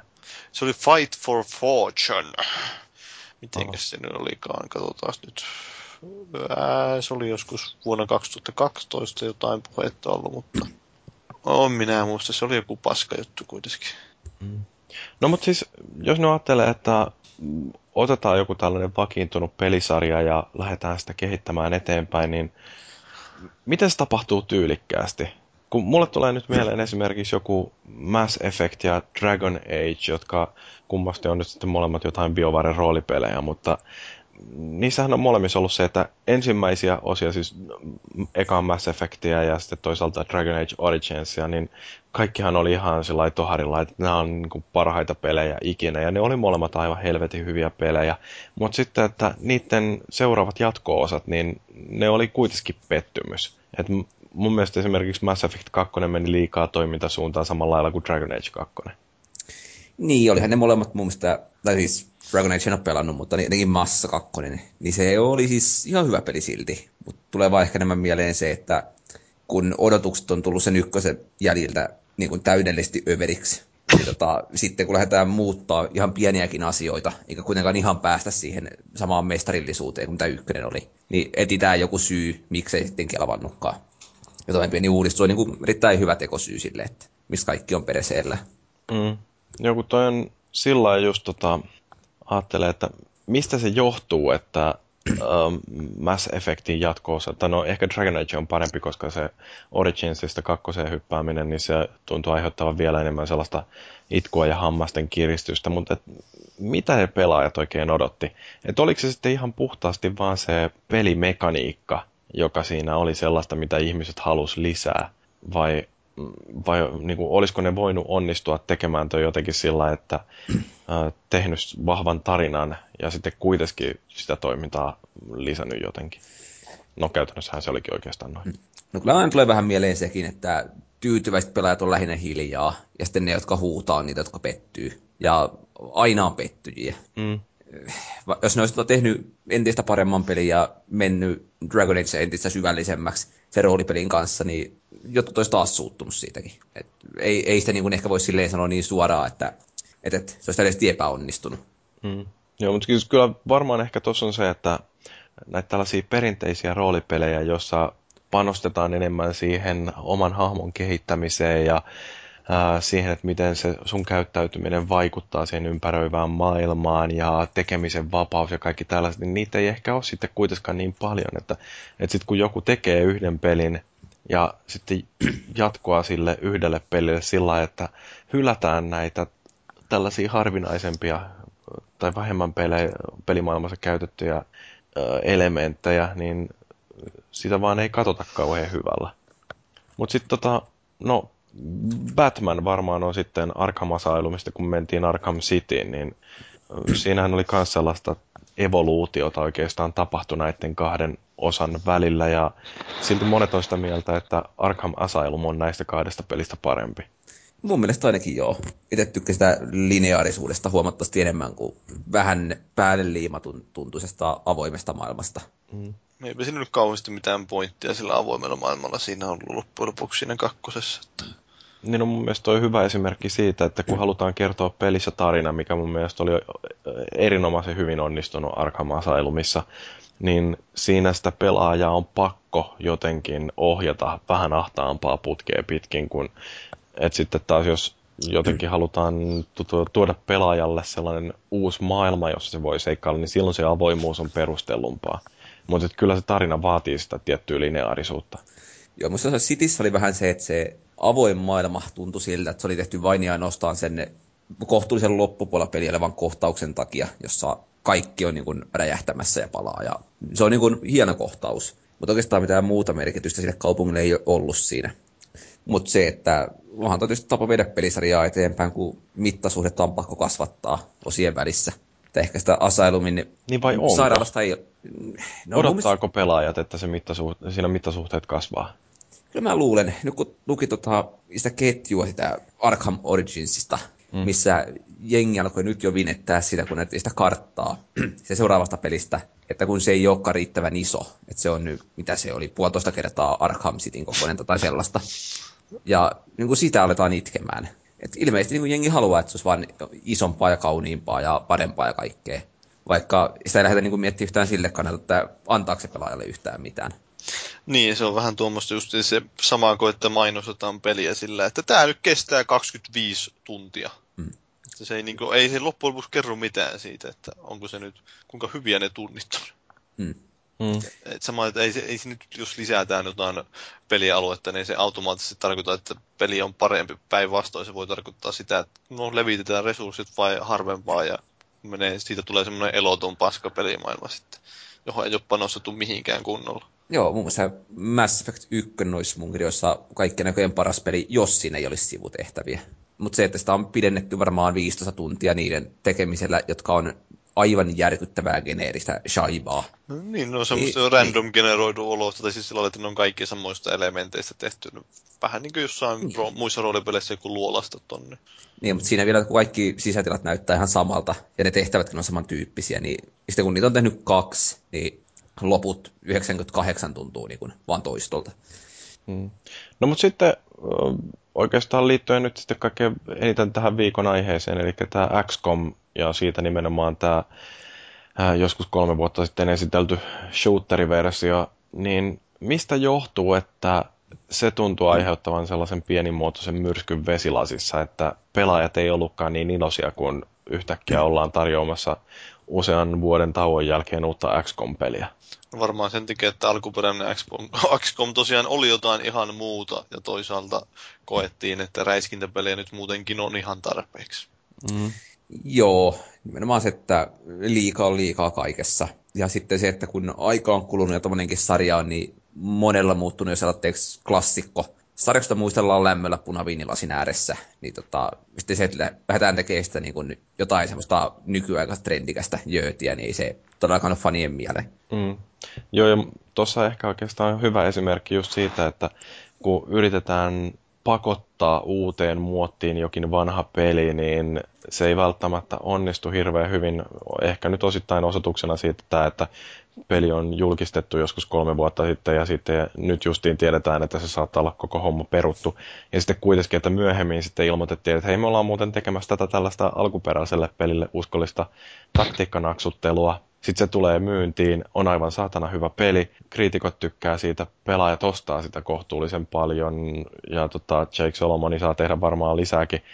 Niin ehkä toi nyt vaan todistaa sen, että joskus vaikka sieltä pelistä pystyisikin sitten uuttamaan sen, että on alieneita ja on avaruusteknologiaa ja kivoja aseita, joilla pääsee it, ampumaan, niin, niin silti kuitenkin, että se alkuperäinen oli vaan niin hyvä idea, että kun se vaan puhaltaa siitä pölyt ja vähän kiilottaa sitä nykyaikaisempaan kuntoon, niin siitä saa tehtyä tosi hyvän pelin. Sitten kyllä, jos mä nyt katsoin se trailerin sitten pelistä tuosta XCOMista, niin kyllä se näytti aika erilaiselta monessa muussakin mielessä. Siis sillä, paitsi että se oli räiskintäpeli, mutta siis se, että niinkö, ne hirvitykset oli ihan erilaisia. Että se oli semmoista ihme mustemöniä, joka siellä lenteli menemään ja niin, niin se, että se oli tarpeettomasti, se oli 50-luvun estetiikkaa, kun ajattelee, että tämä nyt kuitenkin, mikä nyt julkistettiin, niin se oli tuotu 2010-luvulle. Niin, niin, että se oli tämmöistä, että tuli mieleen joku biosokki ehkä, että mm. sovitettu, yritetty sitä samaa. Niin, mutta se, joo, mutta toi on kyllä sillä, että RTS, ei kun siis RTS, FPS-puolella siellä on niin paljon sitä tunkua, että sinne on oikeastaan vaikea tuoda mitään hirveän uutta. Niin, mä tiedän, että kuinka paljon ne koki, että ne saa sitä XCOM-nimestä lisäarvoa siellä räiskintämarkkinoilla kuitenkaan. Niin ja toi on ehkä justiin kaikkein isoin ongelma siinä, että onko tämä vaan sellaista häikäilemätöntä, että kun tiedetään, että näitä löytyy vanhan koulukunnan pelaajia, joille XCOM edelleenkin aiheuttaa ö, muutaman ylimääräisen ty- sydämellyön, niin, niin tota, että tuodaan sitten FPS, joka on tällä hetkellä se kaikkein suosituin lajityyppi ja nämä kaksi kun yhdistetään, niin eihän siinä voi tulla mitään muuta kuin hirveästi miljardeja euroja hilloa taas. Niin, tämä on se pahin että kun lähdetään uutta peliä tekemään, että pitäisi, tai siis lähdetään tekemään samalla nimellä erilaista peliä, niin siinä on aina tämä kaksipiippunen, mie, miekka nimenomaan, että siis lähdetään toisaalta, onko sille mitään pointtia, että halutaanko se vain sen takia tehdä, että saadaan myytyä, totta kai se nyt on se taloudellinen perustelu, että no pistetään vanha nimi, niin me saadaan myytyä sillä. Mm vai sitten onko siinä oikeasti myös yritetty miettiä sillä, että hei, tällä me voidaan tehdä jotain, jota me ei silloin voitu tehdä siinä aikaisemmassa. Mm-hmm. Että voidaan tarjota jotain uutta, levittää tätä vähän tätä, syventää jossain mielessä, että ehkä se siinä strategiapelissä, taktisessa pelissä on vaikeampi syventää sitä universumia. Että nyt voidaan tehdä tämmöinen vähän erilainen kerronnallinen kokemus. Mm. No mutta entä sitten, kun miettii tällaisia, että äh, joku haluaisi tehdä tällaisen genrejumpin, niin miten se onnistuu hyvin? Mun mielestä ehkä Halo Wars on sillä hyvä esimerkki, että sehän on kuitenkin suosittu pelisarja ja sitten tämä Halo Wars oli itsessään onnistunut peli. Mutta mitä siinä tehtiin oikein? No siinä otettiin ensinnäkin osaavat kehittäjät, ettei vain heitetty jollekin B-tiimille, että no tehkääs tuosta nyt jotain. Vaan siinä otettiin Ensemble, joka nyt osaa strategiapelejä tunnetusti tehdä. Ja, no, niillähän on näitä, mikä se on se Microsoftin strategia? Age of Empires. Niin niin sitähän ne, senhän ne loi. Ja siis laadukkaita pelejä tehnyt siellä, vaikka kuinka paljon niitä. Mm-hmm. Noin kauhean monta, mutta kuitenkin. Ja sitten niillähän oli myös Ensemblellä työn alla tämä Halo MMO.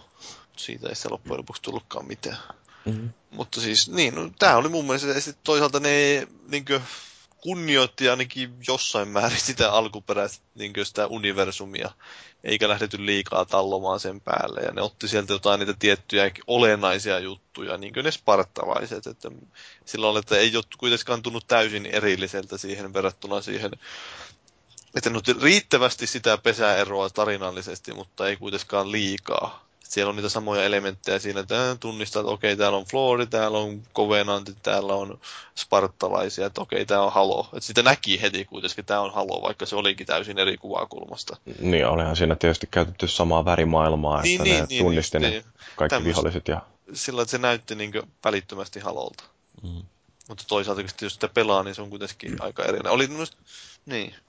Niin, no siis toi varmaan on sitten, että niin mulla ei ole siis mitään hajua siitä, että miten Halo-fanit suhtautu siihen, että tehdään tollainen peli, että oliko siellä sitten taas nillitystä, että äh, tehkää vaan lisää sitä samaa, mitä me on totuttu odottamaan. Että... Kyllä mä itse ainakin olin silloin aika innoissa, niin kun mä ensimmäistä kertaa tuosta luin, että muistan kun sain jossain, joku tuli se just ne vuosi silloin etukäteen, että Microsoftilla oli se X06-tapahtuma, kun se oli vain mikä olikaan, jossa ne julkisti hienoja uusia pelejä. Sitten ennen sitä tuli semmoinen li, niin lehdistötiedote, niin kuin, joka oli vuotanut julkisuuteen, ja sitten mä luin että mitä vittua, tämmöinen tulossa, ui, ui, ui, ui. Ja, niin. Vaikuttiko tuo se yhtään, että kuitenkin tiedettiin, että samalla niin se alkuperäinen halosrekin jatkuu? Että antoiko se niin kuin anteeksi sitä, että joku toinen tiimi tekee niin, no se on laajennusta? Ehkä, ehkä se on vähän joo, siinä, siinä mielessä pystyy sillä olla faneille helpottaa sitä, että tietää, että tämä nyt ei ole kokonaan menossa kuitenkaan siihen strategiaan, vaan että se on nimenomaan, että just niin kuin no, siinä vaiheessa Halo 3 ei ollut vielä tullut, kun tuo julkistettiin. Että tiedet, odotettiin kuitenkin sitä varsinaisen trilogian päättymistä. Että jos ei olisi sanottu, että Bungie tekee nyt tähän Halo Warsiin, niin sitten ehkä joskus myöhemmin vie sen trilogian loppuun, niin sitten olisi varmaan ollut vähän erilainen reaktio. Mutta nyt tiedettiin, että okei, sieltä on Halo 3 tulossa, mutta nyt on lisäksi tulossa tämä Halo Wars. Tähän menee ihan hyvin. Sama tuli vähän toi sama fiilis siinä kohtaa, kun luin viikolla tuosta Star Wars-elokuvien suunnitelmista, mitä ne nyt meinaa tehdä. Että viisi vuotta putkeen tulee joka vuosi, josta joka toinen vuosi oli spin-offi. Että se, että kuinka paljon ne jaksaa kiinnostaa, ja että onhan se nyt vähän sellaista niin kuin lisenssiväärinkäyttöä. Mutta se, että siellä joku kenties suurempi linja säilyy sen uuden trilogian kanssa, niin antaa niin kuin vähän anteeksi touhua. Niin, on, on siinä nyt sitten, jos katsoo tuota Halo että miten niin jälkikäteen, no tarinallisestihan se on käytännössä jätetty aika pitkälti, että se on niin ihan oman tapauksensa, eikä sitä huomioida, että se tarina siinä nyt oli ihan mitä sattuu verrattuna. Jos niin yrittää sovittaa sitä yhteen joten kuten noiden muiden pelien kanssa, niin se on aika vaikeaa, että ne ehkä otti siinä vähän liikaakin vapauksia. Joku fanit ei tykkää siitä välttämättä, mutta itse nyt on varmaan melkein eniten pelannut näistä Haloista, ainakin uusimmista, niin sitä nimenomaan Halo Warsia. No osaatteko te keksiä jotain sellaisia pelisarjoja, jotka olisi mahdollista, joille voisi harkita jotain tällaista genrehyppyä, että pystyisi tekemään sellaisen onnistuneen pelin, joka olisi täysin eri lajityyppiä kuin mihin, mitä yleensä siltä franchiseilta odottaa? Ei mulle kyllä oikein tullut ainakaan heti mitään sellaista mieleen. Et lähinnä se olisi niin kuin, vähän Marion kaltaisia hahmoja. Et jos löytyy niin kuin, muita sellaisia, jotka niin kuin vetoo pelkästään sen hahmon takia. Mm. Tai sitten että maailmaa pystyisi vain niin laajentamaan riittävästi. Mutta niitäkin tuntuu niin hirveän vähän olevan nykyään. Et se on melkein semmoista, että niin kuin joihinkin ihan muihin kuin peleihin perustuvissa jutuissa. Tai Star Wars-universumia tietysti pystyy jatkaa ihan mihin suuntaan tahansa vaan haluaakaan. No, mä niin kuin, tota, jaksoa suunnitellessa mulle tuli mieleen joku SimCity, josta sitten on kehittynyt Sims. Että siinä on periaatteessa ensin luotu yksi lajityyppi, joka on siis joku tällainen kaupungin rakentelu kautta hallintapeli. Ja sitten siitä onkin luotu tällainen huomattavasti enemmän sinne mikrotasolle menevä yksilön elämänhallintapeli, joka on jälleen taas uusi lajityyppi. Et siinä on ainakin yksi sellainen ollut hyvä, että et pelisarja, josta ihmiset on tykännyt, ja sit siitä on tehty uusi pelisarja, josta vähän eri ihmiset tykkää. Hmm. Ja sittenhän toi Gears of War mainittiinkin jo, josta voisi saada ihan oikeasti aivan loistavan tuollaisen vuoropohjaisen taktiikkapelin. Et, et se varmaan on niinku justiin siitä, että jos siitä pelistä pystyy löytämään jotain sellaista äm, sielua, jonka pystyy sitten vaan siirtämään jollekin täysin toiselle mm, lajityypille, niin se voisi olla ehkä semmoinen, mikä siinä on olennaista. Mm. Puhumattakaan tuosta, mitä Paavi sanoi, että täytyy olla hyvä studio. Niin, kyllä se kai hyvän pelin pitää olla keskiössä edelleenkin. Kyllä vähän muuta tuntuukin oleva. Niin, jos en mä tiedä jostain... No Resident Evilistähän ne kokeili sitä, mikä ihme, Operation Raccoon City, mutta kyllä siitäkin nyt periaatteessa voisi kuvitella, että voisi saada jotain aikaiseksi, jos nyt väkisin haluaa, mutta... Mm en mä nyt, ei nyt kauheasti tuu silloin mieleen, että tämä on enemmän semmoisen ihmisten alaa miettiä, että jotka haluaa tehdä rahaa lisää. Mutta sitten jos rupeaa miettimään, että haluaa tehdä rahaa lisää, niin sitten se on ainut, mikä varmaan niillä tulee mieleen, no miten me tehdään tästä räiskintä? Sitten jos se on jo räiskintä, niin sitten se ei kauheasti auta. Niin se on kyllä nykyään varmaan just niin tämä, että on niin hirveästi FPSien hallitsema tämä maailma, että että jos haluaa tehdä menestyspeli, niin sen täytyy melkein olla sitten FPS. Ja jos halutaan nimenomaan tämmöinen kor- kovaan budjetin peli, niin sitten se on pakko olla. Tietenkin jos olisi, jos olisi niin sillä lailla sitä kärsivällisyyttä sen verran, että voitaisiin tehdä tämmöinen hillitympi sivuprojekti, vähän niin kuin vaikka Far Cry Blood Dragon tyylinen. Mm. Ja sillä lailla, että otetaan tämmöinen pienempi porukka ja hyödytetään jotain olemassa olevaa juttua, niin ladattava sivuprojekti Tuossa päästään taas siihen, että se meinasin tuossa aiemminkin että paljonko siinä niin oikeasti hyödytään siitä valmiista nimestä. No eihän siitä ole mitään niin. hyötyä, muuta kuin, että siis... Helpompi mä... myydä tietysti. Niin, no varmaan joo, että siis... Niin, se on tämmöinen taas sitten, että en tiedä, että miksi ne on päätetty yleensäkään. Varmaan just sen takia, että se porukka ehkä tuntee sen nimen. Että jos olisi vain nimi olisi Blood Dragon, niin sitten porukka että mikään tämä nyt Mutta onko pelibisnes nykyään sitten jotenkin sellaisessa umpikujassa, että oikeastaan FPS on ainoat, mitkä myy. Että kaikki tämmöinen uuden kehittäminen niin menee justiin siihen, että ensimmäiseksi mietitään, että miten me tehdään tästä FPS ja jos se ei onnistu mitenkään järkevästi, niin sitten ruvetaan miettimään jotain muuta lajityyppiä. Kyllä, kyllä niillä muillakin voi tehdä rahaa, jos osaa vain pitää nämä budjetit kurissa ja niin järkevästi suunnitella se. Että kyllähän nyt oli vasta juttua siitä, kuinka paljon tämä Heavy Rain on myynyt. Mm. Että se oli, mä en muista niin myyntilukuja, mutta se sanoi, että se on tehnyt Sonille joku 100 miljoonaa dollaria. Ja, mm. ja sitten, että niillä jäi niin siitä Sonille käteen tyyli joku 40 miljoonaa. Että ihan, niin kuin, eihän se nyt ole mikään ehkä se seksikkäin lajityyppi Heavy Rain, mutta siis jos se nyt tehdään oikein ja niillä on totta kai se etu, että ne oli first party peli, joten siis niillä ei lähtenyt mitään rojalteja sieltä välistä, mutta kuitenkin, että kyllä sillä voi tämmöisellä hillitymminkin menestyvällä pelillä niin tehdä rahaa, jos vain oikein hallitsee sen. Mm. Tai ehkä joku voisi tehdä vaikka Trialsista manageripeli. Niin, miksei. No, Trials Manager. En tiedä kyllä, miten se soveltuisi, mutta joku voisi tehdä siitä, kyllähän se voisi vähän ehkä laajentaa sitä peliä johonkin suuntaan. No, mutta onko se, että pystyttekö te määrittelemään jotain sellaisia edellytyksiä, että jos annetaan jollakin studiolle tehtävä, että tässä teille Grand Theft Auto tai Assassin's Creed ja tehkää tästä nyt sitten joku roolipeli tai, tai joku strategiapeli, niin mitä sen studion täytyy ymmärtää tai tehdä, että se ne onnistuu tuollaisessa hankkeessa? Sitä, niin, fania täytyy sen verran lähteä miettimään ja ymmärtämään, että mitä ne hakee sitä peliltä aiemmin. Sitä kodista kun puhuttiin, että kun haetaan vaan sitä yhtä asiaa, niin tota, si- silloin se homma on niin kyllä tuhon tuomittu jo valmiiksi. Mutta sitten jos se tuntuu siltä, että sitä pystyy niin kuin vielä oikeasti hyödyntämään sitä universumia jollain muulla tavalla, niin miksei. Mutta täytyy sitä vähän hyödyntää, että se niin kuin tuntuukin tutulta, mutta tietysti niin kuin, eihän se nyt liikaa voi mennä vanhojen pelien ehdoilla. Se, mikä siinä Sly 4 esimerkiksi oli, mitä ne teki väärin siinä, oli vaan se, että niin kunnioitettiin lähdemateriaalia ihan liikaa, jonka takia se ei sitten tunnu niin kuin, oikein miltään. Niin sanotusti kunnioitettiin kuoliaaksi. Niin, että sitten ei vaan niin kuin, saatu niitä omia juttuja riittävästi esille sieltä. Semmoinen terveesti suhtautuminen lähdemateriaali. Joo, niin, no en mä tiedä. Siis justiin se, että se on selvää, että siinä joku suuttuu joka tapauksessa. Ihan miten tuommoinen, kun lähdetään, se on se tilanteen kirous tavallaan, että jos päätetään nyt lähteä tekemään erilaista peliä samalla nimellä, niin sehän on selvää, että ei siitä voi syyttää kuin itseä, jos yllättyy, että joku suuttuu. Niin, että jotkut valittaa, kun tehdään samaa aina, ja jotkut niin, valittaa niin, siitä, kun muutetaan liikaa, ja Yleensä ei voi, vielä samat ihmiset. Ikinä ei voi tyydyttää kaikkia. Ja joitakin ihmisiä ei voi tyydyttää koskaan. Niin. No sitten on vaan taidoista kyse. Mm, niin, no kyllä mulla on nyt.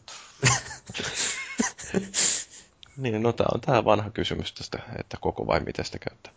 No joo, mutta lopuksi tähän voisi oikeastaan sanoa, että, sanoa, että tämä keskustelu oli sikäli turhaa, että toi XCOM-peli, niin se saatetaan nyt lanseerata uudestaan nimellä The Bureau – Joten oikeastaan äh, joku ainakin on havainnut, että ihan turha edes yrittää ottaa tuollaista XCOM franchisea ja lanseerata peli täysin erilaisella lajityypillä, koska varsinkin kun se vanhan lajityypin edustajan uudelleen lämmittely näytti olevan niin suosittu. Ehkä ne ajattelevat, että siitä on enemmän vahinkoa sitten loppujen lopuksi kuitenkin pistää se räiskintä sillä nimellä. Ja niin, sille enemy unknown sarjalle, niin, että jos sitä niin, lähdetään niin. jatkaa, niin se, että tulee yksi semmoinen sekundapeli väliin, jota oikein tiedetä, että onko se samaa vai eri juttua, niin tekee tietysti aika niin lähtemättömän vaikutuksen sitten pelisarjan maineelle. Kyllä, näin on. Mm-hmm. Okei, okay, no, mutta se oli viikon keskustelu. Me mennään palautteisiin. Palautteita meille voi lähettää Irkissä.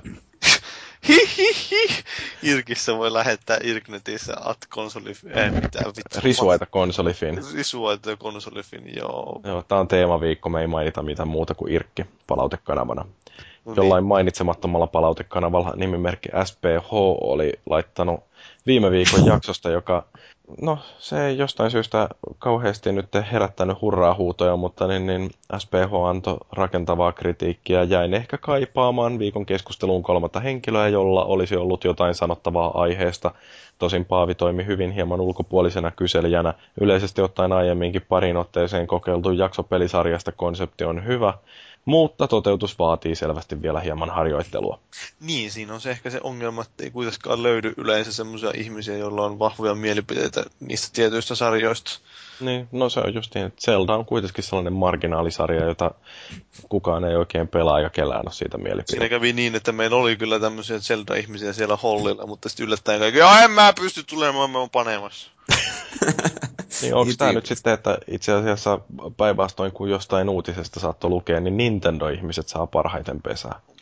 Nimenomaan, nimenomaan. Siitä se johtuu. Ei se mitään, katsoo, mitä vittua mä teen tällä joka kerta.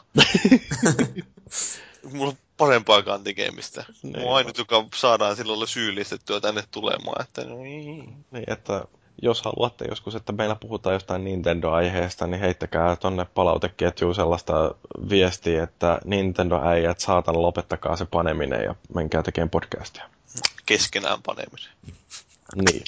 Mutta se, mikä tuohon SPH kommentti täytyy vielä sanoa, että muista ehkä Zelda jaksossa ongelma oli vaan se, että toisin kuin vaikka siinä Gears of War LTTP silloin kauan aikaa sitten, että toi Zelda ei oikein ole semmoinen pelisarja siinä mielessä, että siitä saisi semmoista pitkää ja isoa keskustelua tehtyä. Et ehkä se, että olisi joku tämmöinen vähän niin kuin kantava juonikehys olemassa siellä, niin jeesaisi vähän enemmän kuin se, että on toista kymmentä irtonaista peliä, jotka ei oikein liity toisiinsa millään muulla tavalla kuin lähtökohdiltaan. Mm. Tästähän voisikin oikeastaan foorumilla joku yrittää sitten tiristää, että mikä on se Zelda-sarjan sielu, että jos halutaan tehdä Zelda-peli, joka onkin sitten vaikka FPS, niin, niin Niin, mitä siinä pitäisi olla, että se näyttäisi ja haisisi ja maistuisi Zeldalta. semmonen Skyrim muotiin sovitettu Zelda. Jee. Yeah. Tai Uncharted.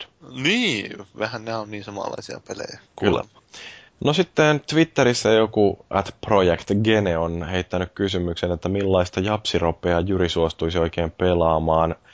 Mun täytyy sanoa, että mun kokemukseni japsiropelluksista on niin hirveän kapea, että mä en oikein tiedä, että mikä siinä, mikä siinä on sellaista niin kuin nimenomaan japsiropea, että kuinka paljon niitä pystyisi muuttamaan niitä pelejä, että sitä voi vielä sanoa, että tämä on japsirope ja silti mä kestäisin pelata. Että mähän on siis tuosta Enchanted Armsista Oho. kirjoittanut arvostelun ja mm, mitä nyt sitten lueskelin joitakin kommentteja, niin se on virhe lähteä tuollaisesta, joka hiukan niin parodioi niitä genren elementtejä, niin um, sellaisesta pelistä ei kannata tehdä arvostelua, jos ei ymmärrä, että mikä on se lähdemateriaali, mitä parodioidaan. No niin, se voi olla vähän vaikea ehkä siinä nähdä sitä, mutta yleensäkin ihmisillä on semmoinen, että tai siis monesti tunnutaan tuomitsevan, jos arvostelee peliä, joka ei ole välttämättä sitä omaa niin kuin, semmoista yleisydinosaamista, tai niin kuin, että jos mä, mä lähtisin arvostelemaan vaikka japsiropea tai muuta, niin sitten siitä tulisi varmaan paskaa niskaan, mutta mun mielestä tuo väärä asenne sinänsä niin oletuksena olettaa, että ei saisi arvostella jotain peliä, jota ei välttämättä ei ole lajityyppiä kauheasti välttämättä pelannut. Jos kuitenkin peleistä ymmärtää ja on looginen ihminen, niin voi silti olla arvokas mielipide tuotavana. Että joskus on hyvää muiltakin kuin sen pelisarjan, tai siis lajityypin faneilta ottaa mielipiteitä. Mm.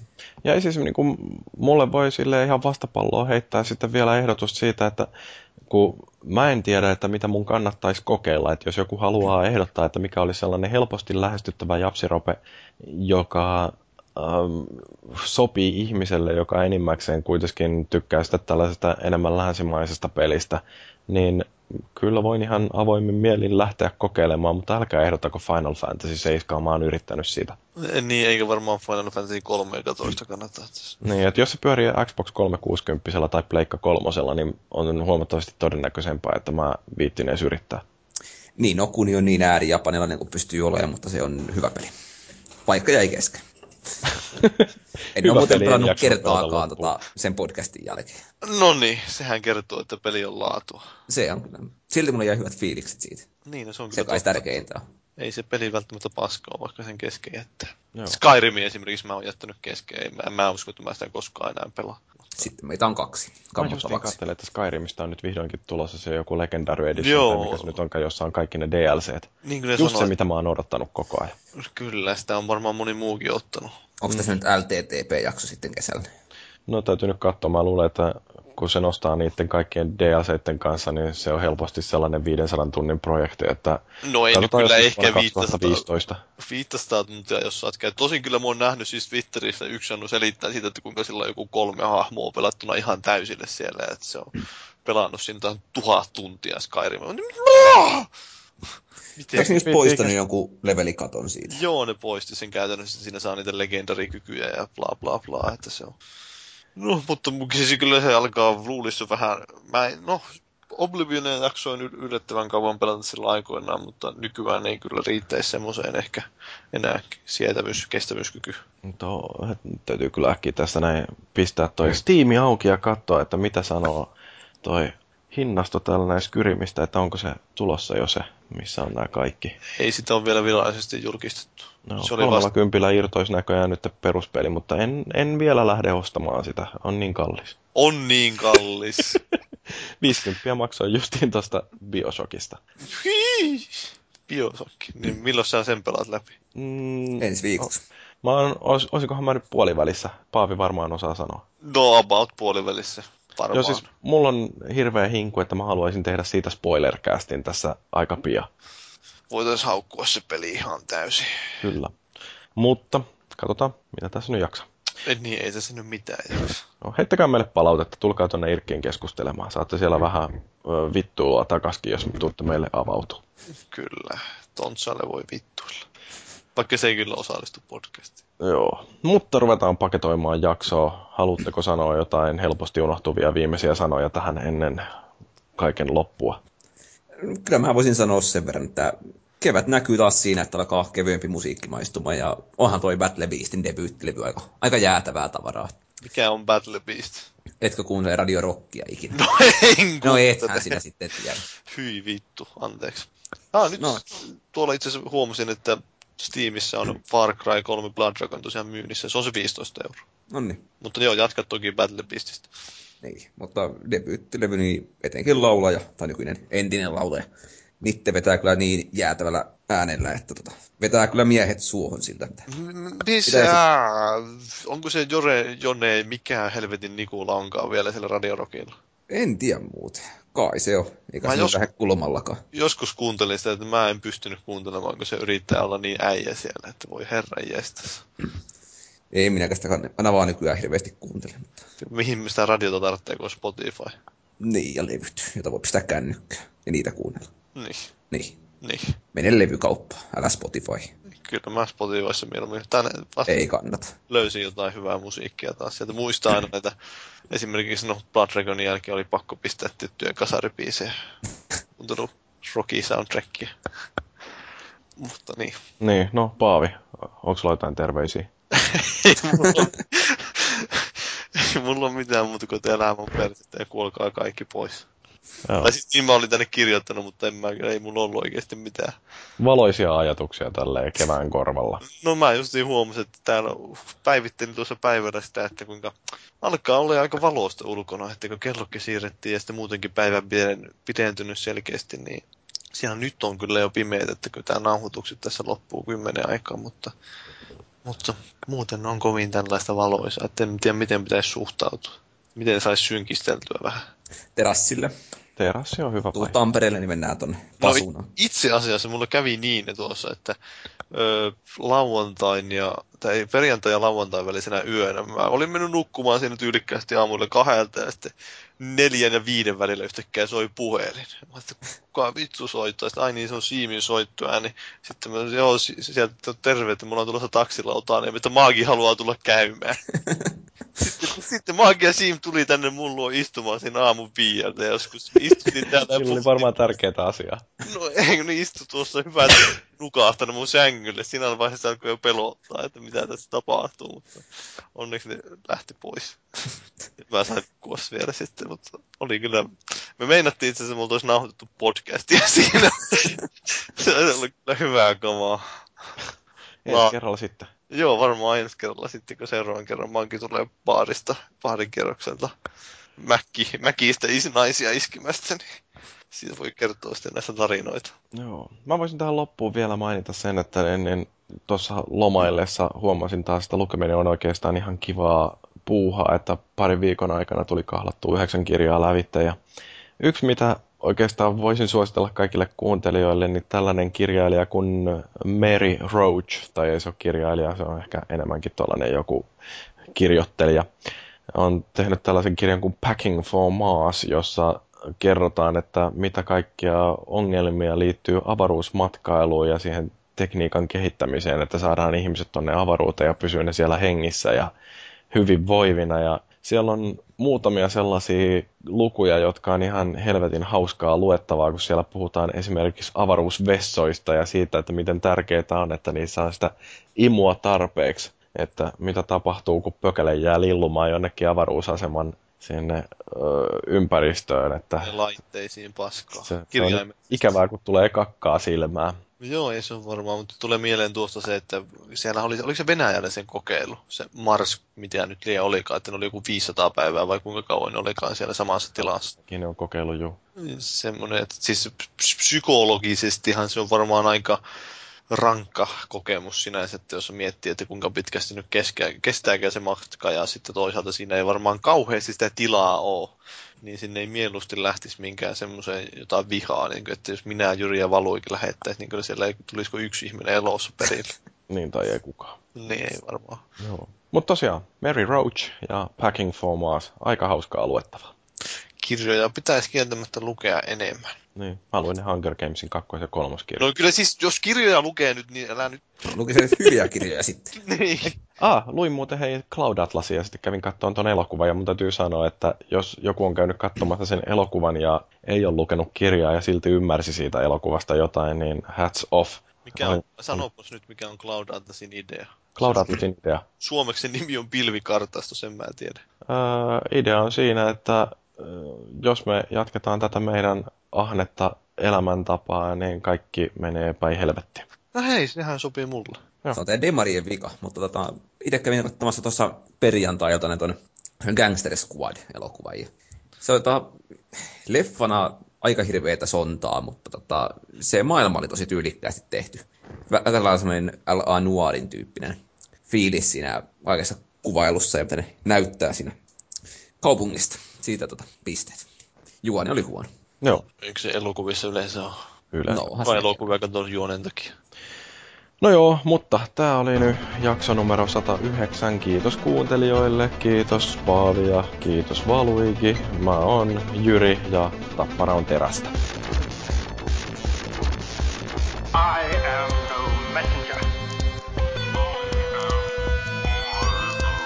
I possess the most powerful weapon in the universe. But I will give you a message. The message of death. huone pimeäksi ja housut alas tärisevin käsin se pieni sinne sisään. Ah, nyt tulee jotain. Au! Ja tulihan sieltä. Se on mun parasta muisto.